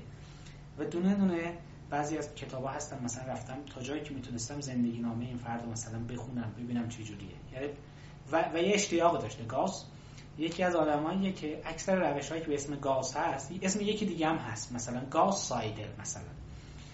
این آقا اصلا عشقش این بود. می‌رفته یه چیزی رو پیدا می‌کرده تو ریاضیات. بعد دیگه اون لذت کافی بود. پیدا کردن. پابلیشش نمی‌کرده. یا توی دفتر چه چیزی می نوشته خیلی از چیزهایی که به اسم گاسه بعد از مرگش تو یاد داشتاش دیدن که این آقا اینو پیدا کرده. بعد دیدن یه آقای دیگه هم بدون اطلاع اینو پیدا کرده مثلا سایدر خوب گفتن حالا خب اسم هم باشه. یه همچین حسی داشته.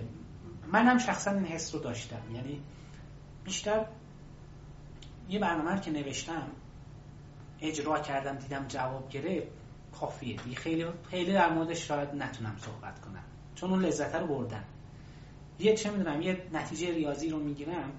شاید به خاطر این مثلا مقالاتی که معمولا می نویسم خیلی طول می‌کشه تا مثلا برسونم به مرحله انتشارش. چون راضی می‌کنه. همین که به نتیجه رسیدم راضی می‌کنه. بعضی البته میگن خب این چیز جالبی نیست. تمام کننده خوبی نیستم من در کل. که این تو استارتاپ و اینا می‌تونه ضربه بزنه. خوش شانس بودم که شریکم تمام کننده خوبی بوده. من شروع کننده خیلی خوبی هم ولی تمام کننده خوبی نیستم. خیلی شبیه ایشونم اگه بخوایم بگیم. و این رو لذت می‌برم که بعضا می‌بینم که بعضی چیزها می‌بینم نقاط مشترک هست و اینا. البته گاز کجا من کجا؟ ولی خب بالاخره حس جالبی داره بهم. و از نظام فکری هم افکار راسل رو برتراند راسل ریاضیدان و فیلسوف بزرگ رو خیلی خیلی میپسندم. یعنی یه آدمیه که افکارش خیلی جلوتر از زمانش بود. هنوز که هنوزه ما نرسیدیم به افکاری که ایشون داشته. فیلسوف بزرگی بوده. بخاطر این من خیلی کاراش هم دوست دارم شما ماشاءالله خیلی خوش سخن هستید و در واقع سرگذشت جالبی داشتید.